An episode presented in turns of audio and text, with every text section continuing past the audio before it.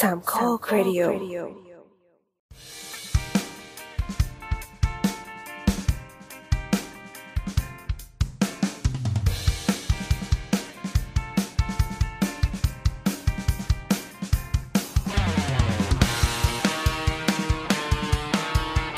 ก่อนกดอัดก็คือน้ำบอกว่าอัดกันอัดกันเราจะได้ไปอ่านนิยายต่อ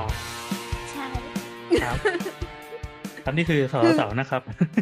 ใช่ใช่เรากำลังอ่านปัดกูบัลลังก์สนุกมากๆเลยคือตอนเนี้ยคือมันออกมานานแล้วหนังสือเล่มเนี้ยเราเราเราไม่ได้ซื้อเพราะว่าราคามันแพงหนึ่งชุดประมาณพันสองพอดีไปเจอคนที่เขาขายมือสองแต่เขาก็บอกบอกว่า เออ สภาพไม่ค่อยดีนะ แล้วช่วงเนี้ยเราไปจับนิยายเรื่องไหนอะมันก็ไม่ค่อยสนุกก็เลยแบบซื้อซื้อมาหกร้อยกว่าบาทอะไรเงี้ยปรากฏว่าสนุกมากเว้ยก็เลยคิดว่าเดี๋ยวจะต้องซื้ออีกเซตหนึ่งที่เป็นเซตแบบสะสมเก็บไว้บูชา ดีมาก เดี๋ยวให้พี่แอนยืม ก็เลยเสียตังค์สองเด้งแทนที่จะเด้งเดียว ไม่เป็นไรค่ะ แต่อย่างน้อยเด้งนี้ก็คือไปนัดเจอเขาใช่ปะแล้วตอนเขาเผลอเราก็หยิบใส่เสื้อมา อืม เสียดายเขาพกมาแค่ชุดเดียวอันยังไง อันนี้คือสาวๆนะครับ เราอัดกันวันเสาร์ที่ยี่สิบเอ็ดมกรานะครับ ก็จริงๆแล้วเราควรจะปล่อยตั้งแต่ตีหนึ่งที่ผ่านมา แต่ตอนนี้ก็ล่อไปเกือบสองทุ่มละ แล้วก็พี่โอบอกว่าสีฟ้าใช้พี่โอบอกว่า เรามีเวลาว่างตอนนี้ถึงสองทุ่ม ดังนั้นเราจะอัดรายการอีพีนี้กันภายในสิบห้านาทีนะครับ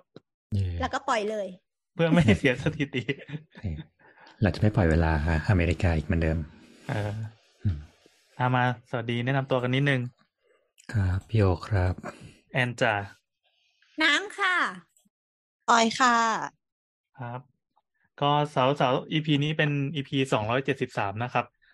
ว่ากันด้วยเรื่องอะไรครับ ดูแล้วน่าจะต้องเป็นเรื่องที่แบบสุกเอาเผากินแน่เลย ก็ก็ก็สุกสุกดิบดิบๆอยู่เหมือนกันว่าครับนี่คือ EP งูหลามทองของน้ำไงที่ประกาศกล้าวไปเมื่อต้นปีว่าเออจะว่ะทำ EP ใครสุดยิ่งกล้าวะใหญ่เออว่ะน้ำแค่พูดหนูว่าเออเอาเรื่องนี้แล้วกันเพราะว่าทำง่ายๆ แล้วเราก็ยังไม่เคยทำคือต้องเสียงแบบครึ่งเดียวด้วยซ้ำอะเออที่ว่ะทำให้แบบประชาชนทั่วไปเข้าใจภาษาช่างได้แบบเออเป็นอย่างมืออาชีพอ่าอ๋อคืออย่างเล่านี้เรื่องความเป็นมานี่อะก่อเชินญเชิญเชิญเชิญ ยังพี่เอพี่โอพี่แอนพูดละก็คือมาน้ำอะ consult งานให้พี่คนนึงอยู่ แล้วปรากฏว่าพี่เขาอะคือ มนุษย์ธรรมดามาเกิลที่ไม่มีความเข้าใจเรื่องช่างเลยร้อยเปอร์เซ็นต์แบบไม่รู้เลยชีวิตอยู่นี้อยู่บ้านเฉยๆแล้ววันดีคืนดีก็คือบ้านสุดก็เลยอยากทำทีเนี้ยคือเราอะ consult ให้เขาทางโทรศัพท์อย่างเดียว ไม่ได้ไปดูหน้างานคือไปแค่ครั้งเดียวตอนทำแล้วก็ กลับมาแล้วเขาก็จะใช้วิธีอธิบายด้วยภาษาของมักเกิล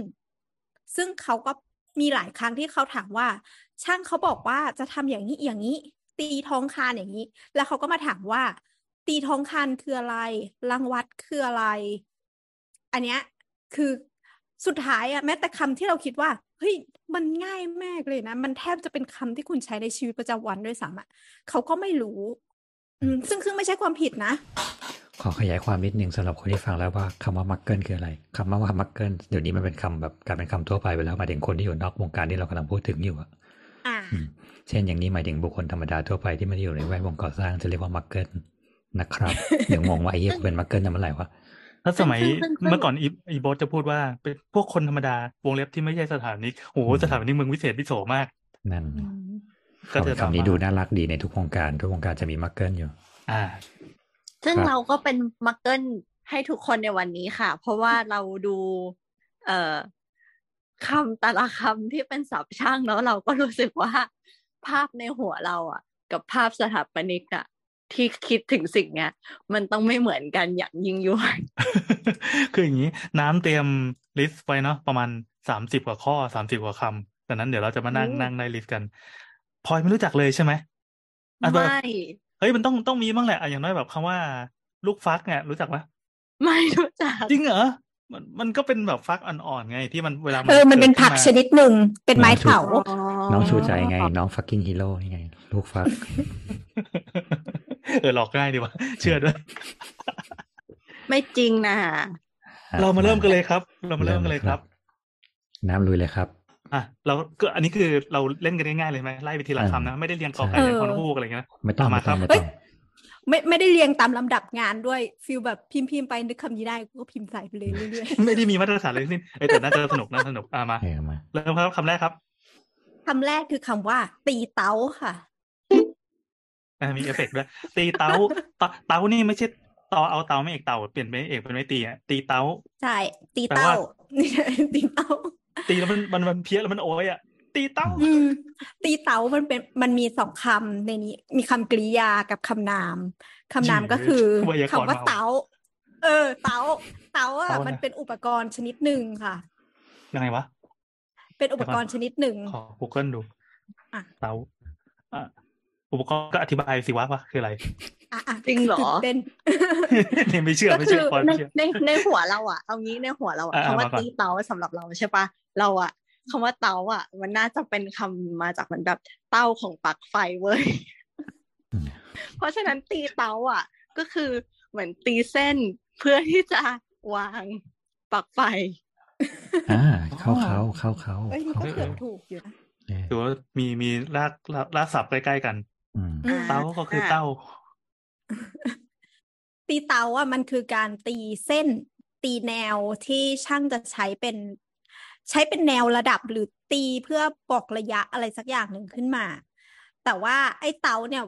คือเดี๋ยวนี้เราไม่ค่อยเห็นแล้วนะ เราใช้วิธีการยิงเลเซอร์แทนไปซะเยอะแล้วเอาเอาเต้าก่อนอย่าเพิ่งเลเซอเตาร์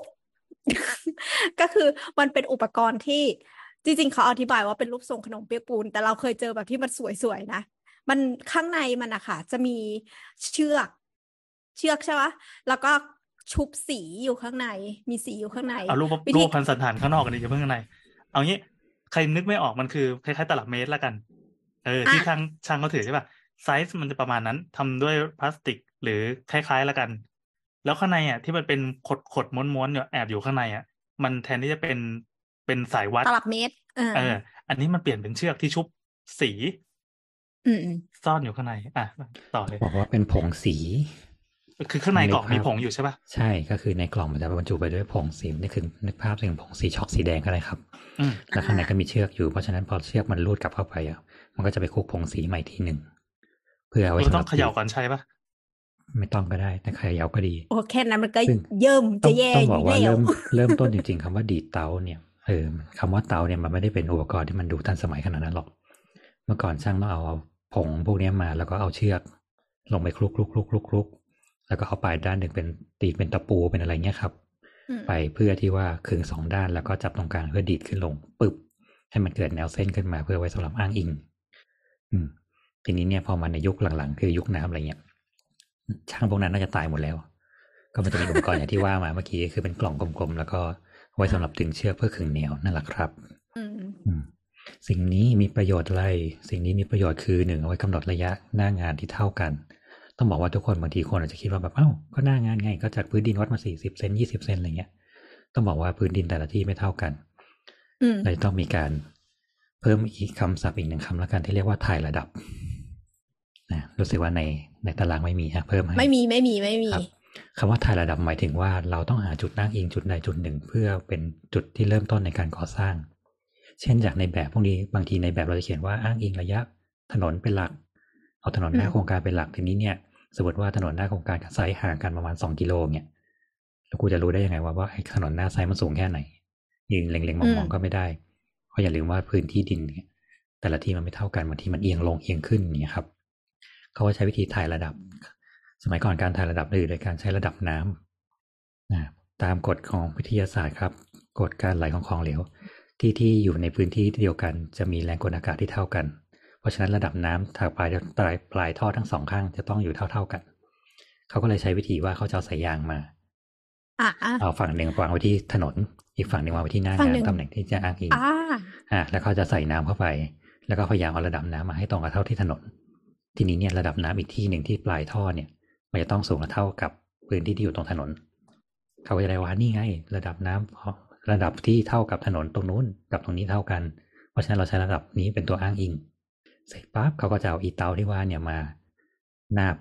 เส้นตรงนี้ระดับนี้อืมแล้วก็ดีดป้าบลงไปแล้วก็บอกว่านี่คือจุดที่เราใช้อ้างอิงกับการก่อสร้างบ้านนี้ทั้งหมด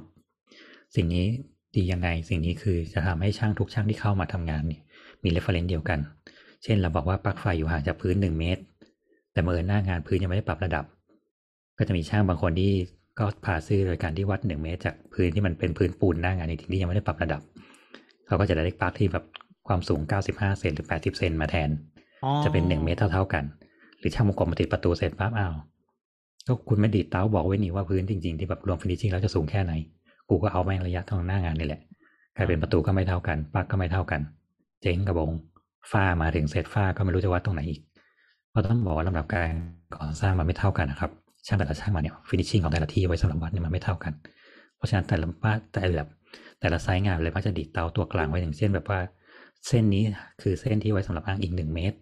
เพราะฉะนั้นถ้าคุณนำประตูสองเมตรยี่สิบคุณต้องวัดจากนี้ขึ้นไปเมตรยี่สิบหรือต่ำลงไปแปดสิบเซนก็วัดลงไปยี่สิบเซนอะไรเงี้ยครับ เพื่อใช้เป็นมาตรฐานเดียวกันครับก็มีทุกๆช่าง standard ไหมว่าว่า พอเริ่มมาปั๊บจุด origin เราจะเป็นหนึ่งเมตรหรือเป็นศูนย์ศูนย์อะไรอย่างนี้ แล้วแต่แล้วแต่อืมช่างทำงาน แต่ปกติเท่าที่ทำคือหนึ่งเมตร เพราะว่าถ้าศูนย์ศูนย์สามสิบเซนอะไรเงี้ย มันเตี้ยไปเอาบางทีมันจมดินอะไรอย่างนี้ เออ มันวัดยากกับสองคือบางทีแบบขนของมาเสร็จแม่งเอาถุงปูนวางเสร็จเอาเหี้ยหายถุงปูนอ่าบางหมดแล้วอ่าแต่ถ้าหนึ่งเมตรเนี่ยมันสูงกว่าแบบตัวคนอะไรเงี้ยมันดูง่าย แล้วมันอยู่กึ่งกลางพอดีจะวัดฝ้าเงี้ยงั้นแม่งวัดฝ้าขึ้นมาวัดฝ้าหกเมตรเนี่ยวัดจากเส้นสามสิบเซนมึงดึงเข้าไปดิห้าเมตรเจ็ดสิบอะไรเงี้ย ไกลไปอืมอ๋อคือถึงถึงถึงน้ำบอกว่าสมัยนี้ไม่ค่อยเห็นใครดีดเตา เพราะว่าใช้เลเซอร์แล้ว แต่เลเซอร์มันก็ไม่ไม่เสถียรนึกออกปะอ่าไม่ใช่พอช่างคนนี้ไม่เสถียรเก็บกลับบ้านเสร็จพวกนี้มากลางใหม่เนี่ยเอาเหี้ยเส้นเบี้ยว หรือช่างอีกคนหนึ่งแม่งไม่ได้จูนเลเซอร์มาเนี่ยก็หนึ่งเมตรผมเท่าเนี้ยเพราะฉะนั้นยังไงยังไง มันต้องมีคือยิงเลเซอร์ได้แล้วก็ดีดเต้าตามเลเซอร์นั่นนะเออใช่ง่ายดีคือหลักการของเลเซอร์มันคือยังไงครับ พอยิงมามันจะเป็นเส้นตรงอย่างเดียวปื๊ดอ่าเดี๋ยวนี้มีมีปะสามแนวแล้วครับ มีแนวตั้งแนวแนวนอน และแนวเฮียอะไรสักทีหนึงจำไม่ได้แล้วมันเขียนคือมันว่าจะเป็นมัน15ไม่มันมันจะไม่โชว์ต้องใช้ระดับน้ำเลยใช่ไหมมันจะโชว์ grid ใช่ให้เลยว่าใช่เป็น x กับ y คือเราปรับระดับระดับน้ำเนี่ยที่ตัวเลเซอร์ทีเดียวเลย ว่าถ้าเลเซอร์ตรงระดับน้ำตรงแล้วเนี่ยถ้ายิงออกมาคืออันเนี้ยคือ 90 องศาชัดเจน อะไรที่ผิดไปจากเส้นนี้นั่นคือเบี้ยวโอ้ หมายคือถึงมันว่าในตัวตัวอุปกรณ์ที่ใช้ยิงเลเซอร์มันมีระดับน้ำที่เอาไว้วัดความสูงระนาบอ่าเรียบร้อยแล้ว ใช่เนี่ยเหรอใช่อืมใช่ก็คือนั่นคือการตั้งว่าสมมติว่าพื้นไม่เท่ากันเนี่ย แต่ว่าเราปรับได้ระดับน้ำตัวเลเซอร์เท่ากันน่ะแสงเลเซอร์ที่ยิงออกมาก็จะได้ระนาบที่เท่ากันอ๋อคือเราซึ่งเราพวกเลเซอร์มันนิยมกว่าด้วยป่ะเพราะว่าอย่างสมมติว่าเราเอาตัวเลเซอร์ไปวางกลางห้อง เรายิงได้สี่ทิศเลยอะอะไรอย่างนั้นอ๋อคือต้องบอกว่ามันเมื่อก่อนเรื่องมีตั้งแต่แบบหนึ่งแนวสองแนวสามแนวเนี่ยครับแล้วเดี๋ยวนี้คือวางกึ่งกลางแล้วก็ยิงเลย แล้วก็เดี๋ยวนี้ที่เขาชอบฮิตใช้กันเพราะว่ามันถูกอืมเรามีมันราคาราคาไม่ตั้งแต่หลักหมื่นยันหลักพันจะเอาจีนอืมหรือจะเอายุโรปอะไรเงี้ยครับ ซึ่งก็ตามสภาพ เท่าที่เจอมาใช้เลเซอร์ยิงแต่หนึ่งปรับระดับน้ำไม่เป็น ไม่เคยรู้ด้วยว่าสิ่งที่ต้องปรับระดับน้ำกลางเสร็จตั้งก็ยิงเลยก็มี กับสองคือเลเซอร์สองตัวแม่งไม่เท่ากัน ซึ่งเกิดจากแบบว่าดีไม่ดีคือเลนส์มันเลนส์บุบเลนส์นั่นเลนส์นี่ก็มีการเก็บที่ไม่ถูกต้องก็มี ต้องต้อง calibrate ก่อน ต้อง calibrateก่อนอ๋อใช่แล้วก็มีอันนี้ด้วยค่ะอ๋อเป็นแอป เป็นแอปในโทรศัพท์ แต่อันนี้ไม่เคยใช้เหมือนกันแต่เห็นเพื่อนแอประใช้ดับน้ำใช่ไหมใช่ใช่คือวางไว้กับพื้นแล้วมันบอกเลยอืมเป็นคมันนบอกไม่คค่วาอมยเอียงเออเอออะไรอย่างเป็นงี้คนด้วยไม่ค่อยเชื่อถือของที่ออกมาจากแอป และโทรศัพท์เท่าไหร่เพราะว่าหลาย ๆ อย่างมันต้องใช้หลักการของแมกเนติกในการมาวัดอะเช่น เช่นเก่าอย่างนี้ก็ได้เข็มทิศที่อยู่ในแอปในโทรศัพท์ทั้งหมดอะอืมไม่เคยตรงสักครั้งเดียว ส่วนตัวพกเข็มทิศแบบเข็มทิศโง่ๆเข็มทิศเดินหลอกป่าแกโง่อย่างเงี้ยเหรอๆเออ คือคือเคยดูเคยดูแบบ เคยดูหงจุ้ยจากการทางแอปเข็มทิศในโทรศัพท์อะอืมแม่งสามครั้งก็ไม่เท่ากันทั้งสามเออเออแล้วสุดท้ายไม่ตรงไม่ตรงแล้วสุดท้ายไอ้สุดท้ายไอ้ไอ้ไอ้ทิศที่แบบว่าโอเคห้าครั้งแล้วแม่งไอ้เนี่ยใกล้สุดที่ที่สุดอะแล้วเอาแบบเข็มทิศที่เป็นเข็มทิศจริง ๆ มาไอ้เหี้ยแม่งคนละฝั่งกันเลยอะ เพราะว่าพวกนี้มันถูกเหนี่ยวนำด้วยแม่เหล็กได้ด้วยด้วยเหล็กด้วยอะไรธรรมดาได้เงี้ยครับอืมเพราะฉะนั้นความแม่นยำคือแค่ดูคร่าวๆก็พออะไรเงี้ยเออก็ปกติก็เห็นเอาเข้ามือถือไปวางแล้วมันจะมีไจโรสโคปที่วัดระดับ แค่นั้นพอแค่ไว้ดูคร่าวๆจริง ๆ ถ้าจะใช้ทำงานจริงจังใช้สร้างอาคาร ก็ใช้เครื่องมือที่ได้มาตรฐานแต่นั่นแหละครับ ซึ่งผมปกติเจอไม่ใช่เจอไม่ค่อยเจอนี่เตานี่แหละเครื่องมือได้มาตรฐานแล้วเออซึ่งแล้วมันก็เข้าใจทุกคนช่างมาหรือแบบ เจ้าของบ้านมาแอบดูตอนเย็นตอนอะไรก็รู้หมดว่า เออนี่ไงวัดจากเส้นนี้สิขึ้นไปลงไปเท่าไหร่เโอ้ต้องติดตรงไหนอะไรทุกเงี้คนยเก็ตทุกคนเก็ตแล้วทุกคนจะไม่ตีกันไว้ว่า ถ้าวัดจากเส้นเตาแล้วแบบช่างคนไหนที่ไม่ตรงนั่นคือมึงบี้มึงไม่สามารถโทษคนอื่นได้ว่า เป็นเพราะมึงยังไม่ปูพื้นกูเลยทำไม่ได้อะไรเงี้ยนี่ไงเส้น ความชัดเจนของเส้นเตาก็คือ ไอ้ผงสีโดนมือแม่งล้างไม่ออกโดนกางเกงซักไม่ออก เพราะฉะนั้นสิ่งนี้ช่างควรทำนะครับ ถ้าใครสร้างบ้านอยู่แล้วบอกว่า ช่าง มันต้องแบบขนาดเท่าไหร่อะไรเงี้ยให้ช่างดิดเตาให้ดูได้เลยครับ คุณจะนึกภาพออก และคุณจะมีเส้นที่เป็นมาตรฐาน ถ้าช่างไหนไม่ทำก็ ก็ให้เข้าใจไว้ว่า มันน่าจะมีปัญหาอะไรสักอย่างในอนาคตแน่ๆครับ ครับอะของของแถมข้อที่หนึ่งรู้ไหมว่าเตาเป็นภาษาอะไร ไม่รู้ภาษานี่จีเพื่อนนเพื่ออ่านเจอเมื่อกี้แล้วเราก็เชื่อข้อมูลเขาอะสมมติว่าสมมติว่าเขาพูดจริงแล้วกันนะเราคิดว่าจีน เออมันก็น่าจะจีนนะ ดูมันเป็นภูมิปัญญาจีนไม่รู้มีมีสองคิดไปสองอย่าง แต่แต่ที่แน่ๆไม่น่าจะใช่ไทยเนาะเพราะมันเป็นสเลเป็นไมตรี แต่จริงๆมันก็ภาษาพม่าปะอ่าเฮ้ยผิดครับอะอะอ้าวถ้าข้อมูลข้อมูลที่เราอ่านมาถูกนะครับ คือ อันนี้ก็มาจากจากเพจการก่อสร้างอันหนึ่งแล้วกัน แต่เขาขายของแล้วไม่โฆษณาให้เขาคือมันเป็นชื่อไม่ได้สื่ออะไรเลย เขาบอกว่าไอ้บักเต้าเนี่ยจริงๆมันเป็นคำว่าบักเต้า เป็นภูมิปัญญาของช่างจีนโบราณที่เข้ามาทำงานในบ้านเราสมัยก่อน แสดงว่าไอ้ตัวนี้มันไม่มีที่ต่างประเทศเหรอเออเขากะอ่าจะเอาน้ำหมึกจีนอะหมึกจีนไปใส่ไว้ในน้ำเต้า น้ำเต้าเนี่ยแล้วก็ผูกไว้ข้างเอว เมื่อต้องการเฮ้ยใช้อะก็จะดึงเส้นได้เนี่ยจุ่มลงไปในน้ำหมึกนั้นอะแล้วก็ดึงออกมาแล้วก็ใช้งานตามปกติก็คือดีดเพี้ยช่างไทยซึ่งส่วนใหญ่เนี่ยก็จะเป็นคนอีสานเห็นเข้าก็เรียกตัวนี้ไอ้ตัวเนี้ยว่าเฮ้ยบักน้ำเต้า บักน้ำเต้า แล้วก็ต่อมาก็เพี้ยนเป็นบักเต้าบักเต้า ซึ่งเฮ้ยจริงพอหรือเปล่าไม่รู้นะครับ search ฟังคำว่าสนุกสนุกพอพอ search ด้วยคำว่าบักเต้ามันขึ้นเลยอะแต่พี่โอยิ้มใช่ที่มุมปากเมื่อก่อนเราเรียกกันบักเต้าบักเต้าไงดีดเต้าดีดบักเต้าหรือเชือกหรือถ้าเป็นทางการก็เรียกว่าเชือกตีแนว เชือกตีแนว ใช่แล้วก็ถ้าเคยได้ยินมาคืออย่างที่แอนว่านั่นแหละแต่ไม่ก็ไม่ก็กำหนดเชื้อชาตินะว่าชาติไหนเป็นคนใช้เริ่มต้นอ่าแต่คิดว่าน่าจะพม่าแหละไม่นำคิดว่าจีน เพราะว่าถ้าเท่าที่ดูอะ คือช่าง เราคิดว่าช่างที่วัดอะไรอย่างเงี้ยตอนเริ่มแรกมันใช้กับไม้ เราช่างไม้ส่วนใหญ่มาจากฝั่งนุกแบบอืมฝั่งจีนขึ้นลงมา แล้วแปลกไหมเออว่าเราทำไมหน้าตาของดีไซน์ของตัวตัวตลับเนี่ย มันจะต้องเป็นทรงหยดน้ำแล้วก็ปลายแหลม ไม่รู้ทำไม อันนี้ไม่เพรู้ราะว่าสมัยก่อนไว้สำหรับแทนดิ่งได้ไงเออ เราอ๋อเรากำลังจะจะพูดอย่างนี้เลยว่ามันต้องใช้แทนดิ่งแน่เลย ดิ่งคืออะไรครับ ลูกดิ่งค่ะอ้าวต่อสิ อะดิ่งไว้ทำอะไรอ้าวดิ่ง ลูกดิ่ง ทิ้งดิ่งเนี่ย มันดิ่งอะ มันคือคำนาม เป็นเครื่องชนิดหนึ่งที่ใช้บอก บอก แนวเขาเรียกแนวอะไรนะ แนวตรงลงมา แนวตั้ง เออ แนวตั้งอะ คือคือให้มันตรงลงมาตามแรงโน้มถ่วงอะค่ะ เวลาที่เขาจะดูว่าผนังตั้งตรงไหม หรือเสาเอียงไหมเสาอะไรตั้งเงี้ยตรงไหมเออ ก็จะใช้วิธีการทิ้งดิ่งในการดูแนวของคืสิ่องกระโดดนี้ลงมาเลยใช่ใช่ลูกดิ่ง ลูกดิ่งใช้ลูกดิ่งทิ้งลงมา ลูกดิ่งก็ไม่มีอะไรเลยหน้าตาเป็นไงครับใช่ไหมก็เป็นเป็นแค่เชือกแล้วก็ห้อยตุ้มไว้จบปะต้องบอกว่าตัวลูกดิ่งคำว่าดิ่งเนี่ย ตัวดิ่งจริงๆ มันจะต้องเป็นเหล็กที่มีปลายแหลมอ่านึกออกไหมมันจะเป็นลูกทรงกลมเหมือนลูกข่างครับ ให้นึกภาพเป็นลูกข่างครับ ครับ เพราะว่าสิ่งเนี้ยมันจะต้องปลายมันจะต้องแหลมเพื่อชี้ลงไปในจุดที่มันถูกต้องเพราะถ้าตัวเราห้อยเป็นกระป๋องห้อยเป็นอะไรเงี้ยมันไม่มีจุดที่ชัดเจนว่าแล้วไอ้ปลายดิ่งจริงๆมันอยู่ตรงไหน อ๋อ ไม่มี center เออ นั่นคือจุดที่แบบว่านี่คือตัวกึ่งกลางระนาบที่ถูกต้องที่สุด ที่เมื่อกี้บอกว่าเตาที่ต้องเป็นรูปหยดน้ำหรืออะไรเงี้ยเพราะว่าบางทีมันสมัยก่อน ช่างก็จะใช้วิธีนี้แหละว่าปีนบันไดขึ้นไปใช่ไหมจับเชือกปลายด้านหนึ่งที่มันจุ่มผงสีไว้เรียบร้อยแล้วว่าแล้วก็ทิ้งตัวดิ่งห้อยตัวไอตัวบักตัวเตาอะห้อยลงมา มันก็พอทำเนาว่าด้วยแรงโน้มถ่วงมันจะต้องดึงแนว 90 องศากับพื้นโลกอยู่แล้วอะอืมอืมเมื่อพอมันนิ่งเสร็จปั๊บก็ให้อีกคนหนึ่งจับข้างล่าง แล้วก็ดีดปั๊บก็จะได้เส้นแนวตั้งขึ้นมาทันทีอ๋อเราเพราะว่าคำว่าเตาอะ มันมาจากเสียงดีดเว้ยแบบเสียงดีดเชือกอะ เต้าอย่างเงี้ย แห้งมาก คิดอย่างนั้นจริงๆนะเราไม่ได้เล่นั่นนน่ะเราสิคิดอย่างนั้นจริงมันดูฝืนน่ะ จริงๆมันดังภาพ มันมันต้องจริดีงดมันต้องเฮ้ยมันดีดแบบมันมากอยากให้ทุกคนจริงดิเห็น คือเวลาที่ดีดเตาอะค่ะ มันต้องขึงอีเส้นนั้น แล้วเส้นนั้นน่ะมันมีความยืดหยุ่นเล็กน้อยนะเล็กน้อยนะคือเราต้องดึงให้มันระยะหนึ่งที่ทำให้เชือกนั้นนะมันตึงแล้วก็ต้องดีดดีดต้องใช้แรงดีด เพราะว่ามันจะต้องดีดให้ผงเสียลงไปในพื้นผิวนั้นทันทีอะ ถ้าถ้าใครอยากจำลองเสียงนะครับ ให้เอาผ้าเช็ดตัวมาชุบน้ำแล้วก็ปั่นปั่นปั่นให้เป็นรูปวงกลมแล้วก็ไปดีดใช่หลังเพื่อนดังเปี้ยนั่นนะครับนั่นเสียงแหแบละบเดียวกันเลยๆโอ้อ๋อเออน่าเล่นละเออเออเออเออโอเค เดี๋ยวไปไปร้านขายวัสดุก่อสร้างที่ไปซื้อเตามาเล่น ดีดแม่งแต่ทั่วสีแดงมันเต็มถนนไม่หมดผงสีมันเปื้อนมากเลยแต่ของสีเปื้อนนี่จริงอ๋อเหรอๆแล้วเคยไปยืนเออพังแล้วคือเคยไปยืนหน้าของเขาอะแล้วไปทำเส้นเตาให้ นิสัยไม่ดีอะมึงก็ไม่เห็นว่าแบบอ้าวกูก็พลิกมาแล้วไงคือจะบอกว่าตอนทำไซส์แรกอะแล้วเราอะไม่เคย ไม่เคยเห็นเตาไม่เคยเห็นกระบวนการดีดเตาก่อนคือเพิ่งจบไงเราไม่รู้จักการดีดเตาคือเข้าไซส์ไปเจอช่างกำลังดีดเตาอยู่ คือนึกว่าเขาเล่นกันพูดเลย ก็เลยแบบไปขอเล่นด้วยทุกวันนี้กางเกงตัวนั้นยังมีร่องรอยผงสีแดงอยู่ โอ้โหรถถาวรเลย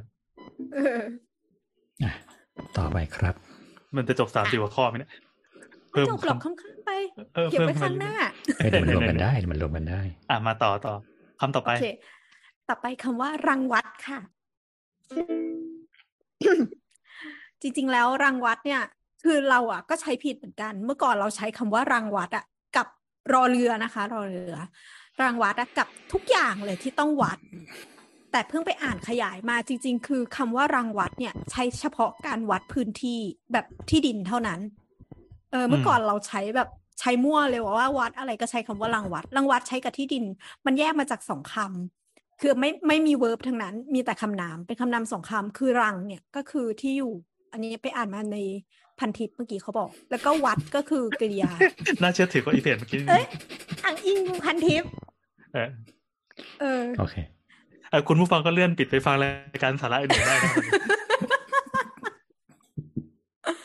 แล้วมันจะมีคำว่าช่างรังวัดก็คือคนที่วัดที่ดินใช่ปะอ่าใช่อะแค่เนี้ยใช่เออแต่ว่าไอ้ชิบอันหายอันเนี้ยคือเราตื่นเต้นเป็นประสบการณ์ชีวิตของเราเอง เพราะว่าเมื่อก่อนเรานอกจากเราจะใช้เป็นผิด ในการใช้แบบที่อื่นด้วยอะเราใช้คำว่ารางวัดด้วยอ๋อเออ เพราะว่ามันต้องใช้อะไรสักอย่างหนึ่งยาวๆมา แล้วก็คิดว่าอ๋อมันคือรางมครับอะงั้นขอต่อให้นิดหนึ่งครับ เพราะถ้ามีคำว่าหลังวัดแล้วเนี่ย ต่อไปต้องมีคำว่าหมุดโฉนด หมุดโฉนด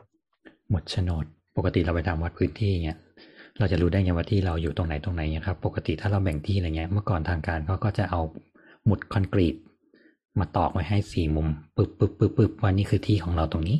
กรณีที่ที่เราเป็นสี่เหลี่ยมเป๊ะเนาะสี่เหลี่ยมสี่เหลี่ยมใช่อะหรืยอกไม่ก็ตัวสี่อย่างมุมอืมครับ เพื่อไว้เป็นหลักฐานว่าที่ของเราอยู่ตรงนี้ อืมอืมเพื่อไม่ให้โกงกันได้ในอนาคต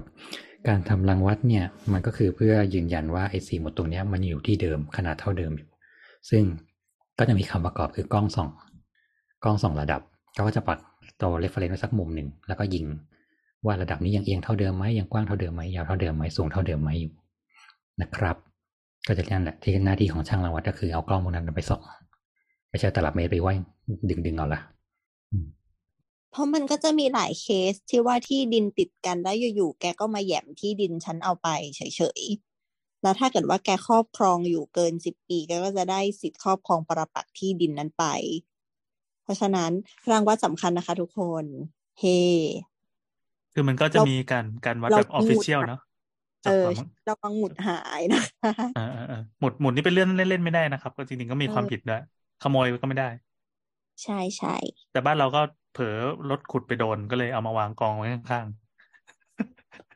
แย่คนมาข้างกบ้านคนข้างบ้านแอบย้ายหมุดๆเออเออมันก็มีมีแบบนี้เหมือนกัน มีมีเออทีเนี้ยน้ำเคยเห็นไอ้กล้องที่เอาไว้ส่องรางวัดไหมอะเขาทำกันยังไงเขามันมันทำงานยังไงเออไอ้อุปกรณ์เนี้ย เคยเคยเรียนอยู่คือแท็กคอนน่ะมันได้ส่องอีกล้องนั้น แต่คือจำได้ว่ากูแบบโง่มากคือแบบเขียนรายงานตามเพื่อน อีกล้องอะไรที่วะ ที่เราเคยเห็นคนหัวปิงปองอะค่ะเออที่เออเขาชอบยืนโยนข้างถนนหาแล้วก็มาส่องส่องอะใช่ แล้วเขาก็จะยืนส่องอย่างนั้นได้ทั้งวันเลยอะคืออันนั้นเออไม่รุมกันรอพี่โอไว้ แล้วแล้วแล้วคือเขาต้องยืนกลางแดดนะแล้วก็ต้องหน้านิ่งๆมากอะใครผ่านไปผ่านมาก็ไม่สนใจหน้าที่เขาคือต้องมาส่อง เขาส่องไปเรื่อยๆอะจำไม่ได้ด้วยว่าการดูคือยังไง เคย เคยทำแค่ครั้งเดียว แล้วก็ไม่เคยจับอีกกล้องนั้นอีกเลยอะไรเงี้ยโอ้บ้าจริง คุณผู้ฟังก็เลื่อนไปนะครับ ได้ยินเสียงพี่โอเมื่อไหร่ค่อยกดพอสแล้วฟังต่อได้เอออันไม่เกี่ยวไม่เกี่ยวอะไรเลยกับยังไงครับเรื่องที่คุยกันอยู่ ทุกคนคะพูดถึงช่างรางวัด เฮ้ย เคยกินหมี่กรอบช่างรางวัดกันปะเออเชื่อแล้วว่าไม่เกี่ยวมันจริงคือว่ะอะไรอะเธ มันคือมัอะไรหเรามี่เพิ่งเคยได้ยินชื่อ มันมันคือหมี่กรอบชื่อดังของของนครปฐมเว้ยแกนั่นแหละ จริงคนละไม่ใช่เชิงไม่ใช่นครปฐมหรอกคือนครปฐมอะมันมีขายในตลาดน้ำดอนหวายใครไปตลาดน้ำดอนหวายอย่าลืมไปซื้อนะคะ เป็นหมี่กรอบชื่อหมี่กรอบช่างรังวัด อันนี้เราไม่ได้ค่าโฆษณาเขาแต่มันอร่อยจริง เป็นหมี่สีแดงแล้วก็เป็นหมี่ที่ถือไอไอกล้องรังวัดเนี่ยแหละ เออออ๋อคือใช่ช่างรางวัดเป็นเป็นยี่ห้อเนาะไม่ใช่เป็นเป็นยี่ห้อเลย เป็นยี่ห้อเลยไม่ได้เป็นไม่ได้เป็นชื่อหมี่ของช่างที่เดินมาแล้ไม่วแต่ว่าช่างช่างโลโก้ผมขเขาอหทำมี่เป็นหน่อยรูปหมีอะใช่โลโก้เขาทำเป็นรูปหมีอ่าก็คือน่ารักถ้าเกิดใครผ่านไปผ่านมาก็ไปซื้อได้แต่เรารู้สึกว่าร้านเขาจริง ๆ อะ น่าจะอยู่ไม่สมุทรสาครก็สมุทรสมุทรสักอย่างนั่นแหละอ่าอ่า ประมาณนั้น นอกเรื่องมากแต่ว่าอร่อยค่ะทุกคนพลอยชวนแต่เราชิม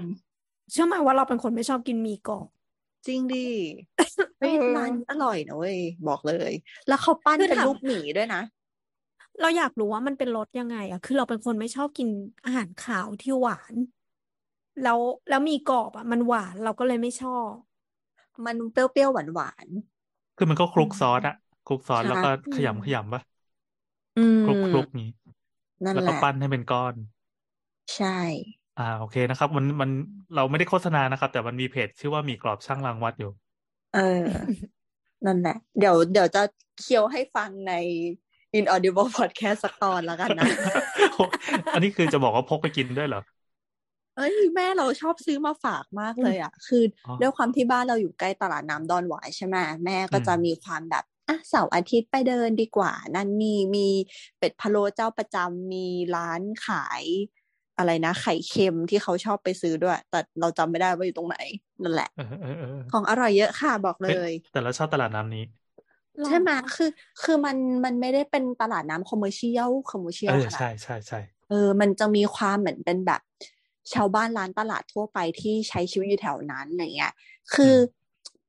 ซอยวัดไร่ขิงสำหรับเราอะเรารู้สึกว่าคนแม่งจะไปแบบโบมบ้ามโบมบ้ามกันอยู่ตรงวัดไร่ขิงเสียเป็นส่วนใหญ่ คือถ้าเกิดเข้าวัดไปก็ต้องโดน คุณป้าลอตเตอรี่เรียกอยู่แล้วอ่าเสาร์อาทิตย์รถจะเยอะมาก เพราะว่าแน่นอนทุกคนไปไหว้อะไรเงี้ย แต่ว่าตลาดน้ำวัดดอนหวายอะดูยังไม่ใช่เป็นสถานที่ท่องเที่ยวขนาดนั้นอืม ถ้าพูดถึงแบบพวกตลาดน้ำดำเนินสะดวกหรืออะไรใด ๆ มันมีความเหมือนแบบ มีเรือมาจ้ามต้องขายของบนเรือจ้าอะไรเงี้ย แต่นี่ก็คือเหมือนแบบอะมันก็แค่เป็นตลาดที่ตั้งอยู่ริมน้ำแล้วก็มีชาวบ้านรับตลาดมาขายของอะไรเงี้ยน่ารักเราดีเขาไม่แล้วมีเรือแล้วใช่ไหมเขาก็มีอยู่นะ เหมือน ถ้าเราจำไม่ผิดก็มีส่วนที่เหมือนแบบเป็นเป็นก๋วยเตี๋ยวเรือที่ขายบนเรือ ก็จะเป็นป้าแบบปอกปอกปอกปอกปอกมาอะไรเงี้ย นั่นแหละ เออ ดีดีดีเรารู้สึกว่าเป็นตลาดที่ยังมีความออร์แกนิกอยู่ อืม แล้วแถบนั้นก็จะรายล้อมไปด้วยคาเฟ่ต่างๆ มากมายดีอ๋อโซนโซนแบบย่านย่านนครชัยศรีใช่ไหมตรงนั้นอะใช่ใช่ใช่มันดีมากเว้ยมันเป็นส่วนของแม่น้ำแม่น้ำที่ที่เขียวเขียวแบบเขียวใสอะ อืมอืมเอออืมมันจะไม่ใช่แม่น้ำเป็นเวอร์ชันโคลนแบบมันแบบแยแม่กน้ำเจ้าพแยระกมายาจากแม่น้ำแม่น้ำอะไรอะคะมันเป็นลมท่าจีนปะอันนี้คือวิ่งมาจากถ้าจีนค่ะ อืมอืมอืมนั่นแหละ คือคือถ้าใครที่ชินกับแม่น้ำเจ้าพระยาซึ่งเป็นสีน้ำตาลแล้วอะอาจจะรู้สึกว่าน้ำใสมันเป็นยังไงว่าแบบยังไงน้ำก็ต้องผ่านโคลนใช่ปะแต่นี่ไม่ใช่ พอมันไหลมาจากเทือกเขาแบบ อะไรข้างๆชื่ออะไรไตนะหันไปบ้านใช่สิตะนาวสีอะไรอย่างงี้ พอมันลงมาปั๊บน้ำมันจะใสแล้วเป็นสีเขียวแบบเขียวเข้มอะดี อืม รู้สึกว่ามีไอเคจริงเหรอคิดอย่างนั้นเหมือนกัน มันอืมมีฟาร์มจระเข้สามพรานอยู่แถวแถวนั้นด้วยไงอ่าเราก็เลยว่าเออ บางทีไม่น่าจะบางทีหรอกถ้าน้ำมันขึ้นมันอาจจะหลุดหลุดออกมาก็ได้ แต่คงไม่มีหลุดมาหรอกมั้งนะนั่นแหละ เออแต่ก็น้องเป็นจระเข้เลี้ยงนี่น้องอาจจะไม่ดุเออถ้าน้องอยู่ไปหิเรื่อยวเดี๋ยวก็มาน้องก็น่าจะดุนะเออก็โยนหมี่กรอบช่างรางวัดให้กินนะครับ นี่ดึงกลับเข้าเรื่องละเออ เย่โอเคอะเดี๋ยวถ้ายังไงถ้าพี่โอกลับมาเราจะค่อยถามเรื่องการยิงกล้องอีกทีหนึ่งการส่องกล้องอีกทีหนึ่งอะอืมคำต่อไปเลยครับอะต่อไปคือ อีสลัดดอกไม่ใช่อันนี้คือคำคำอันนี้คือด่าเรื่องคไม่ใช่ มันชื่อคำว่าสลัดดอกค่ะำอะเดี๋ยวนะก่อนที่นัทจะอธิบายพลอยยังไงครับ สลัดดอกครับ มันคืออะไรครับสลิดดอกเหรอ ในหัวมีคำว่าสลิดดอกตอบสลิดดกตอบมาแบสบลิไม่ดดได้กตั้งใจ อะสลิดดกซึ่งซึ่งอะสลัดดอกเอ่อมันต้องเกี่ยวกับอะไรที่เป็นบัวบัวๆป่ะ ก็ไม่เกี่ยวกือบเหรอถูกแต่ไม่ใช่ คือมันมันก็เกี่ยวอยู่ตรงตรงที่ว่า เอ่อมันมันเป็นสิ่งที่ทำกับผนังอะเกี่ยวกับอืมบัวเดียวกันกับพลอยบอกว่าคือคนละคือบัวคือเราอะรู้สึกว่าเหมือนแบบ ก็มันมีคำว่าดอก แล้วก็มีสิ่งที่เรียกว่าบัว ซึ่งคำว่าบัวที่ติดผนังก็ไม่ใช่ดอกบัวแต่นั่นแหละ มันก็อาจจะมีความเชื่อมโยงบางอย่าง เกี่ยวกับผนังก็ได้อะ เออใช่ใช่มันเกี่ยวกับผนัง คือสลัดดอกอะค่ะ สลัดเนี่ย ไม่ไม่ใช่คำนาม เป็นคำกริยา ก็คือเอาเอาเอาแปลงเนี่ยที่ผิวหยาบๆอะค่ะ สัดคอนกรีตใส่ผนัง ผนังนี้คือผนังที่จะฉาบตอนอืมตอนตอนเนี้ยก่อนที่จะสาดไปอะผนังมันเป็นอะไรอ่าผนังมันจะเป็นผนังที่ฉาบแบบหยาบๆไปก่อน ยังคือไม่ฉาได้บเกฉาบปูลี่ยแล้วรอบหนึ่งอ่าใช่ใช่ใช่อะแล้วก็ต่อ แล้วสลัดเพื่อ สลัดเพื่อให้ผิวมันหยาบค่ะ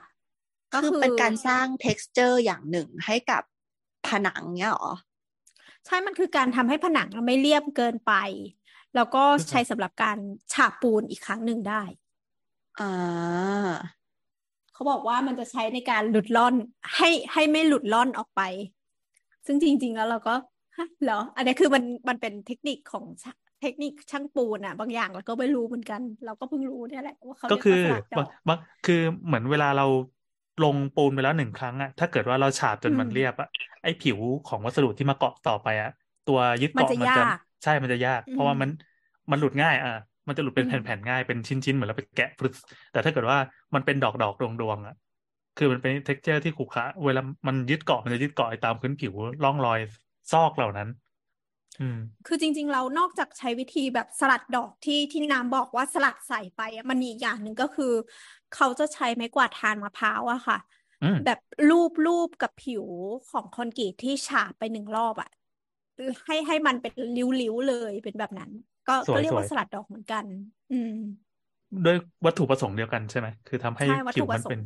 แล้วบางคนก็ชอบชอบไอ้ลายลวดลายที่มันเกิดจากการเอาไม้กวาดทางมะพร้าวไปถูถูอย่างนี้ด้วยนะอืมอืมก็บอกว่าเอาปล่อยไว้อย่างนี้เลยทาสีเลย หรือไม่ก็ปล่อยไว้อย่างนั้นได้เลย ก็ถือว่าใช้ได้ เออเราเราว่ามันเป็นเทคนิคของของช่างบางช่างบางคนก็ทำแล้วสวย แต่ส่วนตัวเราเรารู้สึกเรากลัวเวลามันคือคอนกรีตมันจะไม่ได้เรียบมาก เวลาแบบ ไปโดนมันจะเจ็บ ก็อย่าไปโดนมันสิวะทำไมว่าทุกคนไม่ชอบพิงผนังกันเหรอ มันมันก็มีผนังมันส่วนที่ไม่ได้พิง มันจะมี texture อีกแบบหนึ่งที่เหมือนเราจำได้ว่าเราเคยเห็นน่ะ เรารู้สึกว่ามันคือการที่เอาปูนมาสลัดแบบเนี้ยแหละ แล้วปาดให้เหมือนแบบส่วนปลายแหลมอะ มันหายไป แต่มันยังคงความเป็น texture นั้นอยู่อะ เขาเรียกว่าพ่นทรายค่ะ แต่ว่าวัสดุมันไม่เหมือนกันนะ อันเนี้ยคือคอนกรีต อันนี้คือปูน แต่ว่าพ่นที่ที่พลอยบอกอะน่าจะเป็นพ่นทราย มันคือทรายที่ผสมคอนกรีต แล้วก็มาพ่นใส่ผนัง แต่ทีเนี้ยพ่นใส่ผนังเพื่อให้เกิด texture แต่ว่ามันมีหลายวิธีที่ทำให้เกิดลวดลายที่ต่างกัน อย่างเช่น ถ้ามันมีระดับเบอร์ของทรายที่ใช้ทำสีนี้ด้วยนะ เช่นทรายละเอียดมากอะค่ะ เวลาพ่นไปปุ๊บมันจะเป็นยิบยิบย่อยๆ ใช่ไหม บางครั้งมันสวยแล้ว แล้วก็มีอย่างที่พลอยบอกเมื่อกี้ก็คือทรายแบบหยาบนิดหน่อย พอพ่นไปเสร็จแล้วค่ะ ผิวมันจะครุขระเยอะมากอ่าบางคนชอบแบบนี้เลย หรือไม่ก็ใช้อีกวิธีหนึ่งก็คือใช้ที่ฉาบค่ะ ปาดปาดเบาๆ คือไม่ต้องเยอะคืออ้างอิงให้มันมีมีรอยย่อยๆบ้าง มีรอยแบบที่เป็นขรุขระบ้าง แต่ว่าผิวโดยรวมก็คือเรียบ อืม มันจะมีเป็นเครื่องพ่นเลยใช่ไหม ไอตัวใช่ตัวใช่มันเป็นเครื่องพ่นเออเหมือนจะเคยเห็นมีคนแชร์เทคนิคอันหนึ่งเหมือนไม่แน่ใจว่าใช้เป็นผ้าใบหรือผ้าพลาสติกเนี่ยกดลงไปอีกก็มีเหมือนกันแปลกอืดีมก็คือเป็นจริวิงๆธีแล้วพวกเนี้ยเป็นวิธีแฮกของช่างปูนอีกทีเออทำแล้วมันให้วิธีสวยไม่เท่ากัน คือเราเราเคยจำได้ว่า อันหนึ่งมันมีคนที่เอาคลิปที่แบบว่า ผนังที่พ่นทรายมา เสร็จแล้วเขาใช้รู้สึกว่าจะเป็น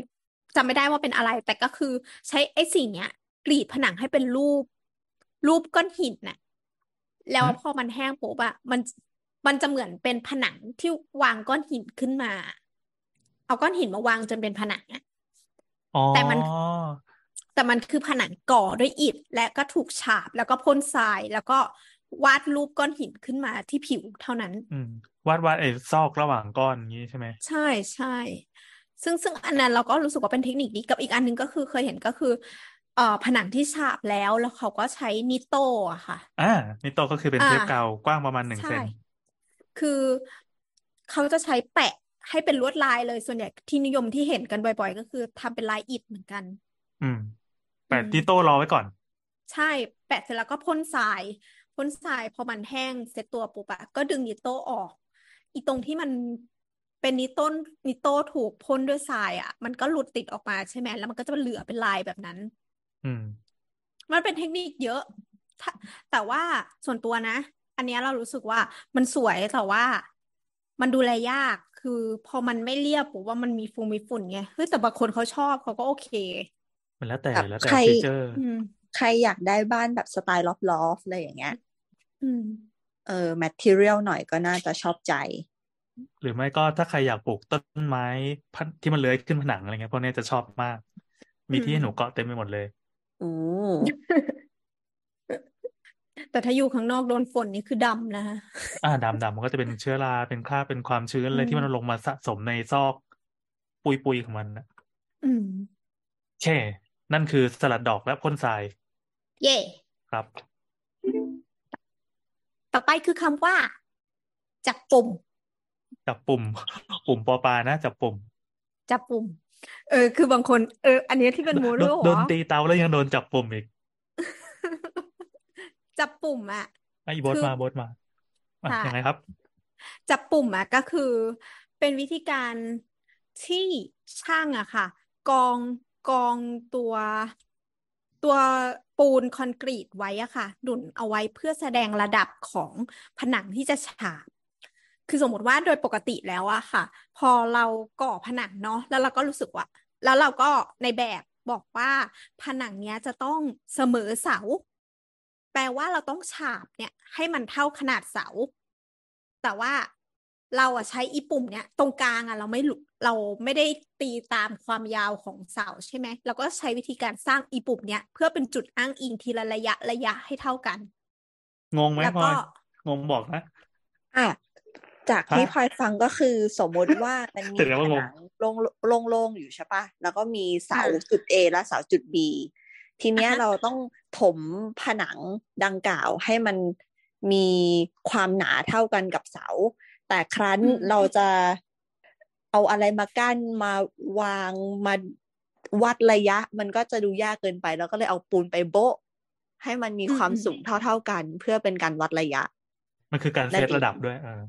ใช่ใช่มันคือการเซตระดับ แล้วทีนี้อันนี้ทีนี้มันก็จะมีไอ้เป็นลูกปูนป่ะเรียกว่าลูกปูนไหมลูกปูน ลูกปูนเป็นอีกอย่างหนึ่งอ๋ออะเดี๋ยวก่อนงั้นงั้นแสดงว่าไม่ใช่เดี๋ยวก่อนมันมันเหมือนเราทำเป็นตุ่มไว้เองเนี่ยเหรอเพื่อจะทำเป็นตัวเซตว่า ใช่ใช่เวลาฉาบเวลาทาอะไรก็เอาเท่านี้นะเท่ายอดของไอเนี้ยแต่ละจุดแต่ละใช่จุดมาอันเนี้ยคือบอกระยะคือเราจะต้องฉาบให้มันเท่ากับอี อีที่อยู่บนสุดของอีปุ่มเนี้ยอ่าจับปุ่มอ่าเนี้ยเออ่าอโอเค ตัวนี้คือจับปุ่ม ใช่ ส่วนลูกปูน มีมีบางที่ก็เรียกว่าลูกหนุน ลูกหนุน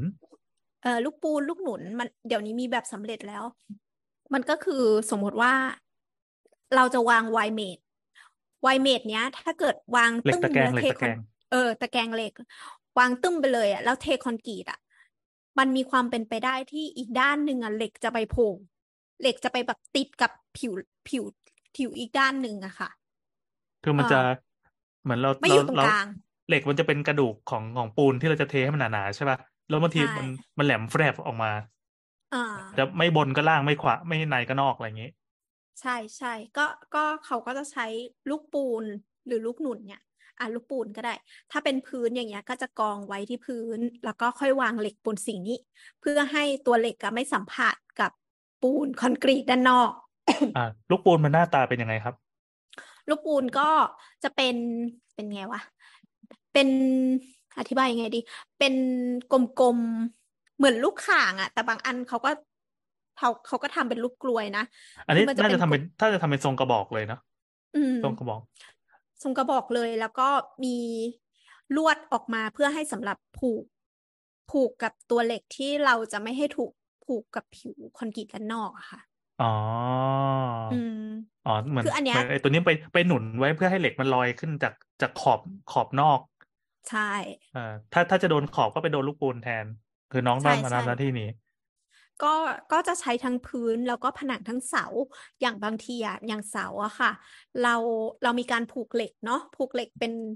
เป็นแท่งขึ้นไปอืมทีเนี้ย เวลาเราตีไม้แบบปุ๊บอะเราไม่อยากให้อีเหล็กเนี้ย มันมันเอียงน้ำหนักมันเยอะเออมันจนไปชิดอาจขจะอบเอ็นข้างใช่ มันอาจจะเอียงไปโดนฝั่งใดฝั่งหนึ่งแล้วเหล็กที่เป็นเสาอะค่ะ ถ้ามันถ้ามันหลุดออกจากปูนปุ๊บอะมันมีสิทธิ์ที่มันจะเป็นสนิม อืม อืม ดังนั้นเนี่ยมันห้ามออกมาจากตัวปูน ถ้าเกิดถ้าอันเนี้ยคือเวลาที่มีการเทเสาแล้วแกะแบบออกแล้วอะต้องตรวจเสานะอืมอืม ก็คือเขาก็จะใช้ตัวลูกหนุนหรือลูกปูนเนี้ยค่ะผูกเหล็กตัวเนี้ยแล้วก็ดันกระแบบแบบไว้อืมแล้วก็ค่อยเทคอนกรีตนี่แหละอืมก็คือมันก็จะเป็นเป็นไอเทมอันเล็ก ๆ ที่ผลิตได้ในไซต์ก่อสร้างเลย ถ้าสมมติว่าสใช่ร้างบ้านใช่เขาก็จะเอา นี่เราเห็นแล้วมีมีคนทำท่อ PVC ท่อ PVC สีฟ้านี่แหละ แล้วก็ตัดเป็นบ้องบ้องอะอ่าความความอ้วนมันประมาณกระบอกข้าวหลาม เออกระบอกข้าวหลามใช่ป่ะแล้วก็ความหนาก็ประมาณสักห้าเซนอะไรเงี้ยเหมือนไซส์มันประนิ้มาวณสองนิ้ว เออ ประมาณเทปกาวอะประมาณเทปกาวที่มันหนาเวอร์ชันอืหมนาๆอ้วนๆนิดนึงแล้วก็วางเรียงกันเต็มไปหมดเลย แล้วก็เอาลวดไปปักปักปักปักไว้เหมือนเป็นปลูกต้นกล้าในในแปลงเพาะอะแล้วก็หยอดปูนลงไป เสร็จปั๊บพอมันแข็งมันแห้งมันก็กลายเป็นลูกปูนพวกเนี้ย เอามาใช้งานได้โหทำทีมไปร้อยๆลูกเลย อืม มันมันใช้เยอะแล้วมันไม่สามารถบอกได้ว่ามันจะต้องใช้เท่าไหร่ อืมอืมแต่แต่ว่ามันคำนวณได้อยู่นะ อืมตรงนี้เอาไว้หนุนเนาะอืม อืม ต้องต้องมีดนตรีจบไหมไม่มีหรอก อะโบสมาแล้วโบสสามารถพูดได้นะครับ โอเค อะ ต่อไปเลยครับ ต่อไป เอ้ยเดี๋ยวกันอันะนครับนี้เมื่อกี้ก็เมื่อกี้เมื่อกี้พอย้อนไปที่จับปุ่มของน้ำอะมันก็มีความค่ะคล้ายลูกปูนจริง ๆ แหละ ก็เอ่อเมื่อกี้อย่างลูกปูนอะมันอืมทรงมันเป็นทรงกระบอกใช่ป่ะแต่ใช่อีจับปุ่มอะมันจะเหมือนพีระมิดของเผ่ามายา เผ่ามายันอะเออที่ที่มันไม่เหมือนกันนะส่วนหนึ่งเรารู้สึกว่า ถ้าเป็นจับปูนอะจับปูนมันดันออก แต่ลูกหนูนะดันเข้า คิดคิดคิดอย่างนี้ยนำคิดอย่างอ๋นี้อนะแต่ว่าอ่าเออ ก็เลยไม่รู้ว่าทุกคนคิดเหมื อนเออเพราะว่าหน้าที่ของของไอตัวจับปุ่มอะมันคือต้องการความสูงที่เป๊ะๆในแต่ละจุดมันก็จะวัดมาแล้ว โอเค ต่อเลยครับ ต่อไปวิทำไมศัพท์มันแบบคำกริยาชอบมีอะจับปุ่มตีอะไรอย่างเงี้ยเนาะต่อไปเป็นคำว่า จับเสียม จับเสียม จับเสียมวันนี้ยากแล้วจับเสียมก็คือการวางแนวเสียม เสียมเป็น จับเสียมก็คือเวลาทำนาไงทำทำไร อืม บางทีก็จับจ็อบ จับคลาสอืมพรวนดินใช่อันเนี้ยโบทมาก็มีประโยชน์แบบนี้แหละครับเอาต่อเลยนะครับน้ำหนุปะฉี่อะอะให้โบทให้โบทอธิบายคำว่าจับเสียมแทนหน่อยหนุปะไอฉี่ฉีดแบแล้วบนึงน้ำน้ำต้องปิดไมค์นะครับไม่ไม่งั้นเดี๋ยวจะได้ยินเสียงจัดจัดจัดจัดจัดจับเสียมเหรอเออก็คือการทำนาไง เอาจริงๆดิว่าเดี๋ยวเดี๋ยวหาหาต้องหาคำที่มันแบบการอธิบายที่มันเพิ่มโอ้ยไม่ต้องหามันต้องมาจากจากจากต่อมแล้วตอนเนี้ยการเอาเอาเสียมก่อนเอาเสียมก่อนจับเสียมเสียมมันคืออะไรพอเราพอเข้าใจคำว่าจับปุ่มเมื่อกี้ที่น้ำอธิบายแล้วการจับปุ่มก็คือการเซตระดับด้วยปุ่ม ถ้าจับเสียมเราก็เดาว่ามันจะเซตระดับด้วยเสียมใช่ไหมว่าแต่ไอเสียมเนี่ยมันคืออะไร โอเค เสียม เอ่อเขา เขาบอกว่าคือการทำแนวฉากหรือทำปุ่มเป็นเกณฑ์เพื่อที่ช่างจะสามารถจับปูนได้ได้ฉากเรียบสวยในแนวระนาบและระดับที่ถูกต้องงี้ให้คนฟังไปอ่านเองเลยปะล่ะเออเสียมเนี่ยเดี๋ยวก่อนนะคือโบทอะเป็นคนที่มีความรู้เรื่องอุปกรณ์ช่างน้อยมากเว้ยไม่รู้ก็บอกไม่รู้ กากจริง กากไหมเออแต่จะบอกว่า อ่า ก่อนที่จะอธิบายคือช่างจับเสียมเนี่ย เป็นช่างฝีมือ ที่ใช่เวลาเขาอยู่ในวงการช่างปูนเนี่ย คนเนี้ยจะเป็นค่าตัวแพง อืมอืมอ่าแล้วคืก็อเลยเป็นคือตัวได้คือคือไอ้อย่างนี้อะสมมติอะขั้นหน่อยสมมติบดไปไปไปหน้าไซต์เนี่ยบดก็จะไม่ได้แบบมาดูช่างว่า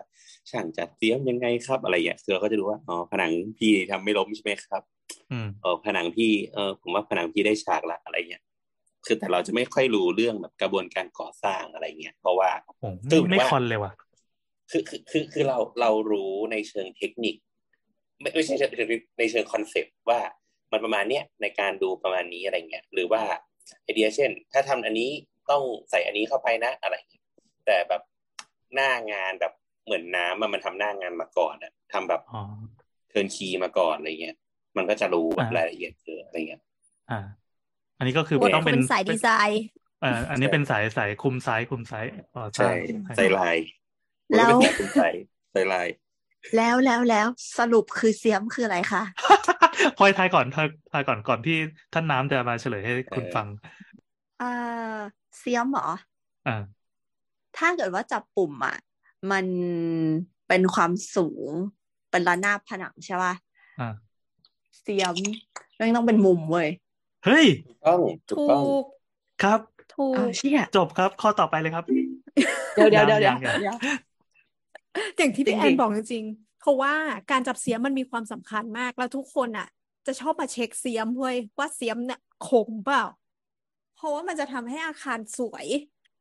อ่าการจัดเสียมอะก็คือเสียมอะค่ะ มันจะเป็นลักษณะคล้ายๆ ถ้าถ้ามองแนวตัดตัดนะ มันจะเหมือนยี่ห้อมิตซูอะเป็นสามเออแฉกอ๋อ มันมันคือนี่พี่มันคือไม้บรรทัดสามแฉกอะสเกล เออเขาเรียกสบรรทัดเกลสเกลเออเออเคยเห็นไหมบรรทัดของสถาปนิกไหมที่เขาต้องเขียนด้วยมืออะมันที่จะเหเป็นยียบสามแล้วเจ็บสามตีแยนกมากๆอะเอค่ะอเอออย่าเหยียบเจนะอครับยังไงก็เหยียบ อันนี้ไม่แพ้เลโก้เลยโอ้เขาลงยิ่งร้องเลยอะยังไงยังไงยังไงอะหน้าตามันเป็นอย่างนั้น อ่าหน้าตามันเป็นอย่างนั้น วิธีใช้ก็คือเอ่อบ้านนะคะ สมมติว่าเป็นเสาเนาะเสาเสาสี่เหลี่ยมมีมุมฉากเสาเนี่ยก็คือเราใส่เหล็ก เทปูนขึ้นมาแล้ว แต่ว่ายังไม่ฉาบอืมเราตีตีแบบของเสาเนี้ยเป็นสี่เหลี่ยม แต่ว่าสิ่งเนี้ยก็คือ ฉากหรือเปล่าก็สิบองศาหรือเปล่าอะไรเงี้ย เรายังไม่รู้เสียมเนี่ยจะถูกวางไปตามบุมทั้งสี่เพื่อแทงอีกอีกด้านหนึ่งมันคือมันมีสามขาใช่ไหมสองขาอยู่ขนานกับเสา อีกขาหนึ่งจะถูกแทงออกไป จากแนวมุมอะสี่สิบห้าองศาถูกไหมแนวสี่สิบห้าองศาใช่ไหมแนวใช่ทะแยงใช่ แนวทะแยงแทงออกไปจากอืมมุมนั้นอะออกไป ก็คือตัวเนี้ยเนี่ยแหละ จะทำให้เป็นมุมของเสานี้จริง ๆ แล้วหลังจากนั้นน่ะ เขาก็จะฉาบวัดจากแนวเนี้ยออกมาค่ะจากยอดฉาบให้มันจากเท่ายอดกันเขาอ่าใช่วัดวัดจากยอดถึงยอดอีกฝั่งหนึ่งอืม ซึ่งซึ่งมันจะทำให้ภาพภาพโดยรวมเมื่อเสร็จแล้วอะเสาเนี้ยจะดูเป็นเสาที่มีความจัตุรัสมากขึ้น มีความเป็นฉากมาก จากตรงๆเนียบๆเหลี่ยมๆเลย ใช่ อย่างที่แมนบอกว่า ช่างจับเสียมเนี่ย คือสำคัญมากเพราะว่ามันทำให้ฟินิชชิ่งของบ้านนะคะดูเรียบร้อยอ๋ออืม คือถ้าเกิดสมมติว่า จับเสียมเสียมประตูเสียมหน้าต่างเสียมมุมบ้าน คือจับหมดตัวเนี้ย วางแล้วก็ฉาบ มันจะทำให้บ้านที่มุมห้อง อะมุมมุมต้องเป็นมุมแทงออกด้วยนะพวกเนี้ย มุมแทงออกก็ก็คืคืออไม่แบบไม่ใช่เซาะเข้าไปข้างใน คือมันเป็นมุมใช่เหลี่ยมที่ดันออกมาอ่าพวกเนี้ยมันดูว่าผนังที่ก่อเสร็จเรียบร้อยนี้ หรือ หรือแนวเสาที่ก่อเสร็จเรียบร้อยนี้ เรียบร้อยอะค่ะ มันมันเป็นความเนี้ยบแบบที่เห็นสัมผัสได้ด้วยตาทุกคนเก็ตใช่ลูกค้าใช่ get user getเราเราเราเลยให้ความสำคัญกับช่างจับเซี้ยมมากเพราะว่าถ้าเกิดเซี้ยมมันเรียบร้อย มันดูงานเรียบร้อยทั้งเยอะมาก อืมอืมเออถึงแม้ แต่ว่าอย่างช่างฉาบเนี่ยก็สำคัญนะ เพราะว่าสมมติว่ายิ่งผนังผนังใหญ่ หมายถึงว่าผนังที่มีพื้นผิวเดียวใหญ่ๆอะเออแล้วฉาบห่วย ไปส่องไฟดูพี่จะมองเห็นเอาเวลาเช็คเขาใช้ไฟฉายส่องเหรอใช่ใช่ใช่ต้องตอนกลางคืนด้วยปะไม่ไม่กลางวันตอก็ได้กลางวันก็เห็นกลางวันแล้วแต่แบบช่างฉาบเนี่ย เป็นคลื่นอ่าอยู่ละเป็นคลื่นแบบเออคลื่นชัดเลยอ๋อ คือใช้ไฟไฟไม่ได้ส่องเข้าไปในแนว ในแนวแบบปะทะนะ คือเอียงนิดหน่อยให้ไฟมันมีลักษณะการตกกระทบผนังหน่อยอะแล้วเราอืมจะเห็นว่ามันเว้าไหมเรียบถ้าไหมเป็นอะไรอย่างถ้าเป็นเงี้ยคลื่นวับเงามันจะออกเลย ใช่ใช่อันอันนี้คือพอมันพวกเนี้ย มันเป็นงานที่ทำให้ฟินิชชิ่งของบ้านอะดูสวยเรียบร้อย อืมอืมเวลาวางตู้ก็จะแนบ ใช่ใช่แต่ไม่ก็ ก็ถ้าไม่ถ้ามันฉาบไม่เรียบร้อย ก็จะแนะนำให้เจ้าของบ้านทำอินทีเรียทำตู้มาบังเออเออเออเพื่อพรางอีกทีหนึ่งคือพวกเนี้ยมันต้องเตรียมละเตรียมตามลำดับงานด้วยสมมติว่าลงพื้นแล้วอะคือมาแก้ผนังอะไม่ได้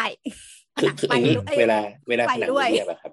เวลาผนังไม่เรียบมันก็แก้ได้หลายอย่างเนาะเช่นแบบทำสกิมโค้ดอะไรเงี้ยแต่ถ้าเกิดผนังมันเหี้ยมากๆก็สกิมไม่ไหวเหมือนกันอืม อืม skim coat ก็คือมันจะมีปูนอีกชนิดหนึ่งที่เอาไปใช้ฉาบแล้วมันจะเป็นสีสีอย่างเงี้ยเหรอเอ่มเขาใช้คำว่าอะไรอะรองพื้นปูนปะใช่ไหมน้ำภาษาไทยคืออะไร ใช่ใช่รองพื้นอืมอ๋อแล้วก็แล้วก็คือทาคือมันสีอะไรอีกคือหมายทีถึงว่ามันก็ช่วยฉาบให้มันมันมันอันนี้มันก็คือทำเป็น layer เพิ่มมาอีก layer หนึ่งอะอ๋อที่เราไหมแต่ว่าถ้าเกิดว่าพี่แบบฉาบแย่มากๆ มันเป็นลูกคลื่นมากๆเนี่ย skim coat ก็ไม่ช่วยอะไรอย่างเงี้ย อืมอืมอืมอืมอืมเอางี้ถ้าถ้าถ้าฟังฟังดูแล้วอะ งานฉาบเหมือนการลงรองพื้นนะคะ ทุกคน skim coat ก็คือเหมือนเป็นคอนซีลเลอร์อะครับ ดีว่ะโอเคนะ แล้วไอ้ถูกจับปุ่มถูกจับเซี้ยมถูกนี่คืออะไรเออหน้ากูไม่มีปุ่มขนาดนั้น น่าจะเป็นหลุมมากกว่าใช่ป่ะเออยิงเลจัเซบอร์ปุ่มหใช่น้าเป็ปะนหลุมจับปุ่มอะ เรารู้สึกว่ามันเหมือนการฉีดฟิลเลอร์เพื่อเติมเต็มขึ้นมาเว้ยอืม ส่วนจับเสียมอะก็คือเหมือนเป็นแบบสมมติว่าอยากได้ค้างเช็คอินอย่างเงี้ยแล้วก็ฉีดฟิลเลอร์ค้างเข้าไป มันก็จะได้เป็นมุมที่แหลมสวยงาม ถูกต้อง ดังนั้นทำไมหมอจับเสียมได้ดีมาก เออเลยได้ดี โอเคจบครับ ต่อไป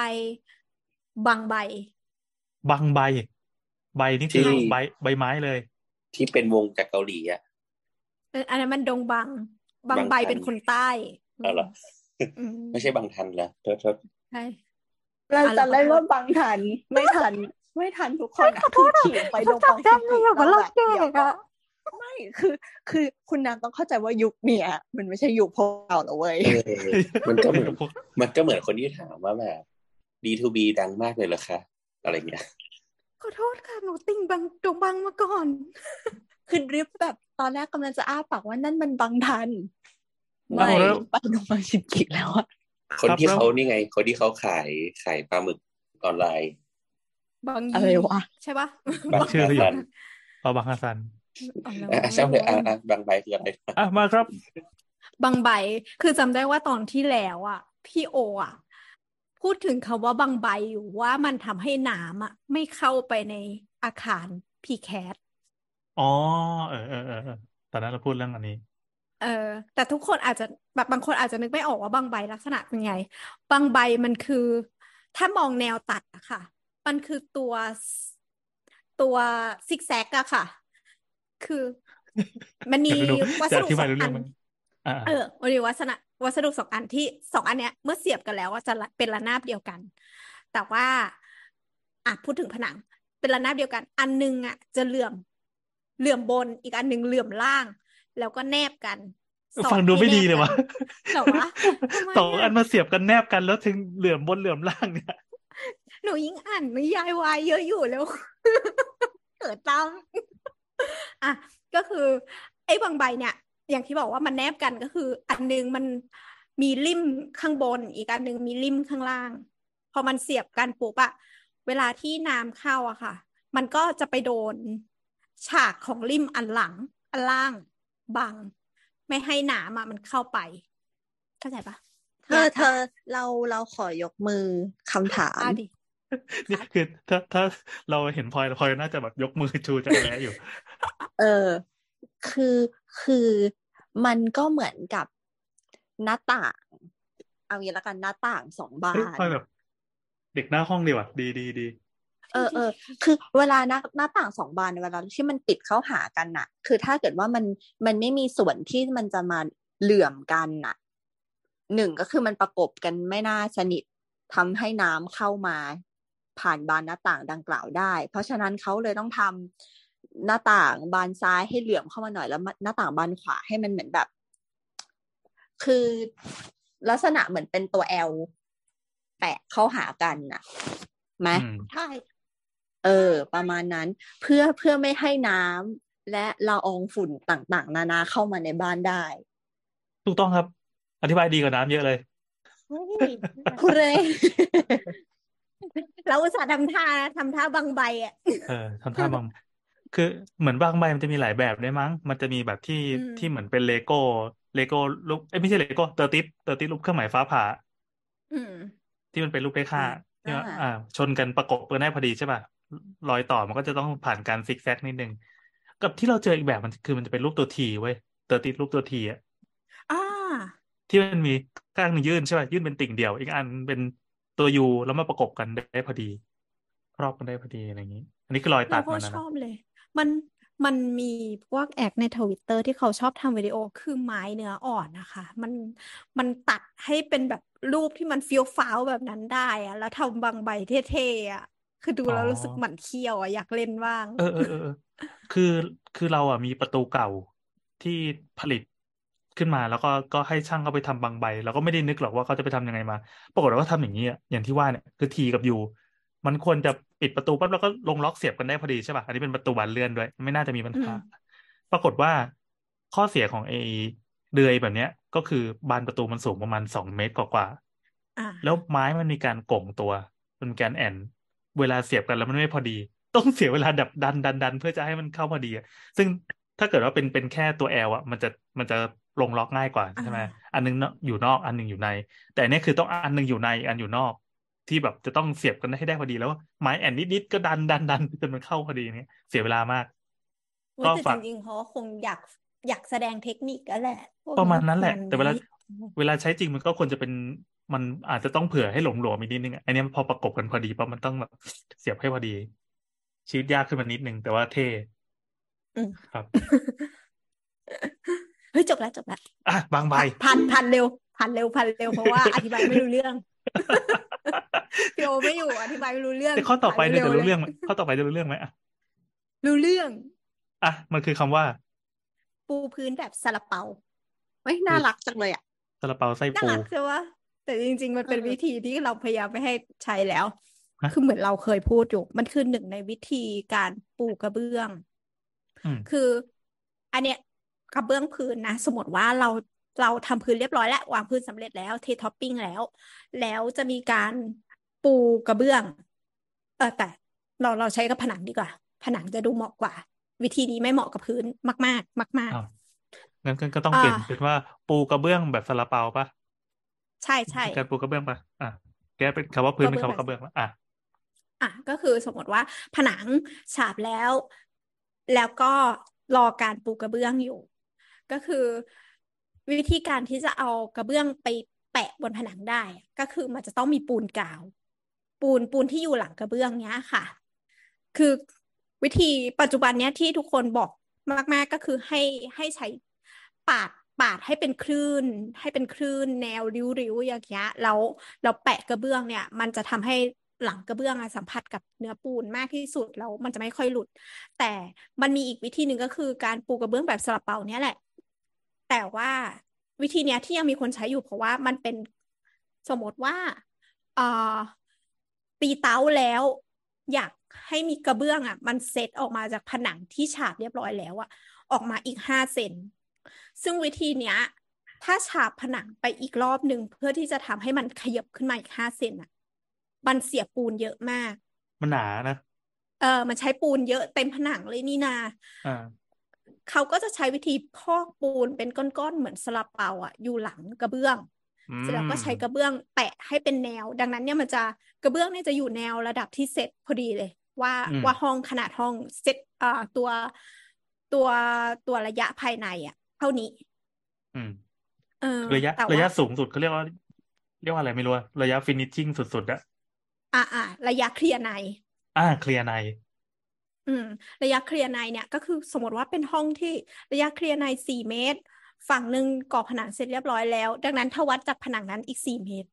อีกผนังหนึ่งมันควรจะอยู่แนวนี้ อ่าครับมันจะเป็นยอดกระเบื้องพอดี ใช่ แล้วเขาก็จะใช้วิธีปูน ก่อปูนเป็นลูกซาเปาเป็นลูกกลมๆ ไม่ต้องกลมอืมก็ได้ เป็นก้อนๆน่ะ แปะไปข้างหลังตัวกระเบื้องอืมทีเนี้ยข้อเสียของมันนะคะเป็นเพราะว่าเอ่อตัวปูนเนี่ยมันมีจุดที่สัมผัสตัวกระเบื้องเนี่ย ไม่กี่จุดในหนึ่งแผ่น ยิ่งกระเบื้องเดี๋ยวนี้มันมีขนาดหลากหลายเนาะถ้ามันเป็นขะขนาดที่ใหญ่อะแล้วจุดเกาะน้อยอะมันมีสิทธิ์ที่กระเบื้องอาจจะร่วงลงมาอืมเยอะ อืม วิธีเนี้ยก็คือมันจะช่วยเรื่องในการก่อให้ระดับได้ อะแต่ว่ามันก็มีปัญหาในเรื่องนี้เหมือนกัน อืม เขาเวลาเข้าใจตั้งชื่อเนาะอืมเออน่ารักดี คือเออเราสงสัยว่ามันต้องทำตอนปูนมันยังหยุ่นหยุ่นๆหรือว่าต้องต้องรอให้แห้งก่อนอะไรอย่างงี้ยุนยุนยุนยุนอ๋อแล้วก็อัดอัดลงไปเป็นกาวเลยเงี้ยเหรอใช่ใช่ คือปูนมันมีหลายแบบ อันนี้หนูก็ไม่แน่ใจเหมือนกันนะว่าเลขถูกเปล่า ปูนนะมันมีหลายหลายแบบ มันจะเป็นสูตรหนึ่งสามห้าหนึ่งหนึ่งหนึ่งหนึ่งสองสองอะไรพวกเนี้ย อันมันมีสามตัวก็คือมีปูนทรายหินอะไรพวกเนี้ย ก็คืออมมันจะบอกปริมาณวัดตวงของแต่ละส่วนออกแต่ว่าแต่ว่าผนังพวกนี้ก็จะเป็นปูนอีกชนิดหนึ่งอืมอืมอะเหตุผลที่ไม่เหตุผลที่ไม่ใช้กับพื้นคืออะไรเอ้ยเมื่อเมื่อกี้พลอยพลอยถามอะไรปะอ๋อเพราะพลอยก็จะถามต่อจากพี่นั่นแหละว่าเหมือนแบบ เออ ด้วยความที่มันเป็นก้อนกลมๆอะ ถ้าเกิดว่ามันไปอยู่ตรงพื้นอะ อ่าใช่มันก็จะมีส่วนที่เราอะสมมติว่าถ้าเดินหรือถ้ากระแทกอะมันใช่แตกใช่ได้ใช่ไหมใช่ก็เลยใช่ไม่แนะนำให้ใช้กับพื้นใช่เป็นแบบนั้นแหละ อืมคือตัวกระเบื้องมันรับน้ำหนักทั้งหมดไม่ได้ มันรับน้ำหนักเป็นแผ่นพื้นไม่ได้ มันควรจะเป็นแค่การถ่ายแรงมายังพื้นอะไรเงี้ย พอมีเป็นก้อนเป็นซาลาเปาปุ๊บมันจะแตก เย่เฮ้ยอธิบายดีว่ะ พอเกี่ยวกับเอออัขนองนี้กินเคลียร์ปุ๊บก็นึกออก อันนี้เคลียร์ พี่โอมไม่เชื่อหรอกว่าน้ำอธิบายดีอะพี่โอเพิ่งมาเมื่อกี้น้ำอธิบายดีนะครับเย่ใช่ไหมครับพี่โอ แต่พี่ว่าเมื่อกี้พี่แอนถามเรื่องกล้องกล้องโยธาก็จะบอกว่าน้ำไม่รู้เนี่ยเรื่องบอกว่าพี่โอมไม่จำเป็นแล้วแบบสำหรับรายการนี้ครับ ต่อไปให้ผมจะให้น้ำเดี่ยวเลยเอออย่าทิ้งน้ำสามารถทำได้ก็ขอบคุณที่ผ่านมานะครับ ขอบคุณที่ช่วยเหลือกันมาตลอดอืมเออน้ำแม่ง แบกความหวังแห่งมวลมนุษยชาติปล่อยตายเอ้ยเมื่อกี้ถามอะไรพี่ ไอ้กล้องกล้องกล้องวัดระดับอะไอ้ครับกล้องที่โยที่ช่างธารางวัลรอบสองอ่าอืมเออมันมันทำงานยังไงไอ้ตัวนั้นอะคือเห็นช่างเขาไปยืนริมถนนแล้วก็ส่องส่องกันอ่ารถก็ไม่ก็หลบคือจำที่คุยเรื่องไอ้ตัวเลเซอร์เมื่อกี้ได้ไหมเออที่กล้องก็เหมือนกัน ที่กล้องก็คือตัวในกล้องเนี่ย เดี๋ยวนะ สมัยนี้เขาไม่สอนสถาปัตย์เขาไม่สอนสองกล้องกันเหรอสอนค่ะหนูโดนเรียนคาบเดียวจับกล้องคาบเดียวแล้วหนูไม่รู้เรื่องเลย ไม่ได้เรียนไม่ได้เรียนไม่ได้เลือก มีสอบด้วยกูสอบมาได้ยังไงก็ไม่รู้ตัวเมื่อกูกี้ลอกเพื่อนตัวเมื่อกี้เดี๋ยวตัดออกนะครับ เพื่อความสถาความมั่นคงสถาบันสถาบันนี้โอเคเออก็คือตัวกล้องอะเราจะตรงขากล้องอะไรเงี้ยครับเราจะมีตัวตั้งระดับอยู่ว่าสมมติว่าขากล้องตัวนี้ตัวกล้องที่เราตั้งเซตเนี่ยส่งจากพื้นระดับอ้างอิงหนึ่งเมตร นี่คือระดับเส้นเต้าของเราแบบในอากาศที่เราดูในกล้อง อืมเราก็จะมาร์กจุดหนึ่งอันว่าสมมติว่าเราเรากำหนดจุด A คืออาจจะเป็นหัวหมุดจุดแรกก็ได้ของที่ดินเนี่ยครับอืมเราก็จะ จะยิงไว้ว่าสมมติว่าตรง B เราก็ถือเวลาเราเห็นเขาช่างสั่งกล้องอะจะมีผู้ชายอีกคนหนึ่งที่คอยถือแป้นเหมือนแบบเป็นเป็นวงกลม แล้วก็เป็นเหมือนเครื่องหมายแบบขาวแดงขาวแดงนึกออกปะที่มันเป็นแผ่นเหล็กกลมๆแล้วก็เป็นเสาอย่างเงี้ยครับ อืมเออ นั่นแหละคือเราจะต้องเล็งในกล้องนะเพื่อไปลงให้ตรงกลางจุดของไอ้แผ่นป้ายนั่นนะครับ สมมติว่าจากระยะ A ตรงนี้ไปถึงไอ้ตัวป้ายตรงนู้นแล้วมันก็จะบอกเลยว่าระยะเนี้ยจะถึงตรงนู้นอะ ยาวเท่าไหร่ จากจุดอ้างอิงอ๋อ คือแล้วก็คือจะได้กล้องมันพิกัดมีกล้องมันมีอะไรบางอย่างที่ทำให้วัดระยะได้ใช่อ่าไหมใช่ แล้วคือมันจะบอกได้ว่าไอ้ตัวเนี้ยมันสูงหรือต่ำกว่าระดับอ้างอิงเท่าไหร่ เช่นสมมติว่าไอ้เสาที่ว่าเนี่ยเราตั้งไว้สมมติว่าไอ้เสาเนี้ยสูงจากพื้นหนึ่งเมตรเหมือนกันอืมเขาเอาไอ้นี่ไปปักแป๊กขึ้นมาแล้วก็ตั้งไว้ตรงตำแหน่งที่เราจะวัดเนี่ยครับ ถ้าในกล้องมันมันส่องตรงมาตรงๆ แล้วบอกว่าเอ้ยอันนี้มันต่ำไว้สิบเซนนั่นหมายความว่าจุด B ต่ำกว่าจุด A สิบเซนเพราะฉะนั้นตรงนี้ก็จะเป็นตำแหน่งคอนโทรลที่ลากลงไปว่าสมมติว่าตำแหน่ง B ห่างจากตำแหน่ง A ที่ แกน x สามเมตร แกน y สี่เมตร ตำแหน่งระดับแกน z ลดลงไปสิบเซนอะไรเงี้ยครับ แล้วก็จะได้ระดับอ้างอิงของตำแหน่ง B มาแล้ว แล้วก็ไปหาตำแหน่ง C ตำแหน่ง D มา แล้วก็พอตสี่จุดเข้าด้วยกัน อืม อืม นี่คือหลักการของกล้องทางวัดโอ้เพราะฉะนั้นเขาบอกว่าเวลาไปเข้าไซต์แล้วแบบเราไปวางไซต์วางบ้านวางหมุดตัวแรกเนี่ยครับที่ต้องเอาตัวนี้ไปไปวางอะเพื่อเราจะได้ไปกำหนด x y z ตรงนี้ก่อนไง อ๋อแสดงว่ากล้องนี้ทำทำหน้าที่ได้ทั้งระดับน้ำทั้งตัวเตาทั้งเลเซอร์รวมกันเลยเฮ้ยมันมันมันดีดเตาอะไรไม่ได้หรอก มันแต่ว่าไว้สำหรับคือตัวมันเอง มันจะไว้ว่ามันจะมีแกนแนวเตาของตัวเองเพื่อเป็นสร้าง reference ว่าจากจุด A กับจุด B อะมีอะไรที่ต่างกันบ้าง มันมันต้องมีอ่าคนใช้งานสองคนคนหนึ่งคือคนที่ส่งกล้องอยู่แล้วก็อ่าอีกคนหนึ่งไปยืนโง่คืๆอบางยู่ทีข้างถ้าเราไกลๆถ้าเราดูตามถนนนะครับ เราก็จะเห็นคนหนึ่งที่แบบยืนเอาเอาผ้าคลุมกับกล้องไว้อยู่ครับแล้วก็จะมีกลุ่มอ่าฮะคนที่เดินถือป้ายเหล็กกลมๆไม่เหมือนป้ายรถเมล์อะครับ อ่าป้ายว่าหยุดเออป้ายเครื่องหมายว่าหยุดอะไรเงี้ยครับ ไปเรื่อยๆแล้วก็แบบเอ้าซ้ายหน่อยขวาหน่อยเอาปักเลยอะไรเงี้ยอืมแล้วเขาก็จะจดเลยจังนึกถึงมหาลัยเหมืองแร่อืมที่พระเอกทำรังวัดแผนที่อะ อันเนี้ยครับคือกล้องคล้ายๆกันปะคะ หรือมันอันเดียวตัวเดียวกักันนนั่นแหละอืมอ่าแต่เทคโนโลยีสมัยใหม่ก็จะดีขึ้นเรื่อยๆหลังๆก็เริ่มมีเลเซอร์เลเซอร์อะไรเงี้ยครับอืมว่าแบบเล็งแม่นชัวร์ว่าไอ้นี่ไม่ใช่แบบเล็งกล้องแล้วแบบเบี้ยวซ้ายเบี้ยวขวาอะไรเงี้ยครับ อ๋อไม่ไม่ใช่แค่เล็งแล้ว อันนี้ยิงด้วย อืม ซึ่งซึ่งนั่นแหละหลัก ๆ มันก็อันนี้เสร็จปั๊บแล้วเขาก็จะหาความยาวของจุด A ไปจุด B จุด C อะไรเงี้ยครับ แล้วก็ใช้พีทาโกรัสในการกำหนดพื้นที่เอาว่าไซส์นี้จริง ๆ มันเท่าไหร่อืมปัจจุบันก็มีเลเซอร์ mark จุดเลยใช้กด GPS เลยก็ได้ว่า หน้าตำแหน่งจุด B เนี่ย GPS เป็นที่เท่าไหร่ C ที่เท่าไหร่ D ที่เท่าไหร่แล้วก็ไปพอร์ตเอาอืมซึ่งตอนนี้เดี๋ยวนี้รางวัดก็คือ มันจะมีอย่างที่พูดไปคราวก่อนนู้นว่าเราสามารถเช็คหมุดโฉนดพวกเนี้ย จากออนไลน์ได้ มันมีของกรมที่ดินนะครับ เข้าไปพิมพ์เลขโฉนดได้แล้วมันจะบอกเลยว่าหมุดตัวนี้พิกัดตัวนี้อยู่ที่เท่าไหร่เท่าไหร่เท่าไหร่สนุกสนุกสำคัญอันเนี้ยคือวัดต้องความเอายาวเลได้ขด้วยโฉนดมาให้ถูก เออเอาเลขโฉนดให้ถูก เพราะว่าที่เขาต้องให้กรอกก็คือต้องวาดตำบลอะไรเงี้ยครับ แล้วก็เลขระวางเท่าไหร่ เลขเลขพื้นที่ดินเท่าไหร่ ไม่ต้องก็ได้ไม่ต้องก็ได้เดี๋ยวนี้คือ ประดับมึงคลิกตรงนั้นน่ะแล้วมันจะขึ้นเลขโฉนดขึ้นอะไรให้เราเสร็จไม่หมายขถึองแค่ว่ารู้พิหากัดตอนแรกสิว่า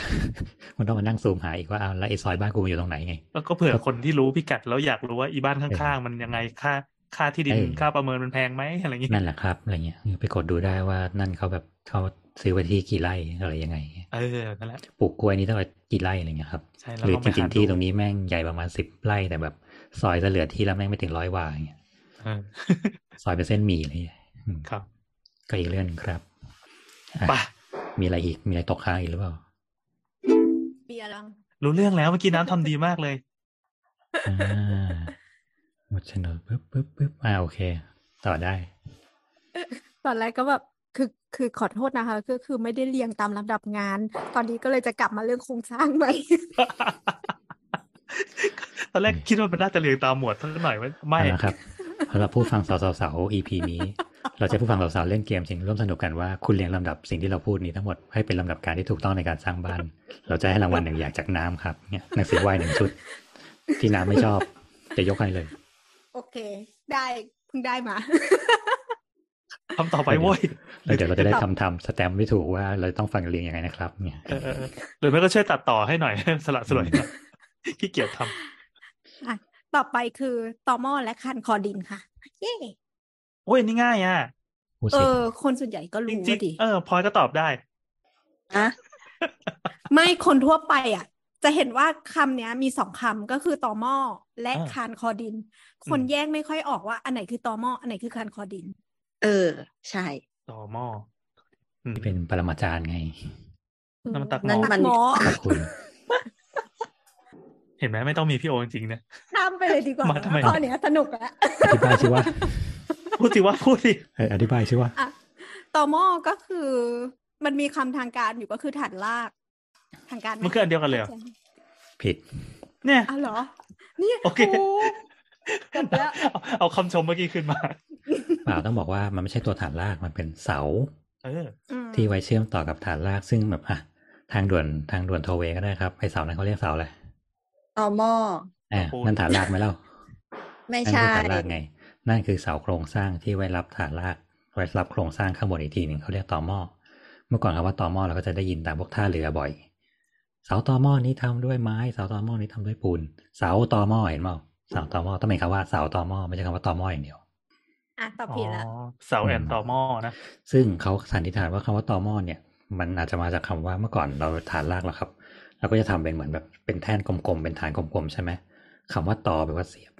เหมือนตอที่อยู่ในหม้ออะไรเงี้ยครับก็เลยเรียกว่าตอหม้อนี่ออกไหมเหมือนเราล้อมต้นไม้มาหม้อสมัยก่อนมันก็จะเป็นแบบแท่นๆกลมๆอะไรเงี้ยครับ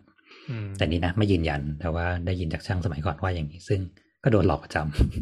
ำคือจริงช่างอะชอบพูดแล้วกูแยกไม่ออกเว้ยอาจว่าจะเหพูมืดอนจริเตางหรืเมื่ออกี้พูแหดละเล่น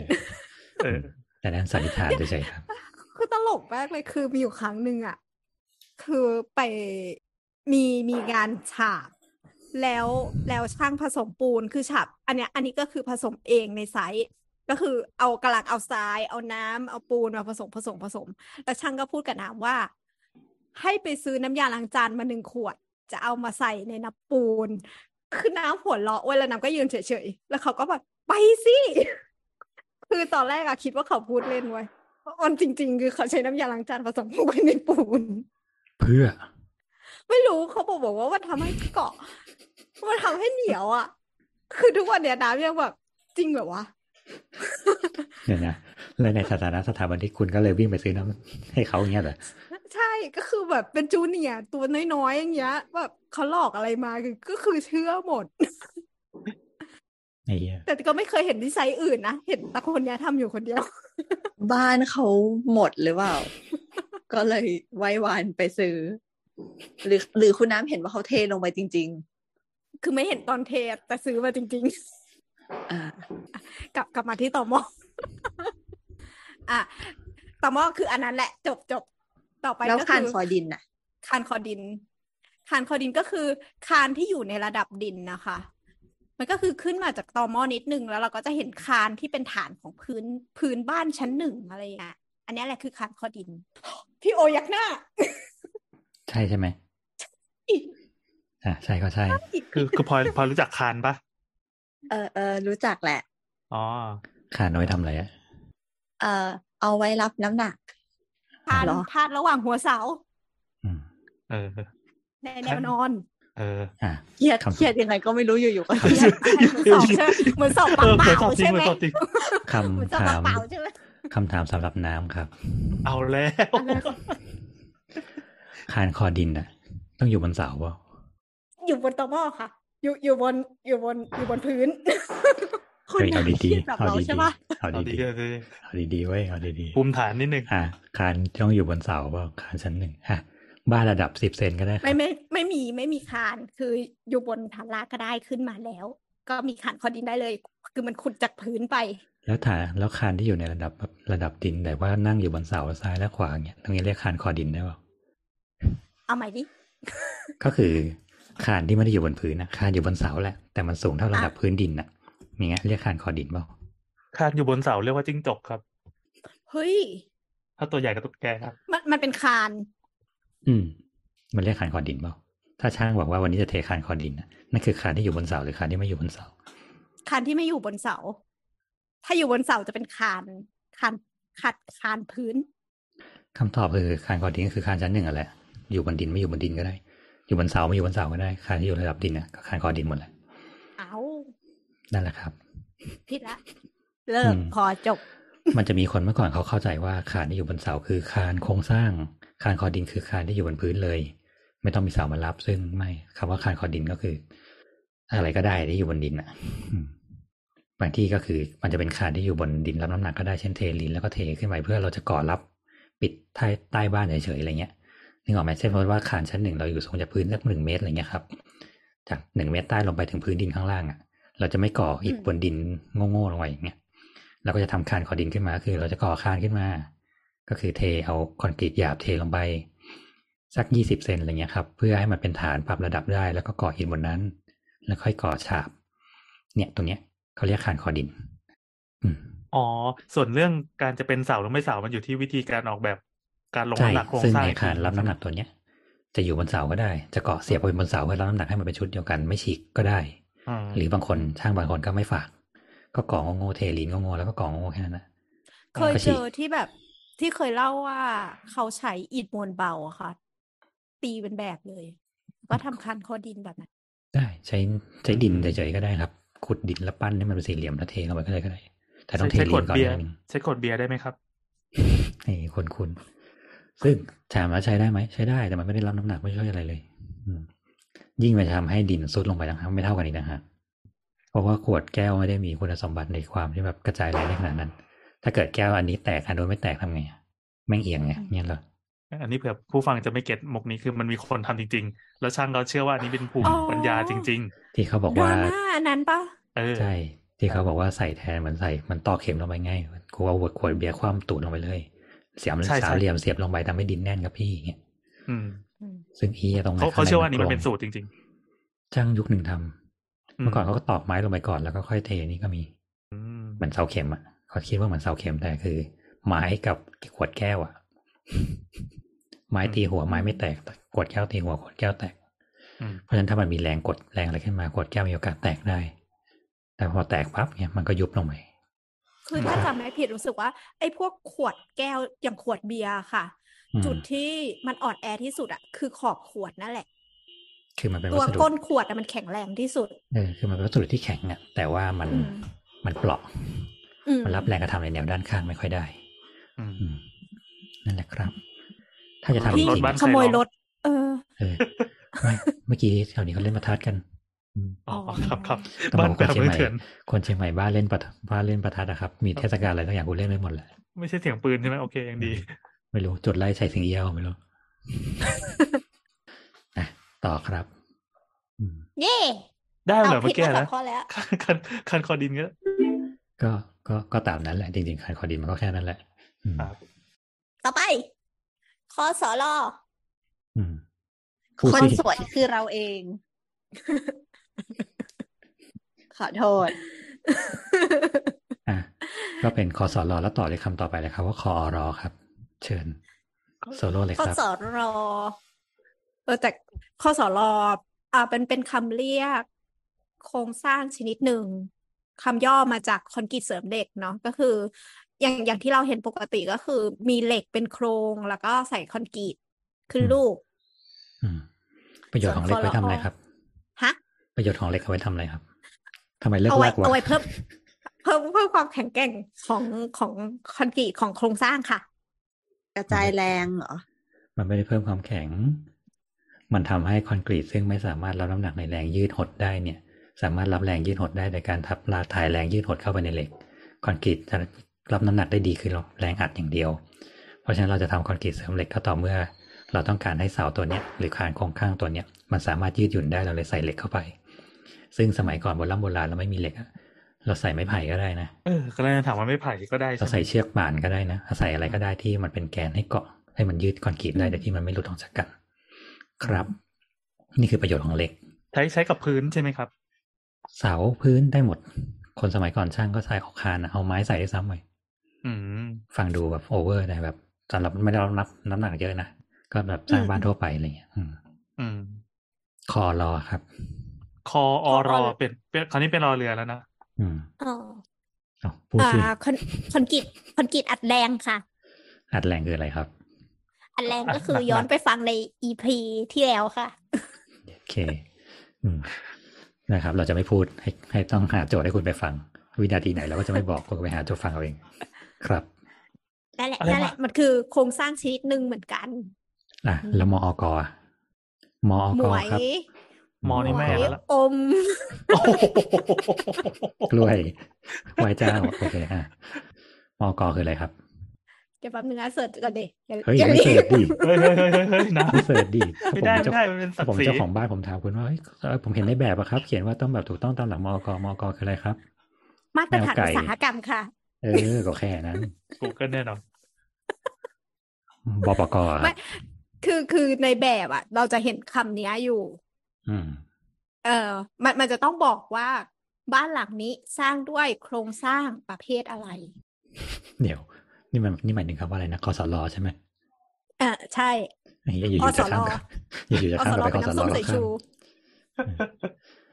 อะแล้วมีอีกอันหนึ่งบปกครับเคยได้ยินไหมอิดบ้านบปกบางประกง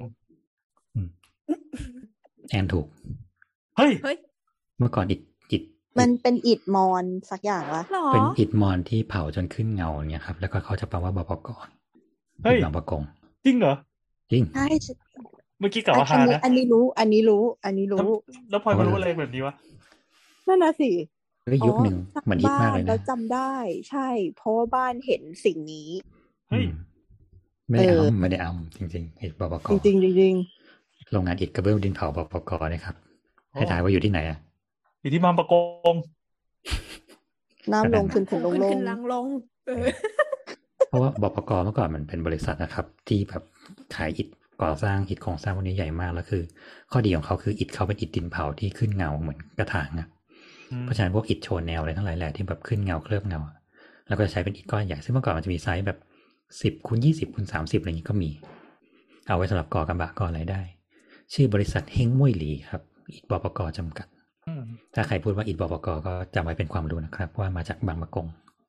นะครับนะต่อ เย่นี่ไปอย่างรวดเร็ว โอเค ต่อไป ต่อไป คือคำว่าเอ่อเข้าลิ้น เข้าลิ้นไม่กระดกเรือ ไม่กระดกลิ้น เข้าลิ้นอืมเข้าลิ้นคำที่มาคู่กันมันจะมีคำว่าเดือยครับครับเดือยเข้าลิ้นด้วย เอาอืมแล้ว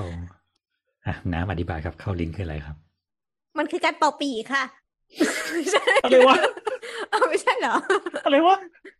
เข้าลิ้นก็ก็เหมือนไอ้ที่พี่แอนบอกอันนั้นนะว่าเป็นบางใบบ้านพี่อะ อ่าอ่าพูดมัเรื่นองคือการเข้าลิ้น อ่าอ่าเรื่องเรื่องเรื่องรอยต่อของประตูเนาะอืมที่เป็นสองบานเข้ามาเสียบกัน แล้ว แล้วแต่ว่าจะดีไซน์ตรงที่เสียบกันยังไง อืม อ่า แล้วเข้าลิ้นมันคือยังไง เข้าลิ้นก็เข้าคือลิ้นฝั่งด้านหนึ่งมันจะเป็นแบบยื่นออกมาอืมอันนั้นนะเขาเรียกว่าลิ้น อีอ๋กอฝั่งด้านหนึ่งเราจะซ้อนล่องกลับเข้าไปอ๋อเหมือนการเป่าปีอย่างที่น้ำว่านั่นแหละครับ อันหนึงครับต้องยื่นออกมา อันหนึงต้องใส่เข้าไปนะครับ แล้วเราก็จะสอดเข้าไป สอดเข้าไปด้วยกันเนี่ย ก็คือการเข้าลิ้นคือเอาลิ้นอุ๊ยสอดเข้าไปทำมือข้างในด้วยก็คือน้ำน้ำให้น้ำน้ำแคปจออยู่ตอนนี้อืมซึ่งอีกเมื่อกี้ที่พูดว่าอีกอย่างอีกอย่างหนึ่งที่มักจะมีคู่กันคือคำว่าเดือย ครับอืมเรื่อย ครับ เดือยก็คือก็เป็นเดือยอะครับ เดือยก็คือแท่งไม้กลมๆเข้าไป หรือเป็นสลักที่ยื่นออกมา เพื่อเอาอีกส่วนหนึ่งที่เจาะรูแล้วเสียบเข้าไป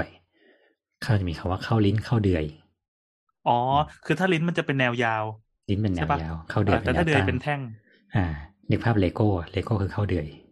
อืมอืมเออแต่ถ้าใส่แฟ้มสันนะครับ เรียกเข้าลิ้น ใส่แฟ้มสันว่าจริง ๆ นึกอีกคำหนึ่งเข้าคือลิ้นอะไรครับเข้าริมอืมคือมันอธิบายมันสิเป็นวิธี มันเป็นวิธีที่เชื่อมเหมือนเข้าลิ้นเข้าเดือย แต่ว่าเข้าลิ้นเข้าเดือยมันมีสองชิ้นใช่ไหมอืมแล้วก็มาผสานกัน แต่เดือยอะมันคือชิ้นที่สามสมมติริมว่าสิโว้ยเออเข้าริมก็คือมันเป็นชิ้นที่สามอะค่ะ ที่จะเป็นชิ้นเล็กๆ แล้วก็เป็นคีย์ที่เสียบเข้าไปในอีกสองชิ้นนั้น ให้ให้มันให้ตัวการการเชื่อมของวัสดุสองชิ้นเนี้ยของไม้พวกเนี้ย มันมีความซับซ้อนมากขึ้น แล้วมันก็จะแข็งแรงอะ นึกภาพนะครับ นึกภาพเราเอาไม้ A ไม้ B มายัดด้วยกัน แล้วแบบมันหลวมๆอยู่อะแล้วเราก็เอากระดาษกระดาษพับๆเป็นชิ้นเล็กๆอะครับ แล้วก็พยายามยัดเข้าไปในรูนั้นแล้วก็ตอกตอกตอกอัดเข้าไปเพื่อให้ไม้ทั้งสองชิ้นนั้นมันอยู่แน่นกันได้นั่นนะคือหลักการของคำว่าลิ่ม คือลิ่มจริง ๆ ก็คือไม้สามเหลี่ยม ด้านหนึ่งจะใหญ่กว่าด้านหนึ่งจะเล็กกว่า แล้วก็จะเอาด้านเล็กใส่เข้าไปแล้วเราก็ต่อจากด้านใหญ่ มันจะค่อยๆ ปรับแนวขึ้นมาเรื่อยๆว่ารูเนี้ยมันต้องใช้ความหนาที่ขนาดเท่าไหร่ มันถึงจะแน่นพอดี เราก็จะตอกเพื่อให้มันเข้าแน่นเข้าไปมากขึ้น ซึ่งพวกนี้มักจะทำให้ใหญ่กว่ารูที่เราต้องการเข้าริม เพื่อเราต่อเข้าไปเสร็จมันจะได้ขยายและอัดแน่นหยุดอยู่อย่างนั้นเลยอืมแล้วเวลาเราก็ออจะกอืมรู้สึกว่าเวลาเอาจะออกใช้ไม้ชนิดอ่อนกว่าด้วย อ่า อันนี้แล้วแต่หรือบางทีก็ใช้ชนิดเดียวกันเพื่อความยืดหดที่เท่ากัน ก็คือไม่งั้นน้ำมันอะจะเคมียเคยดูสารคดีหนึ่งคือเป็นสารคดีที่จำไม่ได้แล้วว่าเสิร์ชด้วยชื่ออะไร คือประมาณว่ามันคือการเข้าริม เข้าเดือยเข้าทุกอย่างของทุกที่บนโลกใบเนี้ยแล้วบางที่อะค่ะ เขาเขาเลือกใช้ไม้ชนิดนิ่ม เพราะว่าไม้ชนิดนิ่มเนี่ย พอตอกเข้าไปแล้วมันจะแน่นกว่า ตัวไม้มันนิ่ม เพราะว่ามันฟู อืม มันจะเข้าได้ทุกร่องไงอืมถึงบอกว่าแล้วก็มันมีแต่อืมมีไม้บางประเทศประเภท ที่พอโดนน้ำแล้ว มันฟู ไม้ชนิดนี้ก็นิยมใช้เข้าริม คือเข้าไปปุ๊บเขาราดน้ำทับเลยอืม พวกนี้ไม้จะมัเป็นนก็พจะวกฟูอีกอ่า พวกนี้จะเป็นวิธีการที่ต่อต่อไม้ที่ไม่คิดจะเอาออกแล้วอะอืมค่ะแต่ถ้ามันจะมีอีกแบบเข้าริมอีกแบบก็คือ ถ้าเราจะถอดออกแล้วก็แค่ตอกย้อนกลับออกมาแค่นั้นเองอืมอืมเอออันนี้ก็จะใช้พวกไม้เนื้อแข็งหรือไม้ชนิดเดียวกันที่มันมีอัตรายืดหดเท่ากันแล้วมันจะไม่บี้กัน คือหลักการหลักการอย่างที่นาว่าเนี่ย ที่ว่าตอกแล้วแบบเช่นเอาไม้อ่อนกว่าหรือไม้ที่พองแล้วรูดไปเลยเนี่ย ในงานเหล็กงานคอนกรีตก็มี อย่างตะปูอย่างพุกพวกเนี้ยครับทุกถ้าอืมอ่าตอนแรกเอาคำนี้ออกไปนะ อืมอย่างตะปูเนี่ยครับ ถ้าถ้าเราต้องการตะปูแบบสมมติว่าทำแบบพื้นไม้ข้างนอกเนี่ยครับแล้วอยากให้มันแบบอยู่คงทนทำสะพานไม้ก็ได้สมมติสะพานไม้ในทะเลอย่างเงี้ยครับเราอยากให้มันคงทนไม่หลุดออกมาง่าย ๆ ช่างอะจะเอาตะปูเนี่ยไปจุ่มน้ำส้มสายชูก่อนก่อนตอกอ๋อเหรอเพื่อพอเหรออันนี้เพื่อพอไม่รู้ตอกเพื่อพอตอกเสร็จปั๊บอะผิวมันจะกัดแล้วกลายเป็นว่าตะปูตัวนั้นจะเป็นสนิมคาอยู่ในไม้นั่นแหละเพราะฉะนั้นไม้ตัวนี้จะไม่หลุดออกมาแล้ว แต่ถ้าตอกเลยมันมีโอกาสหลุดออกมาได้ นี่เหมือนสาบเลยนะเออเพราะฉะนั้นพวกเนี้ยพวกงานไม้หรือว่างานอะไรที่ต้องการความแข็งแรงว่าแบบ เขาก็จะใช้วิธีเนี่ยกัดกรดอุ้ยนึกออกแล้ว มันมีวัดหนึ่งอะจำได้ปะวัดที่ที่อยู่บนหน้าผา เป็นวัดที่ตั้งอยู่บนหน้าผาเลยหน้าผาที่ตัดออกมาอย่างนี้แล้วมีวัดงอกออกมา ประเทศจีนค่ะ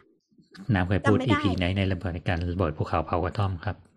เป็นอ๋อวัเหดรอเหรอเหรออ่า ชื่อของของวัดของลังกาหรือของทิเบตอะไรสักอย่างนะครับ เขาจะใช้วิธีอืมเอาไม้เนี่ยตอกเข้าไปในหิน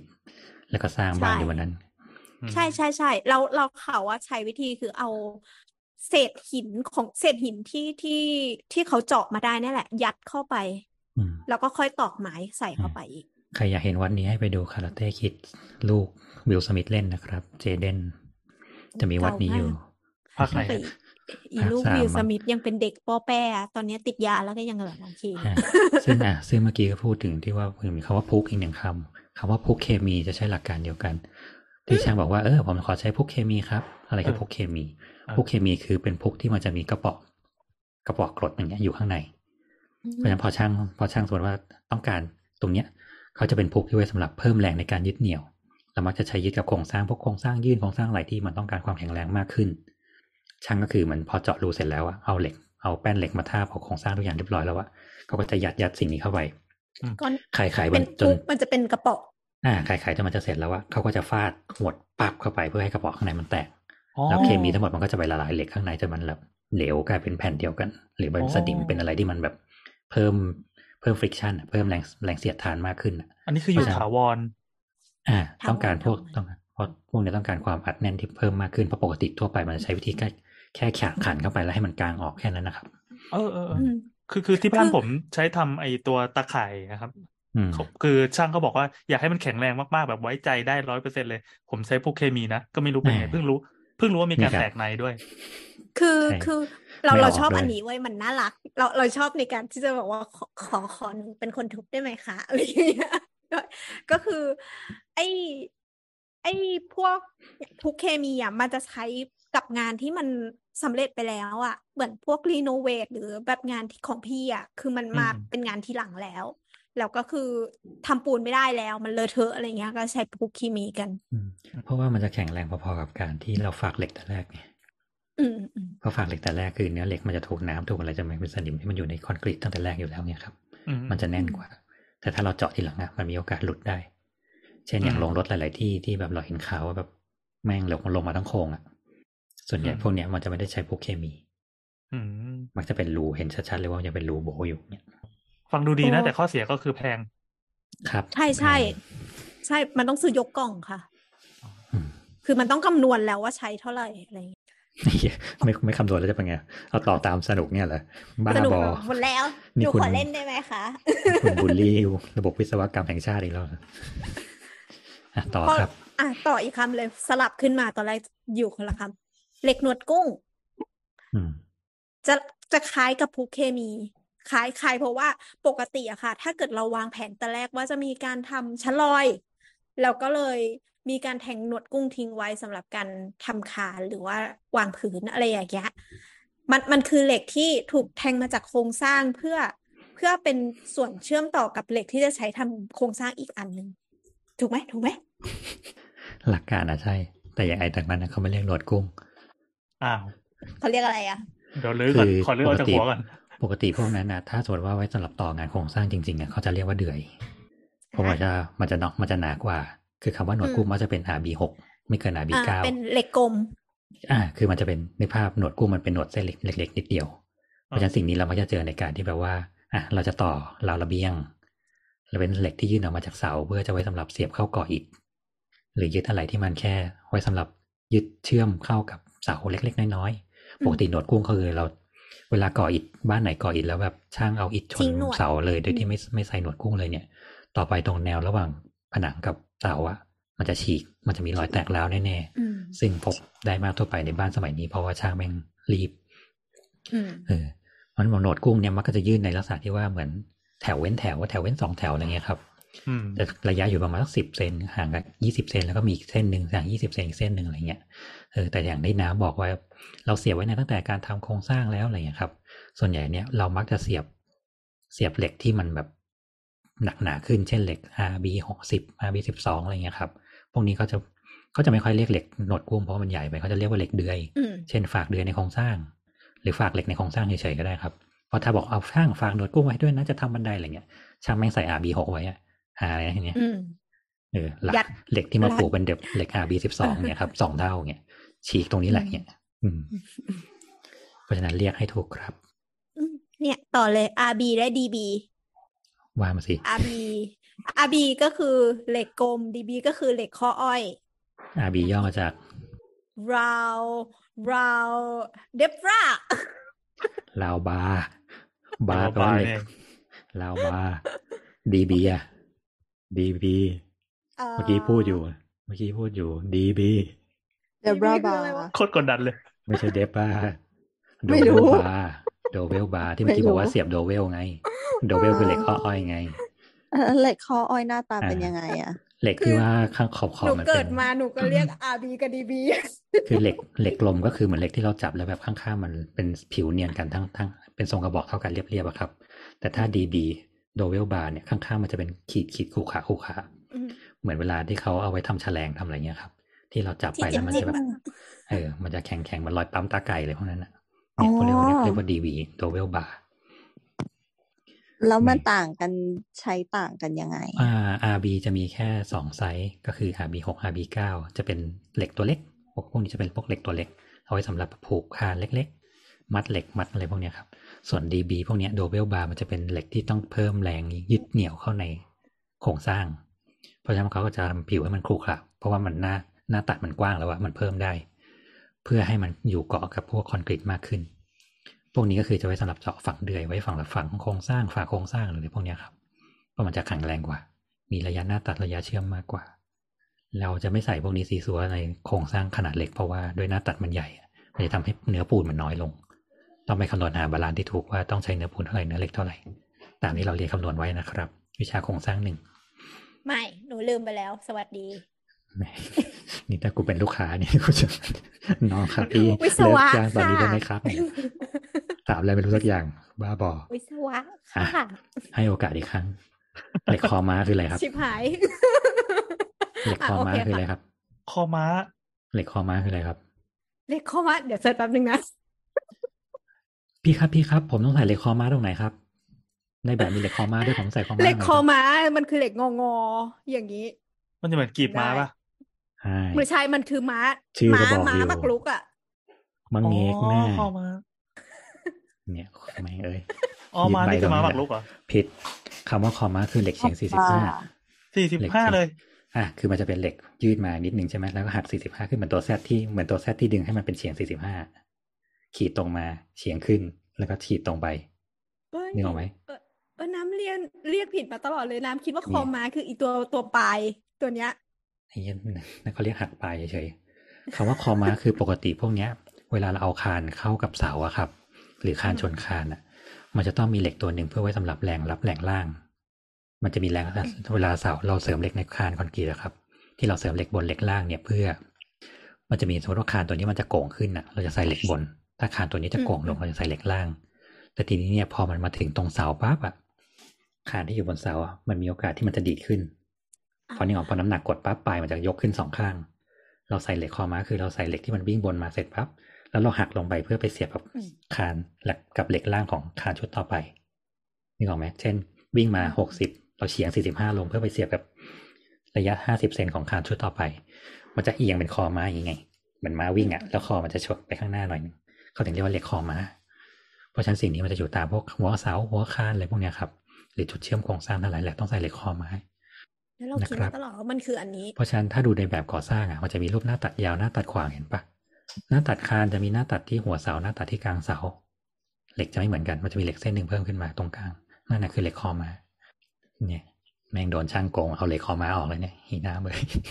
ได้ครับพี่เดี๋ยวผมจะหนูดัก็ดไม่ค่อยได้เดี๋ยวผไปมจะดูดัดให้ตอนเนียนเขาเลยวางเหล็กหรอเออกเดี๋ยวผมจะใส่หูไม้ให้ด้วยไงบ้าบออะครับต่อเลยครับ เดี๋ยวกันนะเดี๋ยต่วอดิไปเป็นคำว่าเสาบ่มเอ็นทับหลังปูนยังไม่ใส่เลยไหมเนี่ยอะเหรอเฮ้ยเหรอเฮ้ยเนี่ยน้ำคุณที่โกงโดนอะไรวะคุณโอเคโกงแล้วอะอ่าโอเค ต่อไปคือเสาเอ็นทับหลังนะและคานเอ็นครับ เสาเอ็นทับหลังคานเอ็นครับมาสามเอ๊ะตัวเดี๋ยวลคันเอ็นคืออะไรเสิร์ชแม่งเลยเฮ้ยคือไม่คือเราอะเสาเอ็นกับทับหลังอะเราคิดอย่างนี้นะเสาเอ็นอะคือแนวตั้งทับหลังคือแนวนอน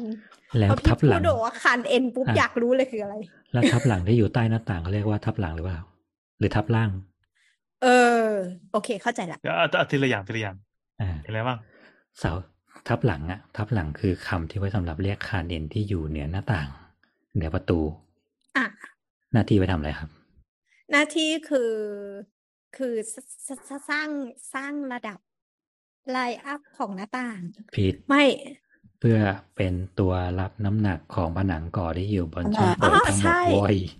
ใช่ใช่ใช่ใช่เรามีใช่หน้าต่างแล้วนึกออกไหมไม่ใช่งั้นคานไอ้ไม่ใช่งั้นตัวของอิฐทั้งหมดที่อยู่บนคานน่ะ จะต้องถ่ายน้ำหนักลงวงกบ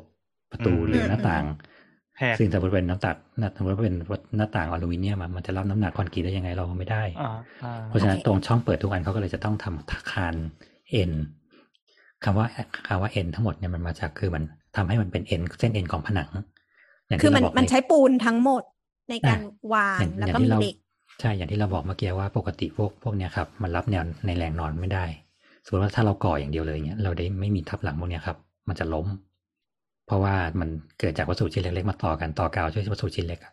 เราก็เลยต้องทำเป็นแกนแกนหนึ่งที่ไว้สำหรับให้มันมายึดให้มันมาโหน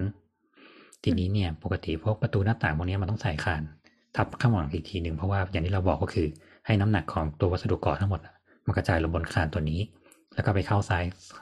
เสาซ้ายเสาขวาหรือไปเข้าเสาเอ็นอะไรเงี้ยครับอืมอืมอืมซึ่งปเสากเอ็นติก็คือรับรับอีขอบหน้าต่างนั่นแหละลงพื้น รับแรงเสาลงเอ็นพื้นเสาเอ็นคือเสาในแนวตั้งเพื่อเพิ่มระยะในการก่อระยะในการยึดขึ้นมากขึ้นคำถามมาอีกแล้ว ผนังเขียนอิจาฐกผนังก่ออิฐครับน้ำเสาเอ็นคานเอ็นต้องห่างกันเท่าไหร่ครับ อย่างน้อยเมตรห้าสิบสองเมตรห้าสิบสองเมตรก็พอ ปกติผนังก่อทุกชนิดจะมีเสาเอ็นทุกระยะสองเมตรครับ หรือถ้ามันไม่พอเขาก็จะใส่ครึ่ง เช่นจะมีสามเมตรอะแล้วช่างบอกว่าพี่เกินมาเมตรเดียวเองช่างแม่งเถอะอย่างเงี้ย ไม่ได้นะอืมอืมอืมมันมีโอกาสที่มันจะกระพือและและพังได้ ก็อาจจะใส่เป็นเมตรครึ่ง หรือใส่สองเมตรก็ได้อีกอะเมตรหนึ่งก็เมตรหนึ่งก็ได้ แต่ถ้าไม่สบายใจก็เมตรครึ่งอะไรเงี้ยครับ หรือถ้ามันมีประตูหน้าต่างแล้วช่างมักจะทำเป็นคือสิ่งเป็นเสาเอ็นเนี้ยเชื่อมขึ้นไปเป็นแถวเดียวเลย เพื่อเอาไว้สำหรับรับผนังได้ด้วยอ๋ออ๋อแสแสดงว่าผนังใหญ่ๆที่เห็นเนี่ยมันก็ต้ซ่องอนมีไปด้วยไอ้เส้นคาดก็ต้องนี้มีตลอดเลยเส้นใช่อันนี้ครับ ก็แล้วต่อแต่ชนิดให้วัไม่สมีดุหน้าต่าง แล้วแต่ชนิดวัสดุเช่นผนังเบ้าหรือมวลเบาอะไรบางอย่างที่เขาบอกว่าไม่ต้องมีคานเอ็นเสาเอ็นได้ ก็อีกเรื่อง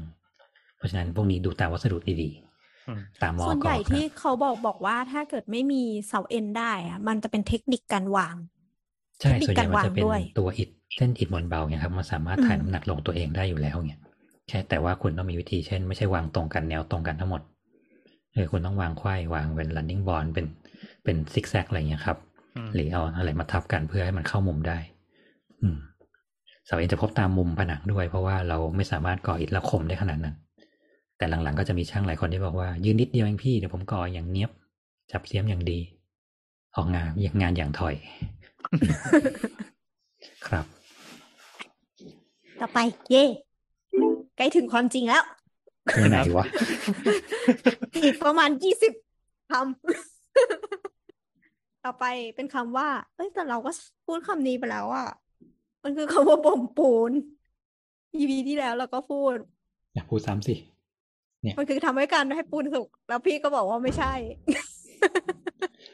การบ่มปูนคือการค่อยควบคุมปริมาณน้ำให้ออกจากคอนกรีต ไม่ให้เร็วเกินไปครับ เพราะการที่คอนกรีตแข็งตัวมันจะมีความร้อนเกิดขึ้นข้างใน แล้วถ้ามันร้อนจนเกินไปข้างในมันจะแตก หรือมันจะเกิดรูพรุนเพราะว่าน้ำมันออกไปก่อน แล้วมันไม่มีอะไรมาแทนที่น้ำเพราะฉะนั้นการบ่มปูนคือ การทำให้ไอ้น้ำอะค่อย ๆออก ในระยะเวลาที่ถูกต้องและเหมาะสมกำลังน้ำหนักจะได้เต็มที่ เพราะฉะนั้นถ้าสมัยก่อนเราก็จะเอากระสอบมาคุมน้ำฉีดสมัยนี้ก็จะเอาผ้าพลาสติกมาคุมเพราะพลาสติกและน้ำไม่ต้องฉีดก็ได้เพราะน้ำมันก็อยู่ในพลาสติกนั่นแหละบ่มปูนเนี่ยเราจะใช้กับเสาคานได้ปะคานด้วยหมดเลยหมดเลย อะไรที่เป็นคอนกรีตอืมได้หมดเลย จริง ๆ ผนังก็ทำได้ ผนังแบบไหนจะต้องบ่มปูนครับไม่แล้วหนังแบบ wall bearing อ่าผนังที่หล่อด้วยคอนกรีตทั้งหมด ปูนฉาบที่อยู่ในด้านที่โดนผนังโดนแดดตลอดเวลา เช่น ผนังด้านนี้อยู่ที่ตะวันตกแล้วเราฉาบ ไม่ใช่ว่าฉาบเสร็จแล้วทิ้งเลยนะคุณต้องเอาน้ำมาฉีดเรื่อยๆนะเพราะอะไร เพราะแดดช่วงบ่ายมันแรงมากน้ำเรามักจะเห็นเลยมันไปอ่ามันทำให้รามักจะสูเห็ญเสียน้ำเร็ว ใช่ เรามักจะเห็นผนังด้านนี้ของในทุกๆบ้านอะ แม่งลาแล้วมันเอาก็ก่อนจะเพราะช่างไม่ทำช่างไม่อืมฉีด ช่างไม่เช็ค ช่างแม่งฉาบเสร็จแล้วเนี่ยเอาน้ำพรมพรมๆจบแล้วเพราะว่าด้านนี้มันไม่เหมือนด้านอื่นอืมเพราะฉะนั้นด้านเนี้ยจะต้องอาจจะต้องบ่มน้ำเช่นกิดเล็กฉีดน้ำสักวันสองวันอย่างเงี้ยครับอืมคิดมาตลอดว่าเป็นเพราะว่ามันโดนแดดเยอะแบบถูกโดนเยอะกว่าทุกคนก็เลยกรอบง่าย ถูก ใช่ ตามนั้นแหละ แล้วข้างในแม่งเย็นข้างนอกแม่งร้อนอะ อย่างไงก็แตกอืมอืมมาแล้วครับคำประจำวันนี้ เดี๋ยวเสิร์ชแป๊บหนึ่งเดี๋ยวเฮ้ยพลาตอบได้ตอบได้อะพูดมาเอาพูดมาก่อนนะเรื่องมาอ่า ยัดหัวปลาสร้อย ครับก็คือน้ำอธิบายเลยครับ ยัดหัวปลาสร้อย ยัดมันก็นี่คือคือ ยัดใช่ไหมยัดยัดครับยัดยัดหานะครับอืมยัดหานะครับใช่ครับมันมันคือเวลาที่เราก่อผนังอะค่ะ พอก่อผนังไปเรื่อยๆ จนกระทั่งจะถึงท้องคานแล้วอะมันจะมีแกลบนิดนึงอยู่ ซึ่งต่อต่อให้ก่อผนังได้ดีแค่ไหนก็ตามจะมีแกลบนี้ ซึ่งตั้งใจให้มีนะ แล้วเขาก็จะรอให้ตัวปูนนะคะ มันยุบก่อนตัวปูนผนังมันเซ็ตก่อน แล้วก็แกลบเนี้ยเขาก็จะใช้วิธีวางอิฐในแนวเฉียง แล้วก็ก่อปูนปิดๆอย่างนี้เพราะว่าเพื่อลดแรงที่มันจะลงมา ไม่ให้ลงไปที่ผนังคอนกรีตที่มันเสร็จแล้ว ใช่ ถูกต้องถูกต้องนะครับเออเห็นปะโอ้ยก็มีคนรู้เห็นปะเออที่เขาใช้คำว่ายัดหัวปลาสร้อยอะยัดหัวหมายถึงว่ายัดหัวผนัง ไม่ใช่ยัดหัวปลาส่วนคำว่าปลาสร้อยแล้วทำไมมีปลาสร้อยปลาสร้อยเหมือนประมาณว่าอิฐปลาซิวคือสมัยก่อนอะอิอิฐฐมัมันนเป็นใช้อิฐปปลาลาซิซิววปปลาลาสสร้ร้ออยยอะเอออิฐเล็กอิฐน้อยอะอืม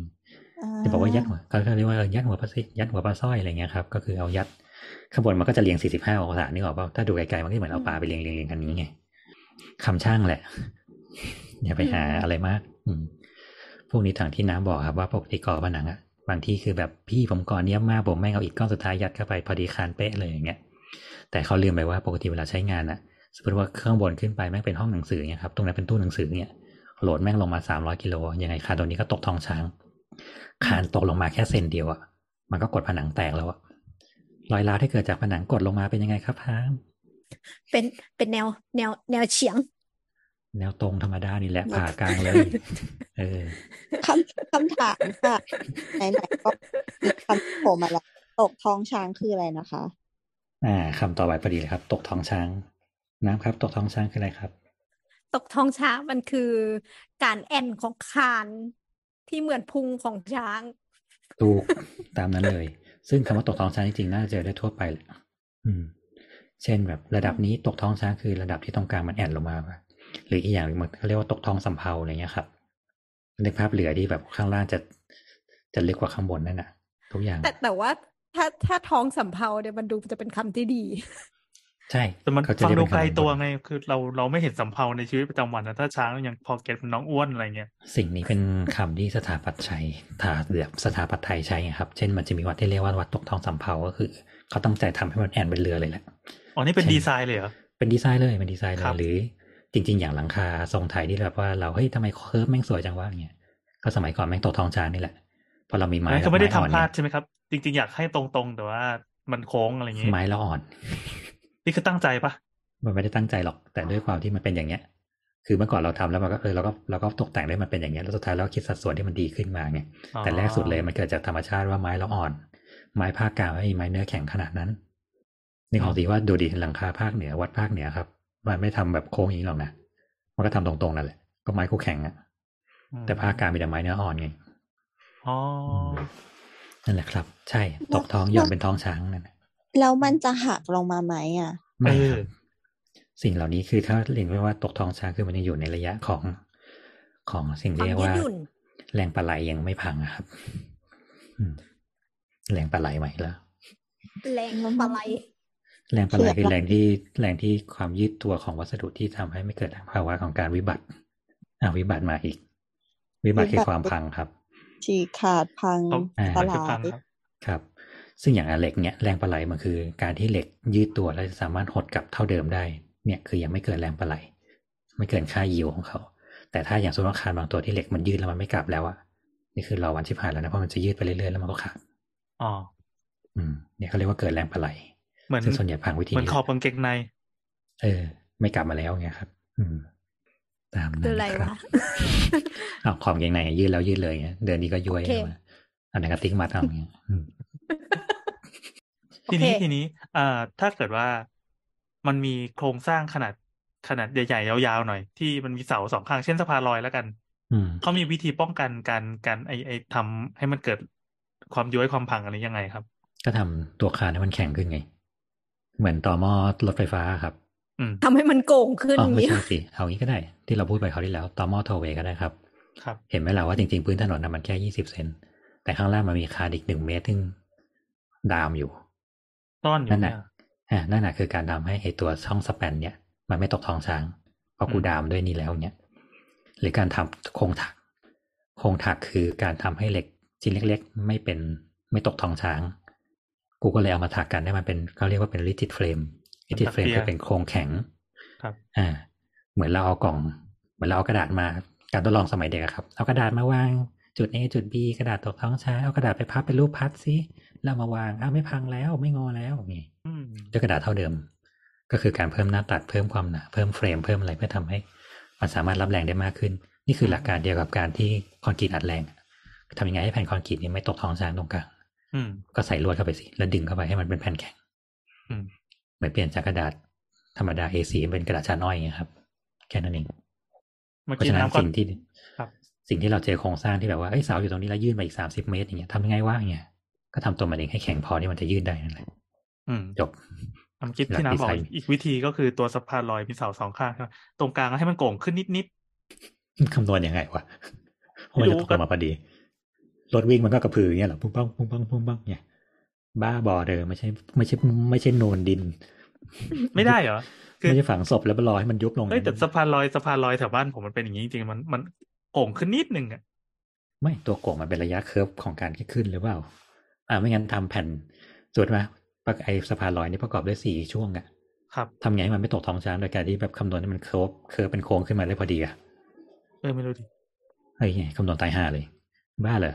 ก็ทำให้มันเป็นชิ้นแข็งๆไปเลยสิ อ๋อทำหนาเอาดีกว่าเงี้ยนะ เออนี่ก็ต้องมานั่งคำนวณด้วย แล้วถ้าเกิดรถมารถสิบล้อมากับรถเก๋งธรรมดามาเงี้ย มันจะโก่งตัวเท่ากันได้ยังไง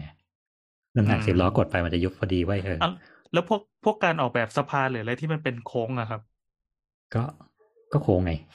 ก็ทำโค้งนี่ไงปมักนมันติเป็นเลยหลักการเดียวกันปะมันคือการการถ่ายน้ำหนักลงมาอย่างนี้ อ่า มันจะมีเขาเรียกว่าการคำนวณค่าสุดตัวของวัสดุ เช่นน้ำหนักตัวนี้กดลงไปแล้วอะมันจะสุดตัวไหม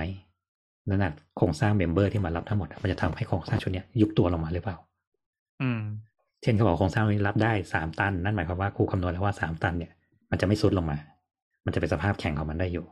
ไม่เกิดการเปลี่ยนแปลงใดๆในการรับน้ำหนักเกิดขึ้น บ้านเราถึงพังง่ายเพราะว่ากูกำหนดไว้สิบตัน กูมาสิบสองตันอะไรเงี้ยครับโกงตาช่างเอาจ่ายตังค์หน้างานอืมอืมอ้าวขี้โกงอีกแล้ว ประเทศนี้เนี่ย อืม อืมอะไรอย่างเงี้ยครับเหมือนกันเหมือนทุกที่เลยถนนหัดดินก็เหมือนกัน เขาต้องคำนวณแล้วว่ามันค่าที่น้ำหนักกดแล้วมันจะไม่พังอยู่ที่เท่าไหร่ เขาถึงตอบได้ไงว่าถนนนี้แบบสิบกิโลสิบสองกิโลยี่สิบโลยี่สิบตันอะไรเงี้ยครับถนนนี้ห้ามเกินห้าตัน เพราะกูมีค่าโครงสร้างที่ทำความหนาไว้เท่านี้แล้วน้ำหนักได้เท่านี้เนี่ยอืมที่เหลือก็ออกแบบตามปกติครับไปต่อคำต่ต่ออไปสิเว้ยคำต่อไป คือคำว่า กรีดผนังอืมยากปะยากแหละบางคนไม่รู้กรีดผนังคืออะไร เออ กรีดผนังฝั่งท่อถ้าฟีลทุกอย่างแบบเลเนี้ยยกรีดเล่นๆก็ได้กรีดผนังคืออะไรครับกรีดผนังก็คือเอาลูกหมูอะค่ะ ลูกหมูคืออะไรครับเออเราจะถามน้ำไม่น่าแตะลูกหมูเลยอืมลูกหมูหมาสามตัว ลูกหมูเป็นสิ่งมีชีวิตน่ารัก ที่น่ากลัวใช่ชิบหาย ลูกหมูคืออะไรครับ เร็วเร็วเร็วมันเร็วมันมันคือใบมีด กลมอ่ามันคือเครื่องตัดครับ มันคือใบมีดกลมมันคือเหมือนเลื่อยชนิดหนึ่งที่เกิดจากใบมีดกลมๆนั่นแหละ เอาไว้สำหรับตัดโดยเฉพาะเขาเรียกว่าลูกหมูทำไมถึงเรียกว่าลูกหมูครับๆไม่รู้เหมือนกันเพราะว่ามันเห็นช่างมันเรียกลูกหมูมันลองก็อีเลยทอีเชื่ทเปล่า ใช่เสียงเวลามันตัดมันเสียงเหมือนหมูร้องไงเหรอ อันนี้จริงเหรอ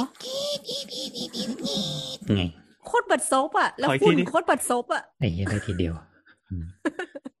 ผมเขินเหมือนกัน ใช่จริงๆ มันคือลูกลูกหมูอะเรียกมาจากว่าเสียงมันเสียงลูกหมูร้องเฮ้ยอันนี้เพิ่งรู้อันนี้เพิ่งรู้จริงๆจเออริงเราไปตัดแบบตัดคอนกรีตตัดอะไรเสียงแม่งอีที่ที่ที่ที่ที่เนี่ยๆอือืมมอืมนั่นแหละที่มาคำว่าลูกหมู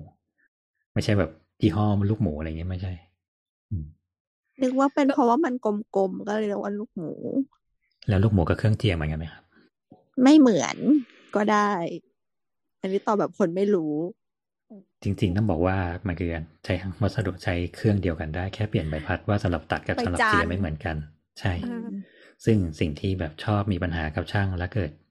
ออกข่าวบ่อยๆก็คือ เอาใบเจียนไปตัดอ่าแล้วมันก็แตกปักหัวตายโอ้อุ้ยโอ้หรือที่ตายหรือที่เคย destination มากหรืออะที่เคยแตกแล้วแม่งเฉียดหน้ากูไปนิดเดียวแล้วนะโอ้อืมเพราะฉะนั้น ใบเจียมักจะทำจากหิน มันจะมาจากอ่าเหมือนหินรับมีดนะครับ แล้วเขาจะทำเป็นแผ่นหินบางๆ เขามีหน้าที่เพื่อเอาไว้เจีย ลบขอบลบมุมอะไรเพื่อ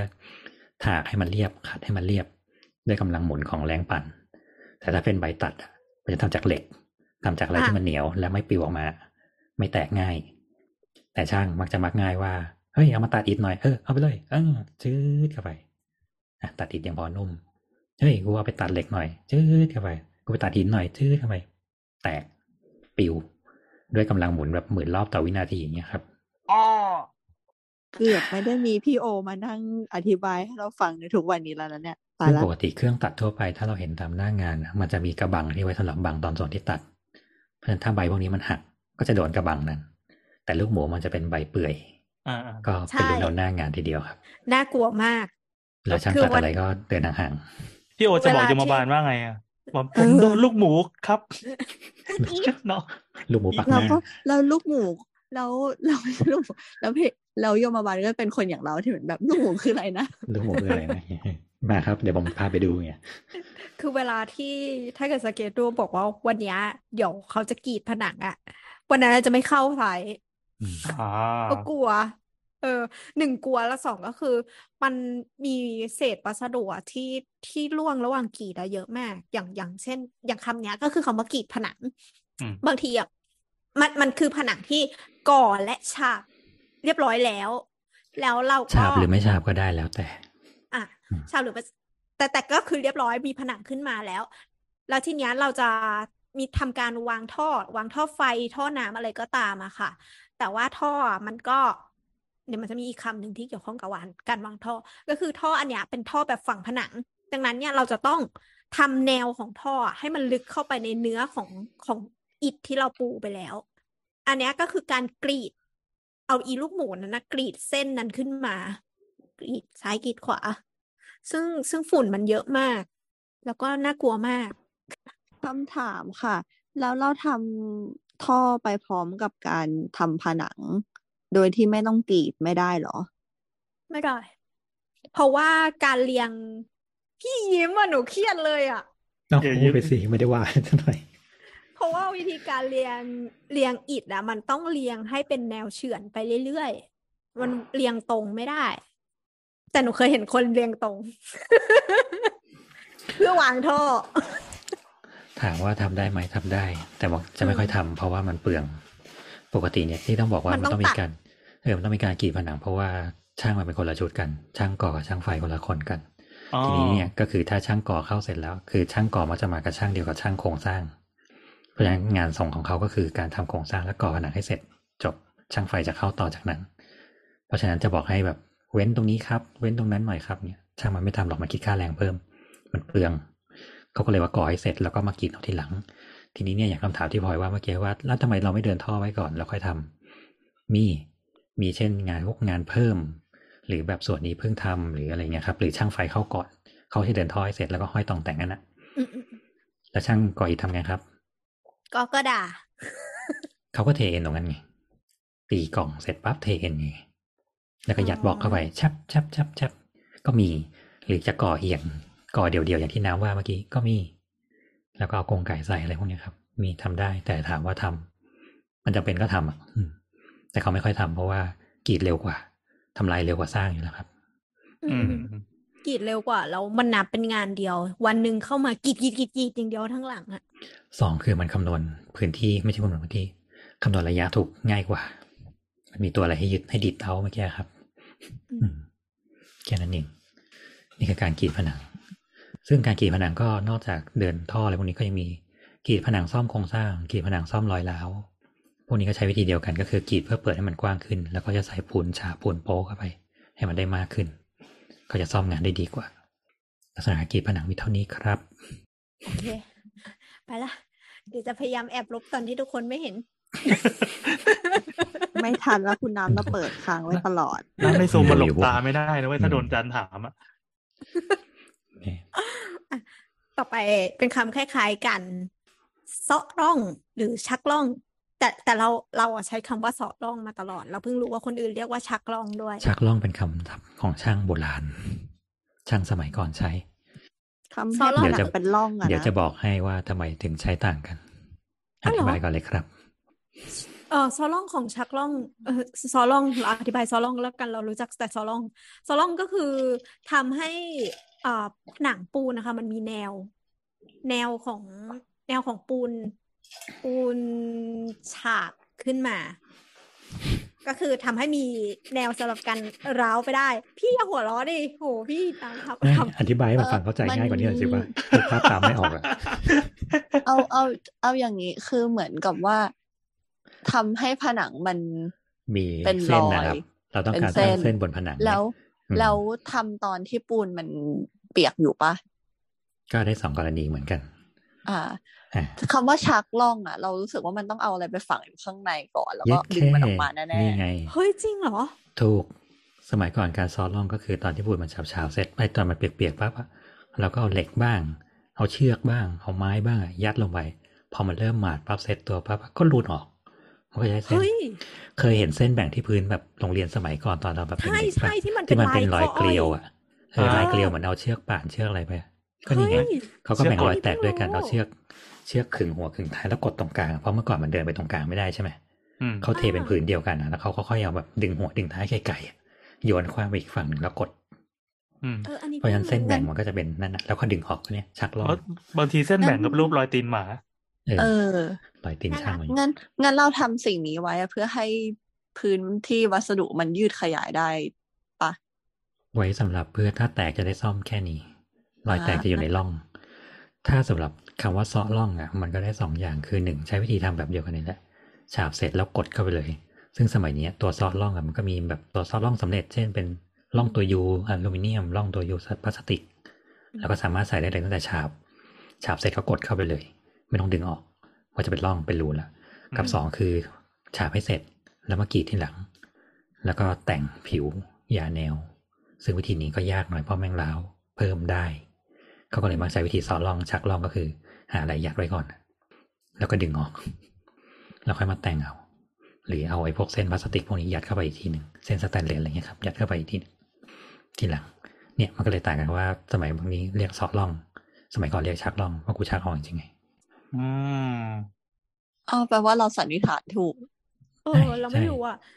คำมักเป็นคำช่างใช้ง่ายๆอะครับอืมไปแล้วนอกจากอะไรอย่างนี้เราใช้คำว่าซอว่าวได้ไหมครับฮะ สาวเราว่าใช้คำคือว่าอะไรเพราะเมื่อก่อนจะเรียกว่าชักอ๋อโอ้ยเราไม่ได้ไปซอเอามันออกมาจากไหนนี่นาเราชักตลอดนั่นแน่อะต่อครับ โอเค นึกถึงไปคอมเมนต์คอมเมนต์ของอะไรผู้ฟังท่านหนึ่งที่มาคอมเมนต์ใน YouTube ขอบคุณนะครับ ที่เฮ้ยเสนอเราความเห็นมาตะกี้เราพูดเราพูดถึงว่าวแบบว่าวว่าวที่เล่นว่าวจริง ๆ นะเออเราก็พูดถึงว่าที่เล่นว่าจริงเออเออมีใครคิดอะไรอะไรใครพูดเรื่องไม่แบบหรอกเออคือ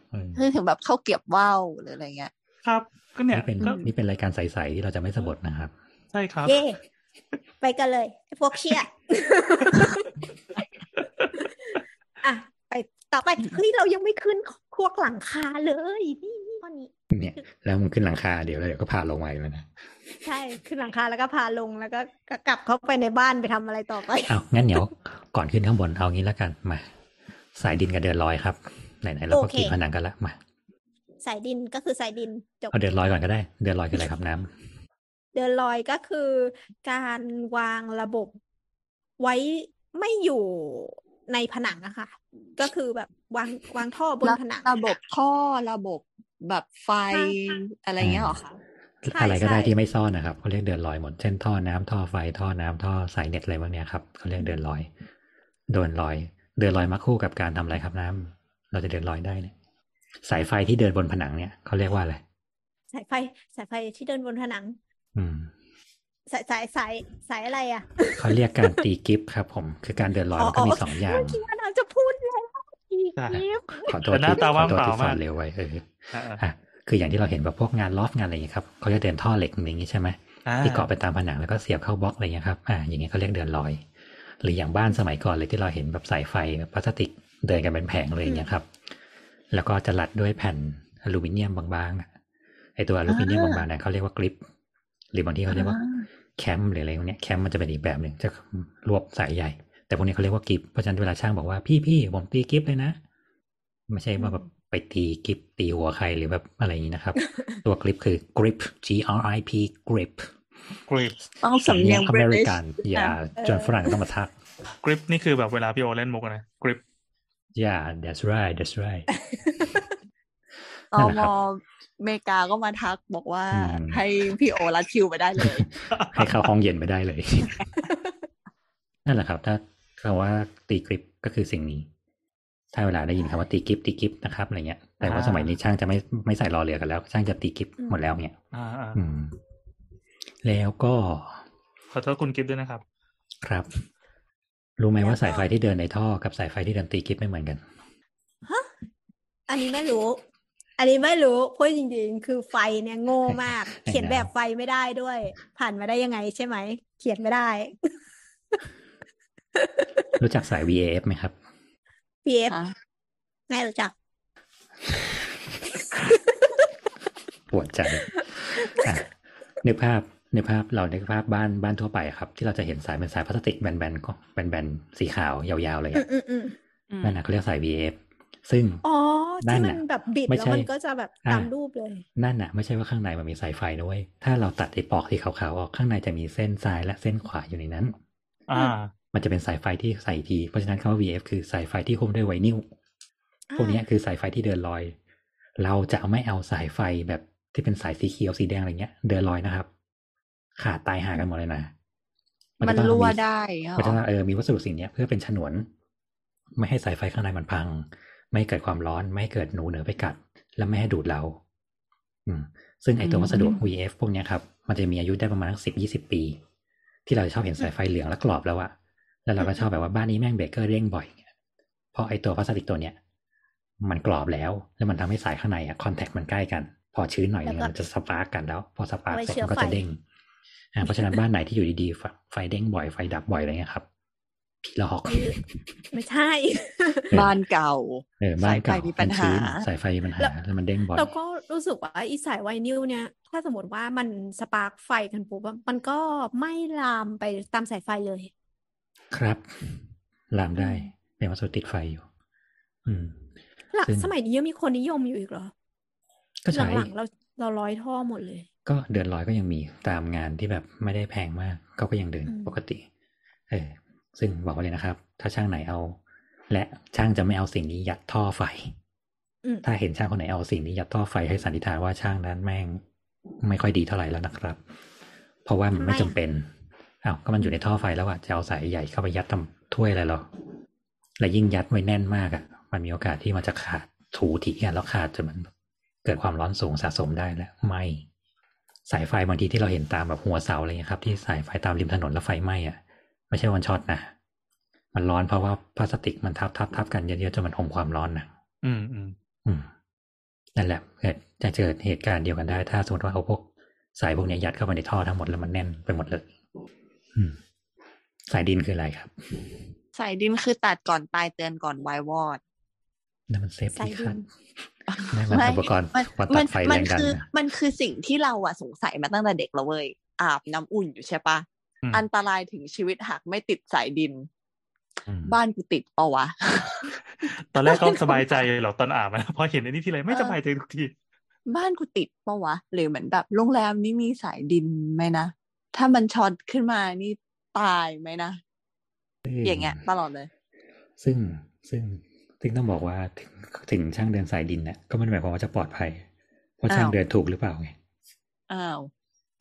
คือเคยเห็นแบบที่เขาเอาไปเอาถุงใส่ดินแล้วก็ผูกไว้ตรงปลายใส่ดินอืมว่าว่าต่อดินแล้ว อืมหรือไปเสียบลงกระถางต้นไม้อย่างเงี้ยครับด้วยเหล็กขนาดอ้าวสิบยี่สิบเซนเนี่ยเอาตะปูปลายหนึ่งแล้วก็ไปตอกลงดินเฉยๆลงคอนกรีตด้วยฮะกับอ้าวอีกอย่างหนึ่งคืออย่างโรงแรมใหญ่ๆเนี่ยครับ รวมสายดินทุกห้องทุกชั้นที่ลงมาแล้วว่าแล้วก็ใส่ในช่องชาร์ปอะ แล้วก็อยู่ตรงนั้นแหละ ไม่ได้ลากต่อ อ้าว ทั้งหมดที่ว่ามาเกิดขึ้นจริงทุกที่อะครับ เจอมาหมดแล้วเฮ้ยทำไมคนเรามันบุดวิดใกล้ตายได้ขนาดนี้วะเนี่ย และคำถามมาถามน้าอีกเช่นเคย ลงมืออีกแล้ว การทำสายดินที่ถูกต้องทำไงครับ พี่ครับมาตรวจสายดินที่บ้านให้หน่อยครับเนี่ยไม่รู้ช่างทำถูกหรือเปล่า ก็คือเอาสายเปลือยจิ้มลงไปในดินครับนี่เนี่ย สายดินเขาต้องมีท่องเขาต้องมีสิ่งที่เรียกว่าเป็นรอดเป็นเหล็กรอดนะครับเหล็กเหล็กแท่งยาวๆอาจจะสักเมตรหนึ่งอะไรเงี้ยหกสิบเซนนะแปดสิบเซนแล้วแต่คำนวณ สิ่งนี้ต้องฝังลงไปในดินในลักษณะที่ว่ามิดทางด้ามนะแล้วค่อยต่อสายไฟขึ้นมา แล้วค่อยเอาสายนู้นเนี้ยไปเชื่อมกับหัวข้างบนอีกทีหนึ่งซึ่งสิ่งที่จิ้มลงไปต้องจิ้มลงดิน ไม่จิ้มลงคอนกรีตต้องมีความลึกพอสมควร ตามมีระยะที่กำหนดของมอกทั้งหลายแหละอืมมันถึงจะสามารถกระจาย ไฟฟ้าสถิต หรือไฟรั่วไฟเกินพวกนี้ออกไปได้ แต่ที่เจอมาหลายที่คือทำอย่างน้ำว่าเอาสายเปื่อยไปจิ้มลงดิน เสียบลงไปโง่ๆอย่างเงี้ยหรือแบบเอาเหล็กแบบเอาเหล็ก RB6 ที่เหลือเงี้ยครับเสียบลงไปเฉยๆแล้วก็เอานี่ไปพันหัวข้างบนอะไรเงี้ยอืมเอออืมปลายเคยาวยลเจออยอยู่แบบเลยสยังยังเหล็กอาร์บีเหมือนกันอืมดีบีด้วยเออลงทุนมานิดนึง อย่างของเราตอนนี้คือขอติดตั้งเป็นมิเตอร์แยกเพื่อชาร์จรถรถอีวีที่บ้าน ก็ เขาจะให้สเปคมาเลยว่าจะต้องสองเมตร แล้วเสียบลงไปข้างล่าง แล้วเขาจะมาตรวจด้วย ใช่ มันต้องอย่างนั้นแหละ นี่สองเมตรเลยนะ เออ ก็จริงๆมันควรต้องเท่านั้นแหละ แต่มันจะมีที่ลึกกว่านั้นอีกอะไรอย่างเงี้ยอืมหัวเหล็กต้องโผล่ขึ้นมาไม่เกินเท่าไหร่ ต้องความลึกเท่าไหร่อะไรเงี้ยครับ อืม ซึ่งสิ่งสาเนี้ยยสายไม่ค่อยดินเจอมันมันจะอยู่ตรงไหนของบ้านคะ แบบเราสามารถจ้าเอ๋ไปดูมันได้ไหมอะว่ามันถูกต้องหรือเปล่า มีขอสองจับอย่างเล่นมีสองอย่างไม่คือสิหนึ่ง ฝังเรียบร้อยแล้ว แล้วก็เทที่จอดรถทับไปแล้ว ก็เช็คไม่ได้แล้วนะอันนี้คือถาวรมาเลย อ่า ซึ่งเราแบบสายดินอ๋อมันซ่อนอยู่ในท่อพี่แล้วก็ลงดินไปแล้วครับ เสียบออกข้างนอกผมลงไปแล้วครับ จริง จริงๆเออจริงๆอะกับสองคือเสียบแล้วลงตามส่วนตามอะไรแล้วมาพอเช็คปลายทางได้ อันนี้ก็อีกอย่าง แต่ส่วนมากจะเป็นอย่างแรก เอาล่ะทุกครั้งที่กลับบ้านไปแล้วอาบน้ำเราก็จะไปจ้องป้ายนั้น แล้วอะมีแล้ววิธีอย่างแรกมันดีหรือไม่ดี เพราะว่ามันอะก็ดูเก็บเรียบร้อยนะไม่ก็มันไม่ดีงไม่ใช่สิ่งที่ต้องโชว์ปะใช่อืมแล้วมั่นใจหรือเปล่าล่ะว่ามี มีวิธีไม่เช็คถามว่าง่ายๆศรันะทธากันเช็คง่ายๆถ้าไม่ถามว่า ถ้าถามเช็คง่าย ๆ มีตังค์เท่าไหร่ล่ะ คุณใช้คลื่น sonar scan ได้นะอ๋ออืมวันหนึ่งสักห้าพันครึ่งเช้าอะไรเงี้ยครับเอาเครื่องมาแล้วก็ยิงลงไปเลยว่ามันมีเหล็กอยู่ข้างล่างหรือเปล่าโหอะอันนี้ก็พอจะทำได้อยู่โอเคจำ ไม่ได้หมายความว่าจำเราได้เราเราสามารถแบบจิ้มรูปลั๊กไฟเอาเพื่อเช็คได้ไหม มันจะมาเช็คอะไรอะรูปลั๊กไฟมันวิ่งกำลังอย่างเดียวอะหรอเราไม่สามารถรู้ได้ว่าไฟรั่วมันลงไม่ลง คือวิธีเช็คได้อย่างคืออาบน้ำแล้วไฟไม่ช็อต คือให้ลองคุณผู้ฟังเราเอาฝักบัวนะครับ ไปฉีดย้อนกลับที่เครื่องได้เลย อย่างเงี้ยเหรออืมไม่เอาสิคะตอบยากครับ มันเช็คยาก เช็คไม่ได้อืมอย่างที่บอกว่าหรือบางที่ข้างล่างไม่งถูกต้องทุกอย่างอะแต่สายไม่เชื่อมไง เออว่ะ เออว่ะเอเพราะอ มีสายในในปลั๊กทุกอันนะครับ ในปลั๊กเต้าเสียบทุกอันมันจะต้องมีสายสามเส้น สายช่องซ้าย สายช่องขวา แล้วก็สายช่องกลาวอืมและเขาก็จะลากตัวเนี้ยไปรวมกันทั้งหมดทั้งหมดไปมาดรวมกัน ไปรวมเข้าเส้นใหญ่ไล่เส้นเนี้ยก็ต้องวิ่งออกไปข้างนอกเพื่อไปเชื่อมกับสายดิน แยกกันอืมเราจะรู้ได้ไงว่ามันมีอันไหนที่ปลายทางมันไปถึงแล้วไม่ถึง หรือไม่ถึงทั้งหมดเลยอืมอืมอืมอืมข้างล่างอะต่อถูกเสียบปุ๊บโอ้โหเสียบเข้าท่อเรียบร้อยเสร็จปั๊บขึ้นไปหนึ่งเมตร แล้วก็คาอยู่แค่นั้นอย่างเงี้ยทำไงอะ ก็ไม่รู้ใช่ไหมเออ ก็ไม่รู้เหมือนกันเราเราต้องอยู่บ้านด้วยความหวาดระแวงกันต่อไปสินะ ไม่ไม่มันมีไอ้นี่นี่ไอ้ที่เป็นไขควงที่จิ้มแล้วไฟติดอะเขาก็พูดกันอยู่ไม่ใช่ไฟรั่วเมื่อกี้ไงเออนี่เขาก็พูดกันอยู่เมื่อกี้อืม มันก็มีโอกาสเช็คอะไรอย่างนั้นได้แต่มันไม่ไม่ไม่เขาเรียกว่าอะไรมันไม่ไม่ได้ไม่ได้ทั้งร้อยเปอร์เซ็นต์อะก็ทางที่ดีก็คือตรวจงานตั้งแต่เขาทำงานนั่นแหละครับ อืม ได้เท่านั้นจริง อะสสมมติว่าถ้าเราไปเราไม่ได้สร้างบ้านเอง แต่ว่าเราซื้อบ้านสำเร็จรูป ตามโครงการต่างๆ เราก็จะไม่มีทางรู้ได้เลยว่า สายดินมันถึงดินจริงไหมๆนี่ไง ภูมิปัญญาชาวบ้านสมัยก่อนเนี่ยครับ เขาถึงมีเลิกขึ้นบ้านใหม่แล้วให้เอาสิ่งศักดิ์สิทธิ์เข้าบ้านก่อนอย่างแรกไง เกี่ยวอะไรอะเอาอ๋อเพื่อมันจะได้มีโชคมีชัยว่ามึงจะไม่โดนไฟดูดตายหรือบ้านนี้แม่งทำดีไงฟังแล้วอุ่นใจ เออแค่นั้นจริงเอ้ย โอ้ๆอะไรวะคุยอะไรทำไมเครียดอีกแล้วเนี่ยแล้วเหลืออีกแค่เจ็ดคำเท่านั้น ทุกคนมาอย่ายอมแพ้อืมขึ้นหลังคาเลยไหมเอาเลยเอาเลยเอาเลย เย่ตอนแรกหาคำศัพท์หลังคาไม่ค่อยได้ ตะเข้สันและตะเข้ลาง เย่คืออะไรครับ มันก็คือ สันเข้าและสันออก มันอฮะยู่ตรงไหน มันอยู่มัตรงไหน อยู่ตรงมุมของของหลังคาอะอธิบายไม่ถูกเดี๋ยวก่อน มันคือการหักสมมติหลังคาตัวแอลอะตะเข้สันคือแทงออกเอ๊ะมันคือสันที่งุมขึ้น ส่วนตะเข้ตะเข้สันคืองุมขึ้นถูกละอะตะเข้ลางคือมุมลงพลอยเข้าใจไหมครับ ไม่ จริงๆมันตัดต่อง่ายมากเลยเราก็ก็พ้นเสียงน้ำมาแล้วเราก็ตัดตรงนั้นออกอะแค่นี้ก็จะเป็นอีพีที่สมบูรณ์ ต้องบอกว่าแย่มาก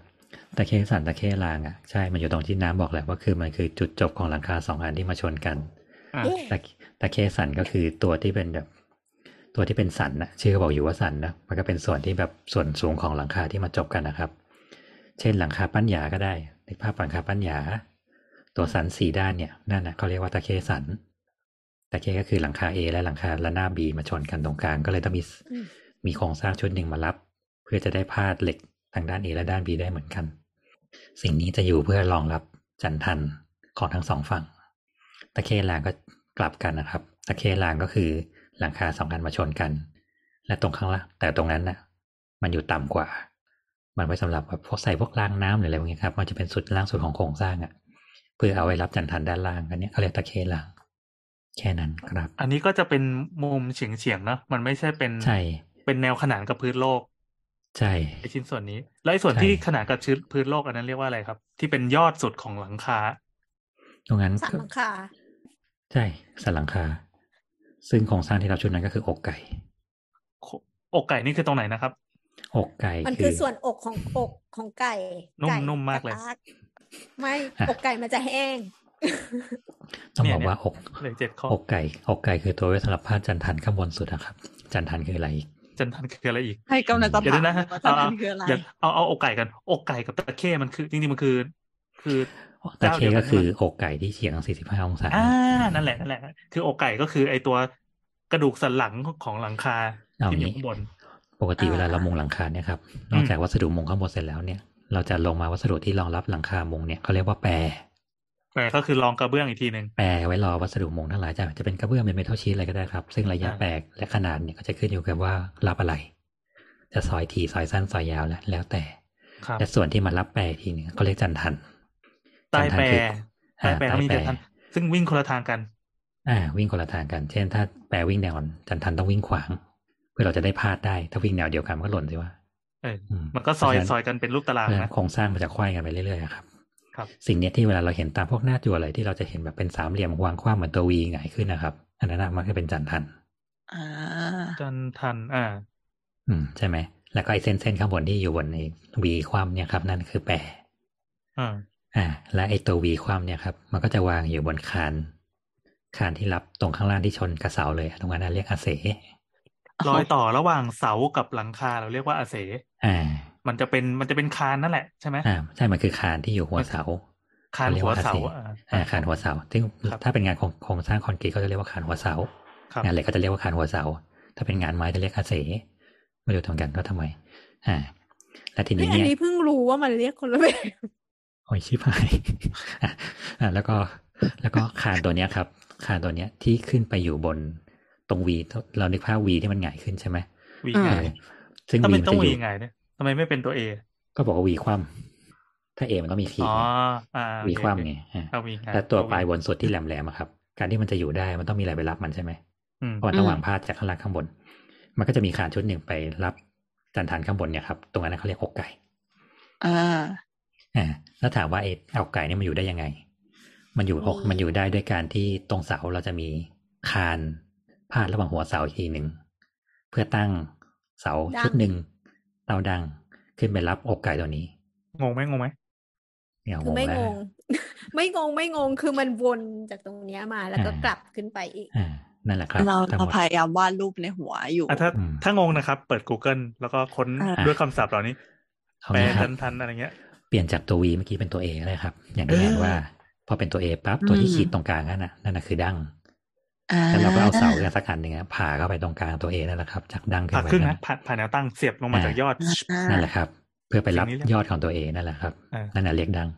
ตั้งจบอ่าเอออมหลังคาคือตัวแล้ว A ครับแล้วอืมแล้วขื่อล่ะคะ เพราะว่าบ้านเมืองต้องมีขื่อมีแปรแล้วขื่อมันคืออะไรคือคืออะไรครับ เมื่อกี้ที่เราคือพยายามพูดไง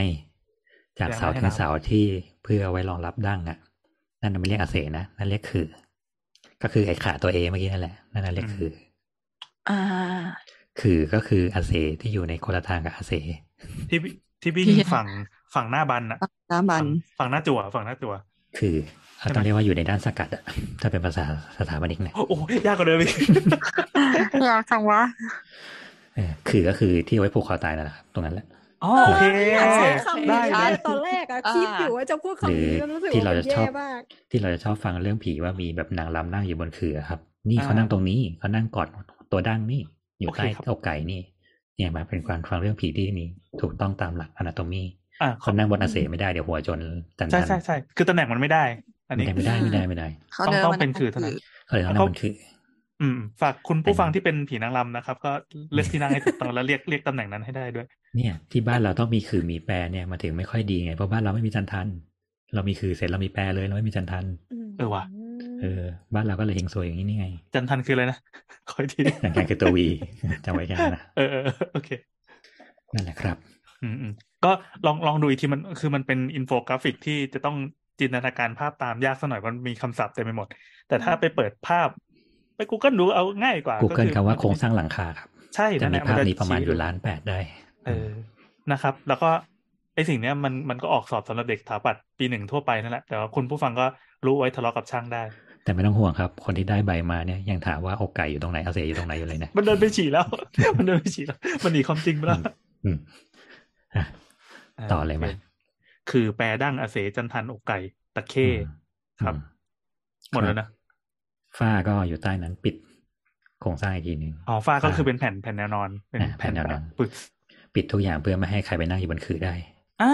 หรือถึงอันั่งไปคือก็ไม่เห็นเราก็จะกันผีไว้ได้จบปัญหาผีจริงๆแต่มันจะมีก็อาจจะผีนั่งอยู่บนฝ้าอีกอ้าวถ้าเราเออจริงปิดหมด มันก็ลงมาไม่ได้ มันจะมีเราคิดช่ว่าองเป็นแมวช่องไปเซอร์วิสไงก็อย่าไปผีช่อใส่งแอมันสิร์ไปใส่อยู่นอกห้องสิวะเออเออเออคือก็งงว่าใครมานั่งใส่แบบช่องเซอร์วิสในที่แบบเรานอนบ้างวะไม่มีหรอกก็ไปใส่ในห้องน้ำดิถ้าห้องน้ำกลวยไปใส่ในห้องเก็บของนู่นคลานลงมาก็คลานลงห้องเก็บของไปเลยแต่โอ้มันไม่เข้ามีไปอยู่ดีเรื่องผีช่องแอร์ไม่ใช่หรอ ก็แต่ถามว่าช่องแอร์จริงๆอะ มันรูนิดเดียวเองนะเขาเขาบีบตัวเองอยู่ในนั้นได้อะเขาก็ลงมากุกูแล้วได้นี่เปล่าเป็นผีดัดซิป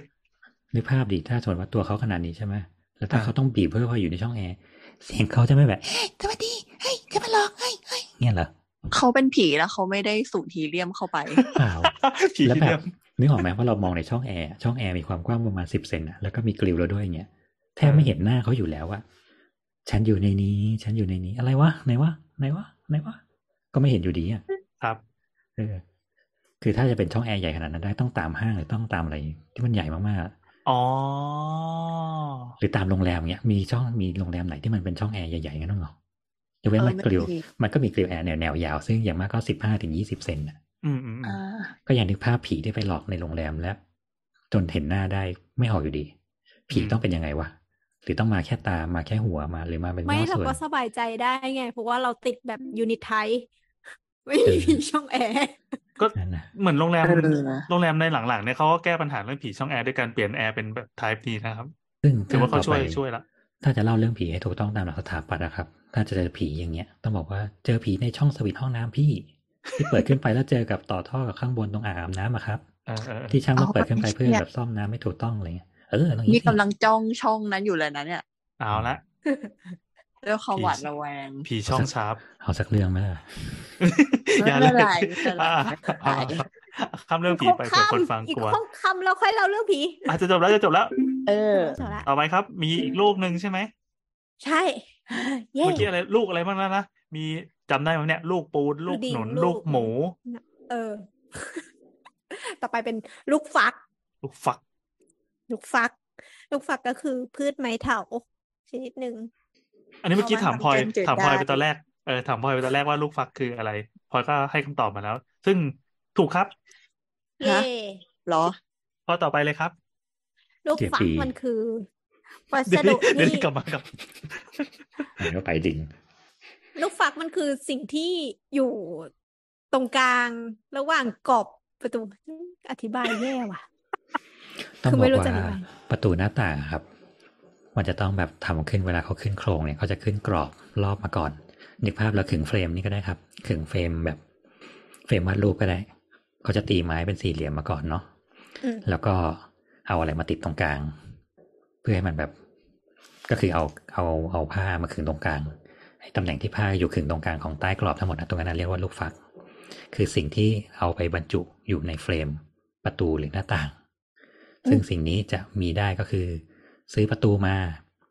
พี่ครับประตูนี้ลูกฟักเป็นกระจกนั่นหมายถึงว่าในช่องที่อยู่ระหว่างกรอบประตูคือกระจก ก็คือพี่คอนครัเทบนต์ของหน้าประตูหน้าต่างมัน ใช่ไหมใช่ประมาณนั้นแหละ ครับ แต่พี่ครับลูกฟักเป็นไม้อะไรเงี้ยอ่าลูกฟักแบ่งกี่อืมช่องดีครับพี่อะไรเงี้ยนั่นคือเราจะเอาอันเนี้ยยัดใส่ในช่องตรงนั้นนะกี่ช่องกี่อันยังไงดีอ่าเช่นอย่างประตูสมัยที่แบบชอบเห็นตามละครช่องเจ็ดประตูบ้านหลุยอะไรเงี้ยครับมีลูกฟักห้าชิ้นเจาะลายอะไรเงี้ย นั่นแหะคือตำแหกน่ระงจลูกกฟักสีอะไรอย่างเงี้ยอ่าหรือหน้าต่างเนี่ยครับ หน้าต่างลูกฟักกระจกความหนาไม่เกินหกมิลอะไรเงี้ยนั่นหมายถึงว่าในช่องกรอบ ไม่ว่าจะกรอบทำด้วยอะไรก็ตามแต่ แต่ตรงกลางจะเป็นกระจกอืมตรงกลางลูกฟักเป็นกระจกฝ้า กระจกสีอ่าลูกฟักบ้านเกตอ่าลูกฟักบ้านเกล็ดอะไรเงี้ยครับ คืออะไรก็ได้ที่อยู่ในกรอบประตูหน้าต่างอะทั้งนั้นเรียกลูกฟักหมดเลยแล้วทำไมเขาถึงเรียกว่าลูกฟักล่ะคะไม่รู้ครับมันไม่รู้เหมือนกัน เออ เกิดมาเขาก็เรียกลูกฟัก แล้วก็เรียกลูกฟักตามช่างจริง ๆ มันเป็นวิแก้วธีนกกาขุรนทองการประกอบอะไรบางอย่างแหละ มันเป็นชื่ออุปกรณ์ชื่อชิ้นส่วนอะเขาก็เรียกว่าการเข้าฟักเข้าอะไรสักอย่างเนี่ยแต่ช่างมันเถอะจำไว้ว่าลูกคือลูกฟักแล้วกันอืมอ่าเจียปีครับ เจียปี คืออันเนี้ยไม่แน่ใจว่าเขาเขียนยังไง เขียนเจียเขียนมีอย่างรอนั้นแหละเรือหรือเขียนอว่าย่างนั้นแหละเขีไม่ยนอย่างเขีนั้ยนนแหละเจียนเออปลีจริงๆต้องใช้คำว่าเจียนปลีอย่างเงี้ยถูกต้องแล้วอืมเดี๋ยวเราเรียกเรียกเจียใช่ไหม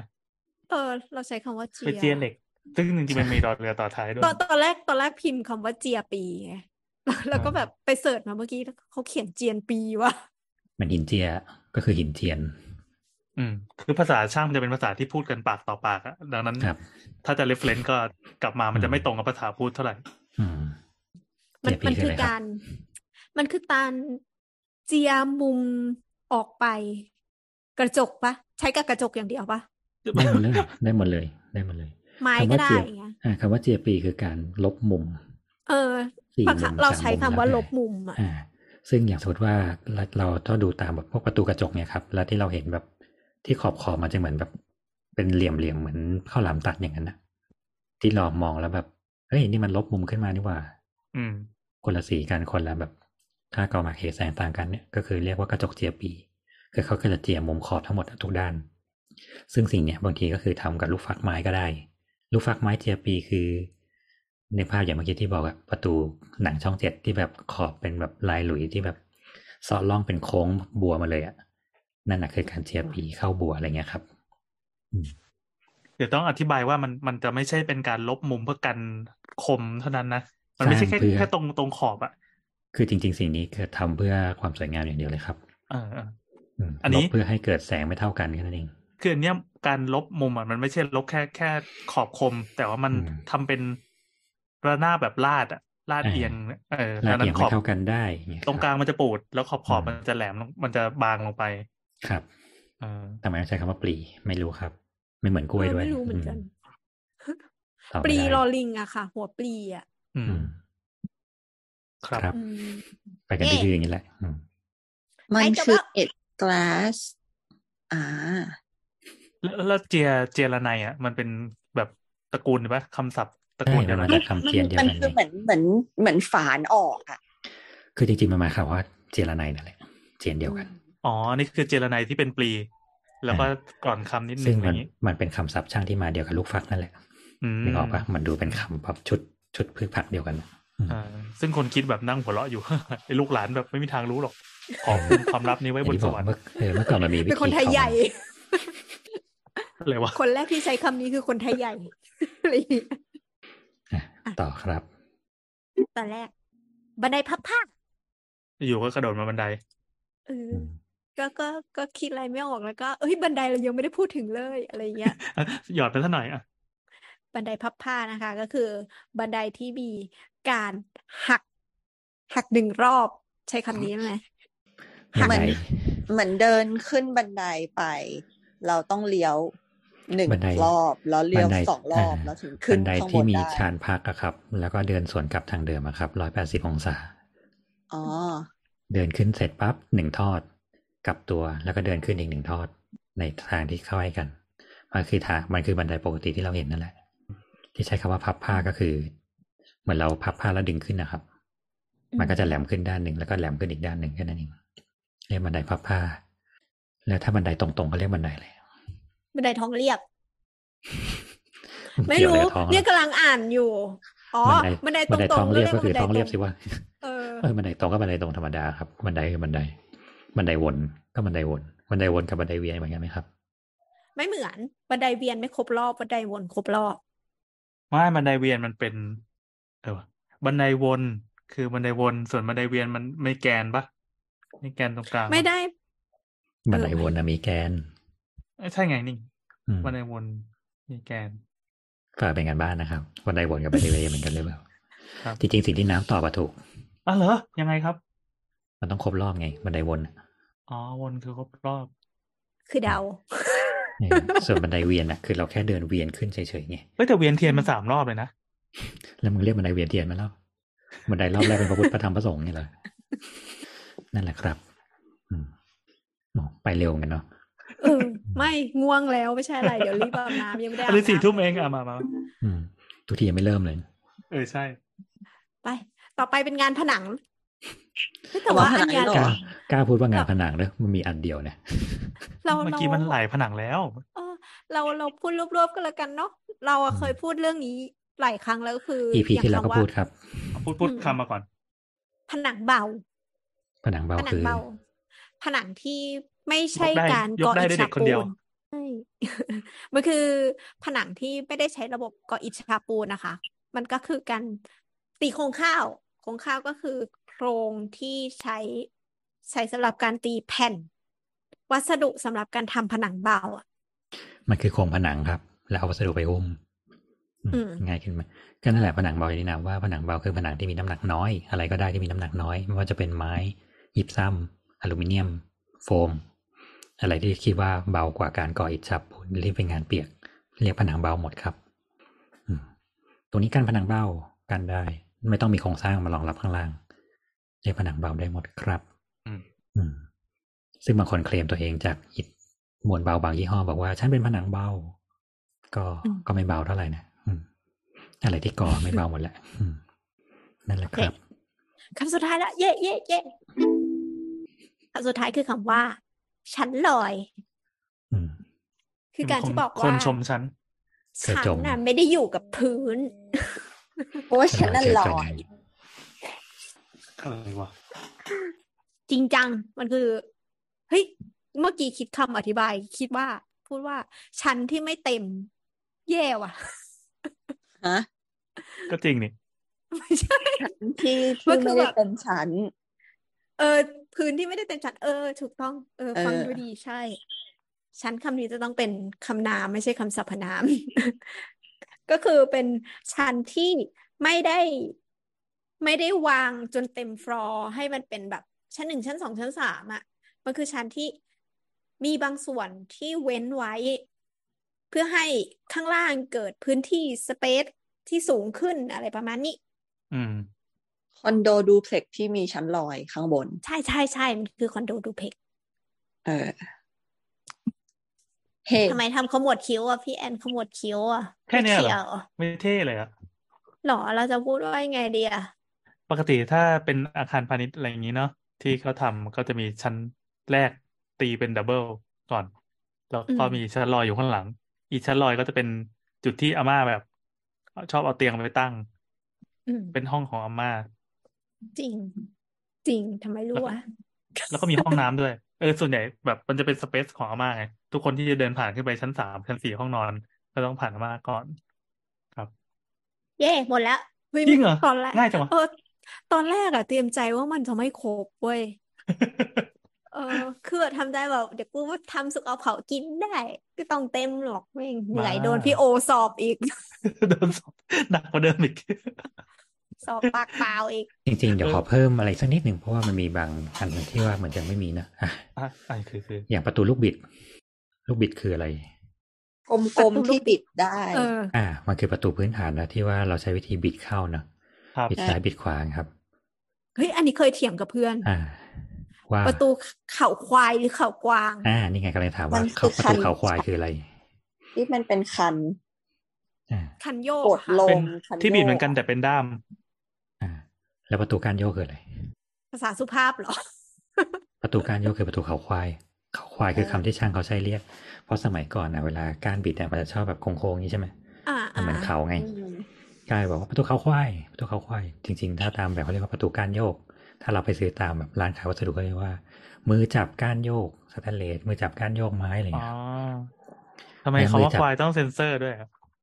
อ้ยบางคนเขาเลยพูดว่าเป็นเขากวาง ซึ่งเราก็มันไม่เห็นเหมือนกวางเลยกวางกวางกวางบ้านมึงมีเขาแง่งเดียวหรือไงล่ะเนี่ยเออฟังเด็กแบมบี้บานพับ ปีกผีเสื้อ อืมมันคือตัวที่ที่ที่อยู่ตรงมุมประตูแล้วก็ แล้วก็เป็นตัวรับวงกบกับบามันปคือระตูบานอะพับประตูนั่นแหละได้ไหมอะเอออะไรนะครับกำลังจะบอกว่าขอเดาได้ไหม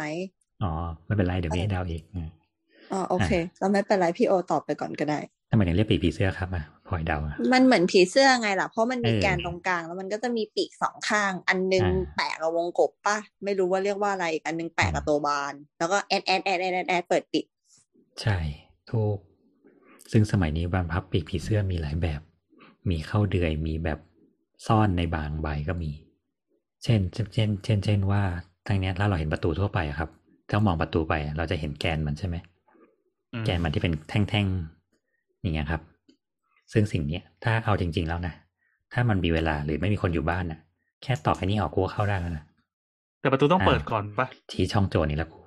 คือมันอยู่ประตูที่ต้องเปิว่าดปะนี่ไง มันถึงเป็นที่มาว่าประตูเปิดออกอ๋อบานพับอืมแกนมันอยู่ตรงไหนนะอยู่ข้างในอยู่ข้างนอกอยู่ตรงไหนเปินะดออเอากใหม่สิเปิดออกก็อยู่ข้างนอกดิก็เราเปิดออยู่อกก็อยู่ข้างข้างนนออกกดิ เออโอเค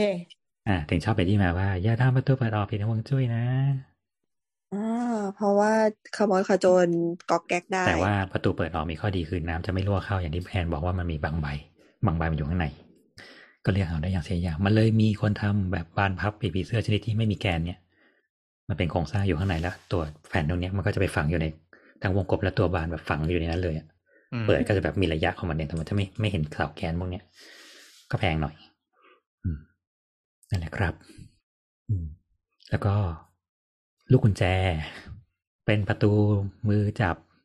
พร้อมกุญแจ เป็นประตู มือจับบิดล็อก ถามน้ำครับสวยละสวยละ ระบบมอร์ติสล็อกคืออะไรครับ เป็นพันหมาค่ะมอร์ติส ตัวเล็กๆขนยาว นี่ไงคุณนี่มัน ปกติประตูพวกเนี้ยครับ มันจะมีให้เลือกประมาณสามแบบหนึ่งคือ ประตูที่เป็นลูกบิดสำเร็จรูป นึกออกไหมเหมือนที่ประตูห้องน้ำอะไรอย่างเงี้ยครับ ที่เราอ่าสามารถกดล็อกกดปลายหรือว่าเอาเอากุญแจเสียบเข้ากลางลูกบิดได้เลยอย่างเงี้ยอ่าซึ่งก็ใช้ตามบ้านทั่วไป ชาวบ้านใช้สิ่งนี้ กับสองคือประตูที่มีกุญแจติดตาย กุญแจติดตายคืออะไรก็กุญคือแจถ้าที่ข้างในติดล็อกเข้าไปแล้วก็ในไม่มีเออพลอยอธิบายก่อนอืมอะเดี๋ยวก็อันนี้คำตอบไม่รู้นะกุญแจติดตายคือกุญแจที่เหมือนแบบ มันจะมีบาน มันจะมีไอ้ที่จับของมันอะอืม แล้วไอ้ตัวที่เสียบลูกกุญแจแม่งฝังอยู่ใน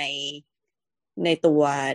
ในตัวเขาเรียกว่าอะไรอะบาน ในตัวบานอะเอออืมอะน้ำว่าไงอ่าว่าไงคลิปเราเอาคลิปคุณรอดแล้วเออเฮ้ยทำไมฟังของพลอยดูเข้าท่าจังวะเอาเมื่อกี้ตอบเลยตอบมา ตอบมา ตอบมาเดี๋ยวนี้แล้วเดี๋ยวเราเอาบัตรเอาบัตรแรกกันเลยก็ได้นะใช่อย่างที่ไม่ตอบเนี่ยแล้ว อย่างที่ยังพลอยว่าว่าครับ ที่เราจะชอบแบบเหมือนไปตามโรงแรมแล้วเราแบบปิดประตูลูกบิดหนึ่งทีแล้วใช่ไหมแล้วเราก็ต้องอืมเลื่อนมาข้างล่างเพื่อบิดครับก่อนอีกบิดทีตายอะอ่าอ่าบิดแกลกข้างล่างอีกทีซึ่งซึ่งไอ้แป้นล่างมันจะเป็นแบนอ่านั่นน่ะเขาเรียกว่ากุญแจติดตายคือเวลาเราไขเราก็จะไขข้างล่างใช่ไหมแยกออกจากที่เราลูกบิดประตูข้างบนที่เข้าไปแค่หมุนอย่างเดียวอ่า หรือบางที่ก็คือไขข้างบนด้วยไขข้างล่างด้วยสองเด้งอ่าสามย้อนไประบบคำว่าระบบมอร์ติสล็อกมันก็คือคือ ระระบบบบที่รวมเข้ากุญแจเงี้ยอ่าเหรอระบบที่รวมสองอันเนี้ยเข้าด้วยกันคือ มันจะเป็นกล่องกล่องบางๆเลยเนี่ย ใส่เข้าไปในประตู และไอ้กล่องพวกเนี้ยก็คือเอาไส้กุญแจใส่เข้าไป แล้วก็คือข้างบนมันก็จะเป็นมือจับด้วยอืมพวกนี้ขายเป็นชุด พวกนี้แข็งแรงกว่าตรงที่ว่าทุกอย่างมาถูกประกอบอยู่ในกล่อง มันงัดยากแต่แล้วเปเราลี่ยนก็เลือกก็คือต้องเปลี่ยนทั้งชุด เปลี่ยนต้องเป็นทั้งชุดไม่เราสามารถเปลี่ยนแค่ไส้ได้เพราะเราต้องซื้อซื้อกล่องหนึ่งอย่างอ๋อซื้อมือจับหนึ่งอย่าง ซื้อไส้หนึ่งอย่าง ไส้ก็จะมีห้าพินหกพินเจ็ดพินอยู่ที่ความแพงและความไขยากขึ้น อืม สิ่งเนี้ยจะเจอในบ้านสมัยใหม่ที่พอเราดูสันข้างประตูครับ มันจะเป็นแท่งเหล็กยาวๆเลยเนี่ยอืมแต่ชอบเห็นสันเหล็กยาวๆแล้วก็จะแบบพอเราไขปั๊บไอตัวเหล็กมันก็จะพุ่งยื่นออกมาชึบล็อกประตูเลยดึงเข้าดึงออกเนี่ยครับก็อย่างกุญแจติดตายเมื่อกี้มันก็จะเป็นแค่แป้นกลมๆแค่ติดเฉยๆอย่างเงี้ยซึ่งแค่ถีบอันนี้ให้หลุดมันก็หลุดแล้วอะมันก็จะปลอดภัยน้อยกว่าที่เป็นมอร์ติสล็อก แต่ราคาก็จะเพิ่มขึ้นคุณมีเงินเท่าไหร่นั่นแหละครับอ่ซึ่งามอร์ติสล็อกที่อืมที่เวลาเราไขเวลาไขกุญแจปกติมันคือหนึ่งแก๊กแล้วเราก็เปิดได้เลย แต่อันเนี้ยมันต้องหมุนหนึ่งครั้งสองครั้งใช่สามครั้งสักอย่างใช่ปะคะซึ่งวิธีง่ายๆ คือไปดูตรงเราเปิดประตูแล้วดูสันข้างครับถ้ามันเป็นแถบเหล็กยาวๆเลยเนี่ย ที่มันเป็นกล่องอะนั่นแหะคือระบบมอร์ติสทั้งหมด ซึ่งความไอ้นี่อะฝากไว้สำหรับพวกแบบครับ ถ้าคุณจะใส่มอร์ติสล็อกอะคุณต้องมีความหนาประตูอย่างน้อยสามสิบแปดมิลนะครับอืม เพราะมันจะชอบมีคนที่แบบสเปคไปเรื่อยอะบ้านประตู ช่างบอกพี่เอาบานประตูสามสิบมิลได้ไหมครับ ได้เอาเลย ถูกดีสามสิบสองอะไรเงี้ยครับอืมใส่พวกนี้ไม่ได้เพราะว่าระยะควานกล่องเสร็จแล้วอะความหนาของไม้ซ้ายกับขวาไม่พอ มันทะลุกับสองคืออย่าไปซื้อบานที่เขาเจาะรูมาแล้ว บานบางที่เขาขายมาเขาควานมาเรียบร้อยแล้วเนี่ยพอเอากล่องยัดเข้าไปอะมันไม่ตรงอืมมันใส่ไม่ได้ ต้องหาเหล็กมาปิดหาอะไรมาปิดอีกทีหนึ่ง เวลาซื้อของดูพวกนี้ด้วยครับ ว่าจะใช้ระบบไหนคิดแต่แรกเพราะมีหลายที่ที่ลูกค้าก็หวังดี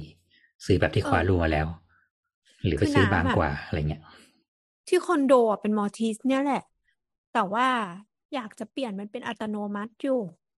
ก็ใช้ได้เออตอนนั้นมันไม่เกี่ยวเลย มันเป็นแค่ระบบที่เอามาสวมอีกทีหนึ่ง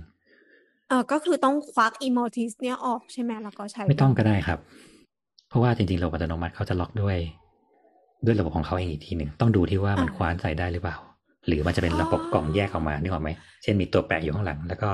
ตัวล็อกอยู่ข้างหลังเหมือนกัน คือเดยเดือยฮัลโหลใช้อันเดิมเออพอเรากดเสียงก็ตื้อตื้อตื้อแล้วก็มาล็อกข้างหลังใช่แกไม่ได้ล็อกเข้าวงกบอ่าล็อกด้วยตัวของมันเองก็มีอ่าหรือจะใช้แบบในตัวนี้ที่ว่าใช้รูเนี่ยแหละเข้าไปเพื่อสอดก็มี อยู่ที่แต่ละยี่ห้อและแต่ละรุ่นไปดูเอาครับ โมได้ นี่คือสิ่งที่เจ้าของบ้านควรรู้ครับว่าคุณจะใช้อะไรแต่เนิ่นๆ เพราะว่าขนาดพวกนี้มันมีผลคุณสั่งมาแล้วบางร้านเขาไม่ยอมรับคืน ก็ซวยบานแม่งบางเกินใช้ไม่ได้ก็ต้องไปใช้แบบกุญแจติดไตที่ไม่ชอบ กับสองคือถ้าห้องน้ำอะไม่ต้องใช้ mortise lock ก็ได้นะเปลืองกุญแจติดไตธรรมดาก็ได้ แม่งคือมันมีบ้านลูกค้าหนึ่งอะเขาบอกเขาขอใช้ทั้งบ้าน เป็น mortise lock และเป็น mortise lock ที่แบบสามารถ double lock ได้ด้วยคือสามารถล็อกหนึ่งทีแล้วว่าปิดลงอีกทีหนึ่งได้ด้วยโอ้เป็นล็อกสองรอบไม่นี่ไม่กลัว เป็นลมหัวฟาดในนั้น แล้วคนคือเข้าต้ไปองช่วยไม่ได้เลยต้องไม่มีใครเห็นเราขี้เด็ดขาดวันขึ้นบ้านใหม่ญาติมาเต็มเลยญาติต่างจังหวัดเลยมาญาติเป็นป้าแก่ๆเลยร้องไห้ติดอยู่ในห้องน้ำโอ้หมุยนโอ้หมุนยหมุนล็อกแก๊กรอบหนึ่งแล้วอะก็ยังออกไม่ได้ ก็หมุนกลับอ่าทางเดิม ก็ออกไม่ได้พยายามหมุนไปหมุนมาแต่คือ ถ้าป้าแกหมุนสองรอบแกจะออกได้ไงอ่า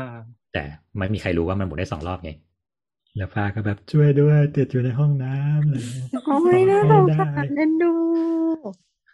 ฝากไว้แต่คปรับระสบการณ์ประสบการณ์ติดอยู่ในห้องน้ำเราก็มีนะ คือประตูห้องน้ำบ้านเราอะเป็นมือหมุนปกติเว้ยแล้วมันก็จะมีเหมือนเป็นแบบเหมือนล็อกมันค้างอะ เออเหมือนก็จะเป็นก็ประสบการณ์การติดอยู่ในห้องน้ำที่หมุนบิดประตูแล้วลูกบิดมันฟรี อืม ซึ่งสิ่งเนี้ยแย่มากมันเคยมีข่าวอยู่บ่อยๆเห็นไหมล่ะ ที่ว่าติดอยู่ในห้องน้ำสามวันเออแล้วไม่มีคนมารู้อะแล้วเอาส่วนรนี้องส่วพื้นนใหญ่เขียนคำจดหมาเอยออะส่วนใหญ่ที่เกิดขึ้นมักเกิดจากบานประตูที่เป็นพลาสติก การเป็นประตู PVC หลายชนิด เพราะว่าพวกเนี้ยพอพลาสติกอะพอเราฝังลูกบิดฝังอะไรเงี้ยครับใช้ไปนานๆมันจะเป็นอย่างที่พลอยว่าคือ แม่งฟรี มันหลวมมันหลุดมันไม่มีตัวฟริกชันยึดในการที่เราจะบิดมันได้ กับสองคือบานพับอะมันได้สามอย่างนะบานพับปีกผีเสื้อครับ มันโกงทำให้บานมันเฉียงลงมาพอมันเข้าล็อกแล้วว่ามันดึงไม่ออกแล้วอะอืมตัวบานเองก็อาจจะโก่งฝืดได้เงี้ยอืมสามก็คือตัวลูกบิดนี่แหละครับ มันงอข้างในอืมของเราอะเป็นประบานประตูไม้ แต่เวลาเรากดล็อกอะแล้วบางทีเหมือนมันแบบมันไม่อันล็อกให้เราอะ แล้วเราก็หมุนไปเรื่อยๆนั่นแหละอ๋อเหมือนต้องเอาอะไรไปจิ้ม ไอตัวล็อกมันแล้วก็กดให้สปริงมันดึงกลับมาอะไรเงี้ยมั้งนั่นแหละ ก็เลยเป็นกฎของบ้านว่าเข้าห้องน้ำอย่าล็อกประตูห้องน้ำเป็นลมเป็นแรงอะไรเข้ามาจะได้มีคนเข้าไปช่วยได้ นั่นนะกับสองคือใช้พวกกุญแจปลายที่มันเอาเอาเหรียญเอาอะไรไขได้เงี้ยครับ จะปลอดภัยกว่า ไม่ต้องใส่อุปกรณ์ล็อกที่มันดีขนาดนั้น เพราะเนี่ยถ้าสมมติว่าใส่มอร์ติสล็อกเข้าไปอะถีบก็ไม่พัง ถีบก็ไม่ออก ถ้าไม่มีใครอยู่บ้านเจ็ดวันก็ตามนั้นเลยครับอืมเราเคยแต่หมุนอีประตูแบบเนี้ยเรา เราหัก ถ้าหากให้ถีบออกมาเลยอย่างเงี้ยอืมอืมถีบตรงลูกบิด ให้มันทะลุออกมาใช่ใช่อืมแต่นั่นแหละครับเอาโทรศัพท์ไปด้วย เออใดๆแก้ปัญหาง่ายสุดคือเอาโทรศัพท์เข้าห้องน้ำไปด้วย นั่งเล่นเกมได้ตอนขี้อะรวมๆก็น่าจะมีประมาณนี้แหละ เรื่องประครัตูบที่ชอบเข้าใจผิดกันเย้อืมโอเคเฮ้ยอยากจะเชื่อสี่ทุ่มครึ่งยังทัน ทันทันทันทันเนี่ยพี่กดพับปิกเลย ได้ได้ครับ โอเคสำหรับอะไรวะ และนี่ก็เป็นสาวสาว EP ที่สองร้อยเจ็ดสิบสามนะครับ วุ้นแปลภาษาช่างช่างช่างช่างก็เจอกันทุกวันเสาร์เช่นเคยนะครับ ช้าบ้างเร็วบ้างก็แล้ว แต่ความขยันของเราและความว่างของพี่โอนะครับ ครับจะคือต้อสังงอเกตยู่ในว่าวันเสาร์ของสักวันหนึ่งของที่ไดบนโลกอะครับเนี่ยคือถ้าน้ำว่างอะถือว่า EP นั้นยังไม่เกิด แต่ถ้าพี่โอว่างอะเราก็จะได้ทำอยู่ที่ คือเวลาถามว่าทุกคนว่างไหมคืออยากจะซีซีพี่โอคนแรก น่าเกลียดมากอะเขาก็ไม่ว่างเปล่าวะอืมตอบยากนะอ่าครับ โอเค ก็เจอกับเราที่ Twitter แอดสาวสาวสาวนะนะ แล้วก็แอปพอดแคสต์ต่างๆ ที่คุณเลือกฟังเป็นประจครับ EP นี้พยายามพูดสุภาพแล้วนะครับำครับ ก็อะไรที่หลุดหลุดไปบ้างก็ได้เท่านี้แหละครับ ด้วยความกมลสันดานนะคครัรับบโอเคทีนี้นะ สวัสดีจ้า 拜拜。